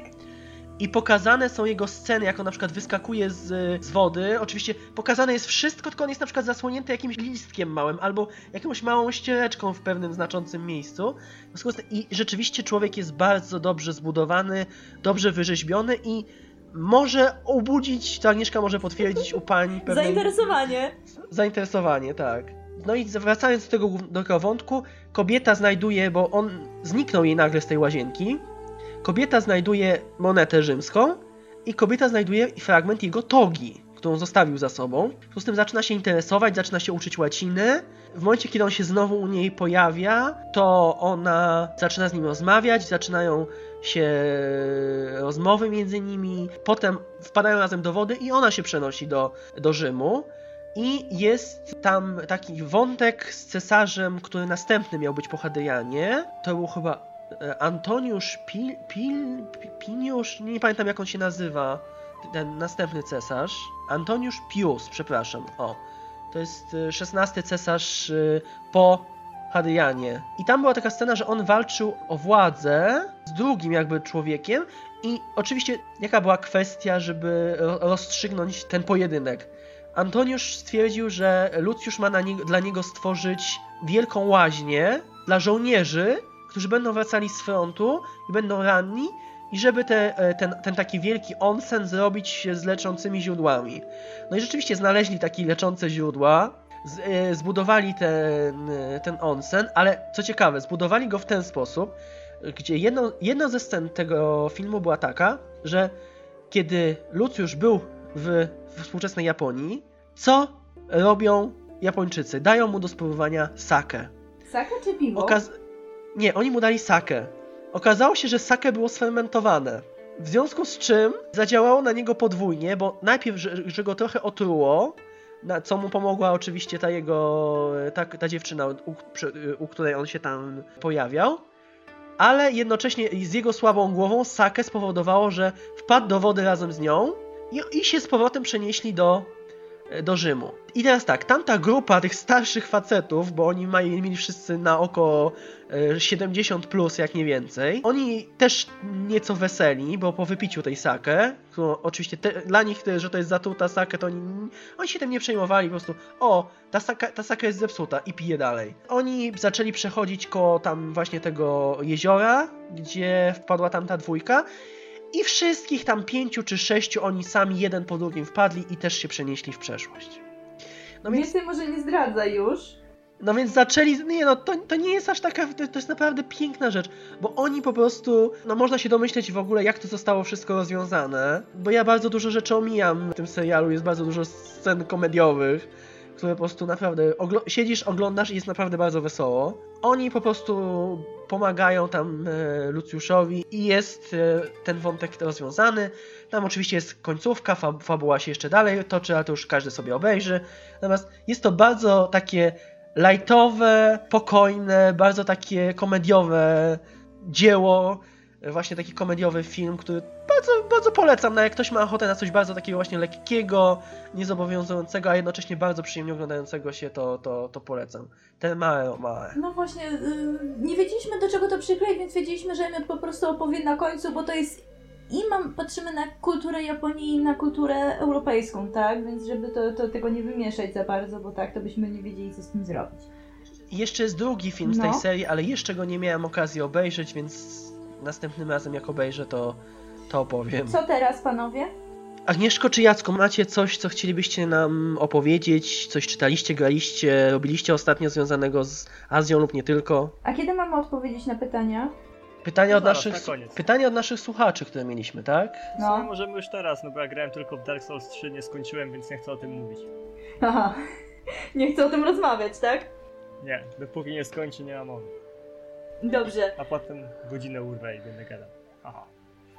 Dobra. pierwszym pytaniem, które myśmy otrzymali, to było pytanie, z którym mamy troszeczkę problemów, ale myślę, wydaje, że wspólnie jesteśmy w stanie na to pytanie odpowiedzieć. To znaczy jesteśmy w stanie poruszyć pewne rzeczy, też trudno nam patrzeć z perspektywy takiej, że my tyle już czasu siedzimy w tym temacie, tak, w tej kulturze, że czasami trudno jest wyłapać, tak, pewne rzeczy. Po części, że tak powiem, e, dostosowaliśmy nasze środowisko do tego, że albo ma nie zadawać pytań, albo wiedzieć, że jak zada jakieś pytanie, to usłyszy dwugodzinny wywód a propos tego, tak, sytuacji. Natomiast to, co możemy na pewno zwrócić, bo chodzi o to, że. Micie, Pierwsze tak? pytanie, pierwsze, nie, pierwsze pytanie jest od Daniela Czarneckiego, czyli naszego, Pozdrawiamy. naszego, naszego gościa z poprzedniego odcinka. Pytanie brzmi, jakie są najczęstsze kłamstwa wobec japońskiej historii proponowane przez popkulturę, a z, której zwykli, z których zwykli ludzie nie zdają sobie sprawy? I teraz żeśmy się zaczęli zastanawiać, z jednej strony mamy tutaj w pytaniu o najczęstsze kłamstwa wobec japońskiej historii, a z drugiej strony mamy tak pytanie o popkulturę i to jest takie trochę e, podwójne pytanie.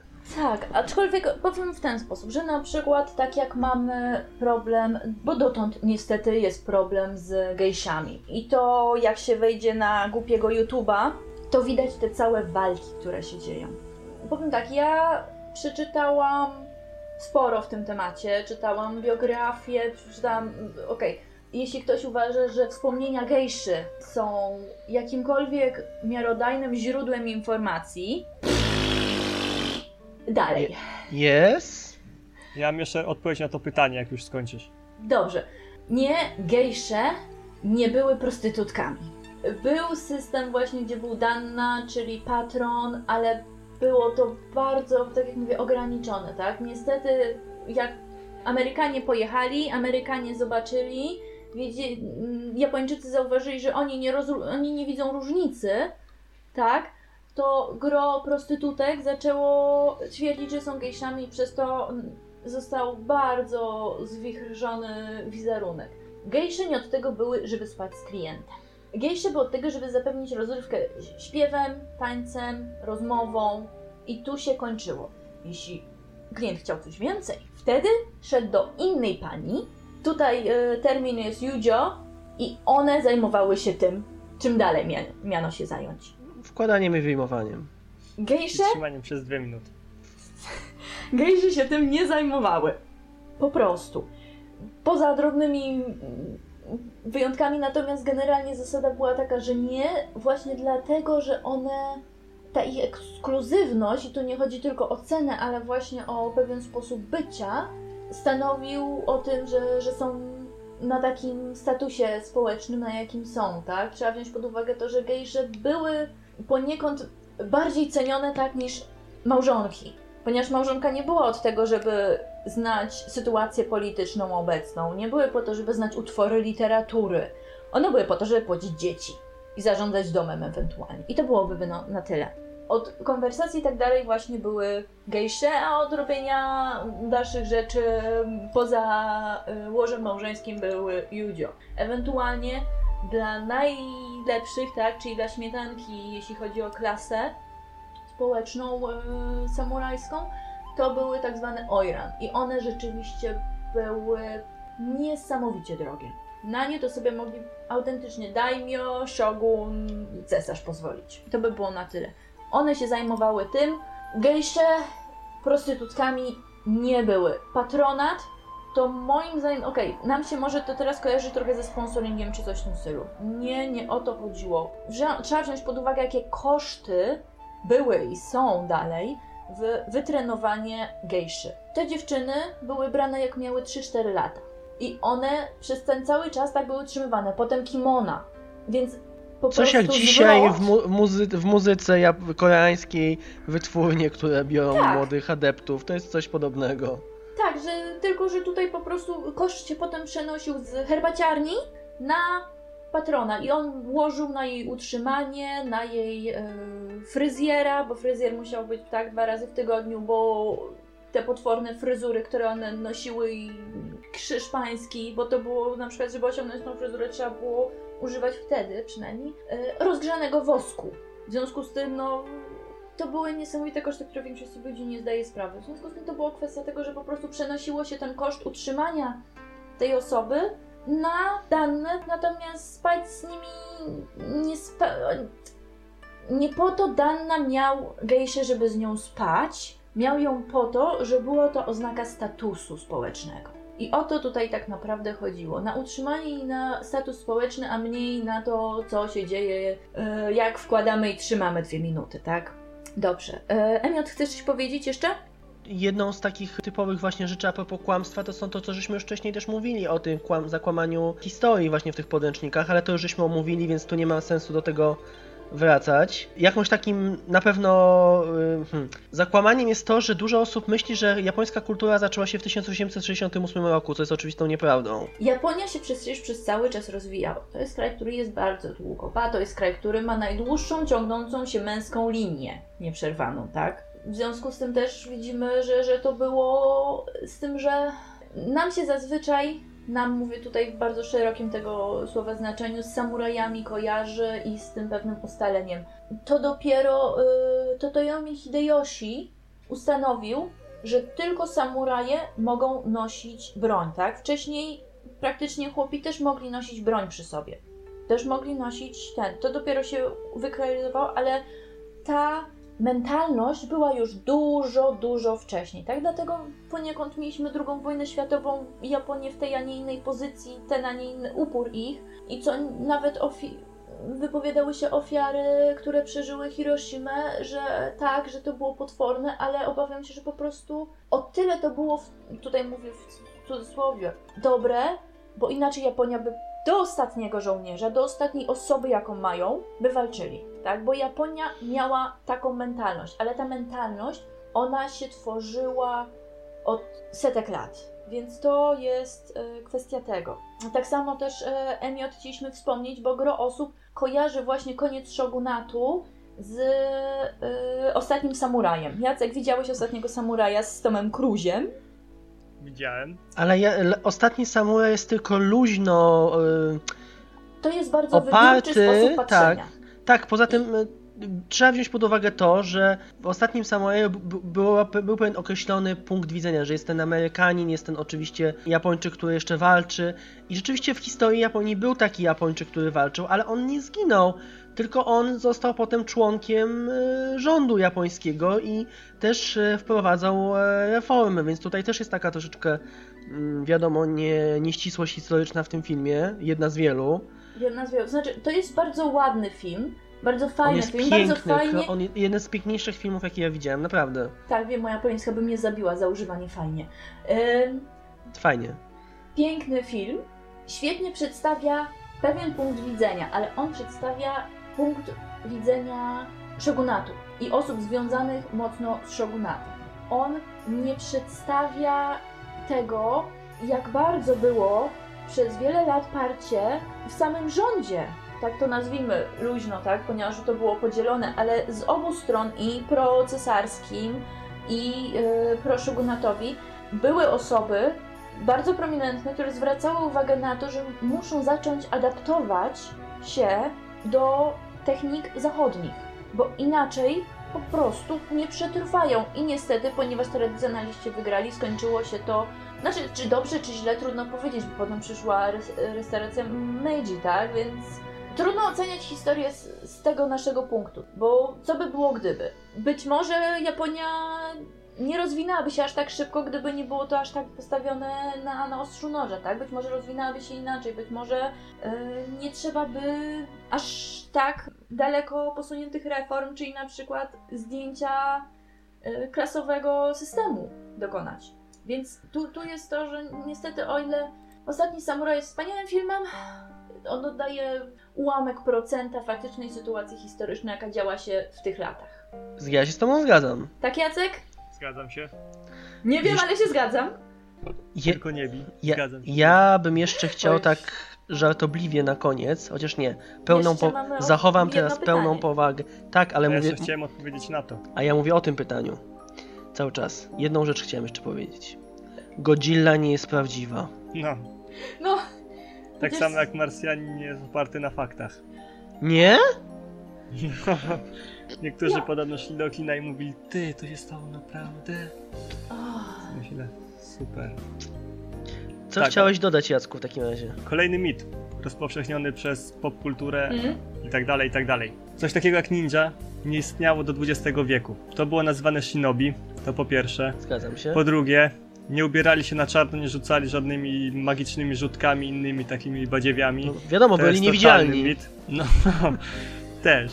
Ogólnie chodziło o to, że oni się przebierali najczęściej za zwykłych, nie wiem, chłopów, robotników i tak dalej. Kolejny mit to jest taki, że byli trenowani jakoś, nie wiem, w górach przez mistrzów Shaolin i tak dalej, i tak dalej. To jest już totalna bójda, ponieważ tak naprawdę to byli samurajowie, którzy byli szkoleni do tajnych operacji.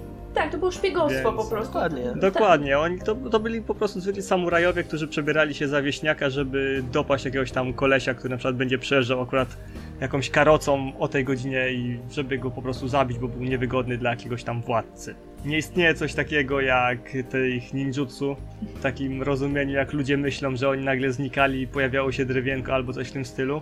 Nie wiesz, jakie jest powiedzenie, że No. na każdego ninja, którego widzisz, przypada pięciu ninja, które nie widzisz i dlatego, jako że to rośnie w postępie geometrycznym, to jesteśmy otoczeni przez ninja. I to ogólnie ten mit się wziął z tego powodu, że często atakowali znikąd.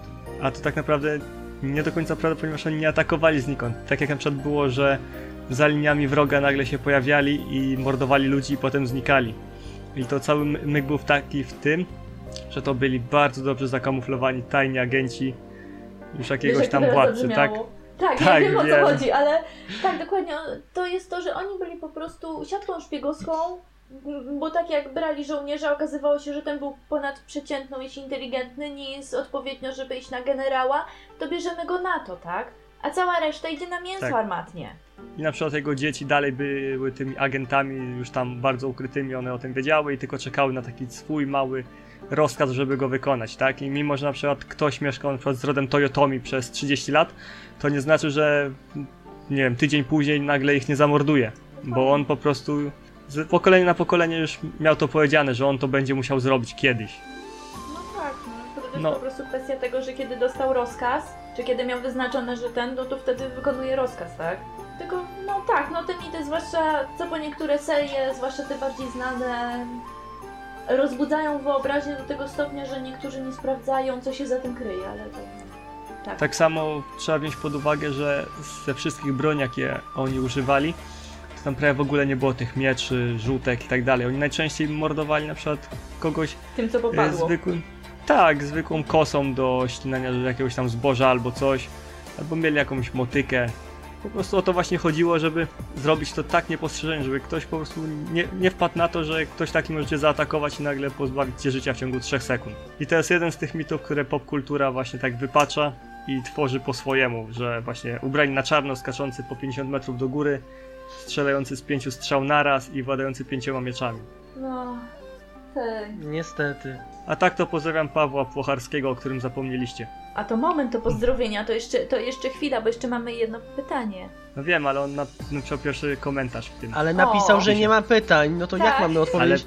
Ale trzeba pozdrowić go można. pozdrowić chociaż, pozdrowić Tak. trzeba. Dziękujemy za napisanie. Pozdrawiamy dobra. Pawle i po- dziękujemy za słuchanie nas. I mamy następne Zdecydowanie. pytanie odnośnie floty. Też od Pawła, Japońskiej. ale Sobolewskiego. Tak. Tak. Jak to się stało, że po latach 30. Japonia już miała znaczącą flotę? Zgadnijmy, kto ma odpowiedzieć na to pytanie.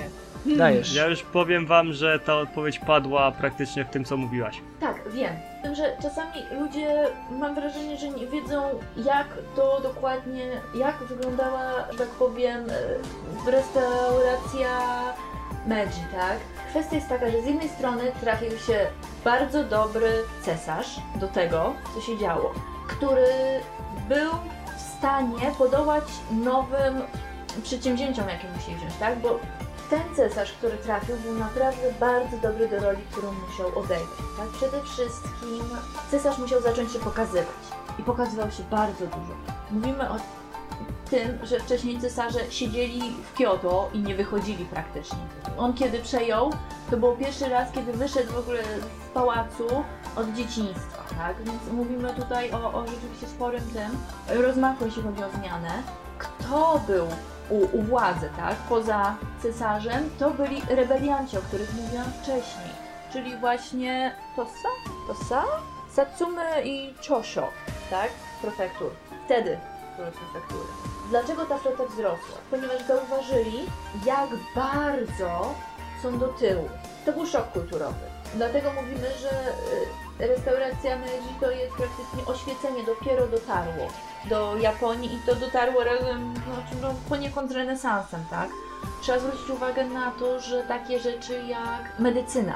On, Japonia dalej korzystała ze starych e, diagramów chińskich i w momencie, kiedy zaczęli przyjmować faktycznie to, co było, to nagle się dowiedzieli, że nie, że jest coś takiego jak krwiobieg, że wnętrzności są zupełnie inaczej ułożone niż im się wydawało. No też zwróćmy uwagę na to, że w Japonii jest ten jednak podział klasowy powodował, że żaden szanujący się obywatel, tak, nie mógł mieć do czynienia z martwym ciałem. Bo tak jest fakt. A z drugiej strony te osoby, które dotykały się do tego ciała, nigdy nie, były, nie mogły być tak świetnie wykształcone, tak? Więc nie było sposobu, żeby iść dalej.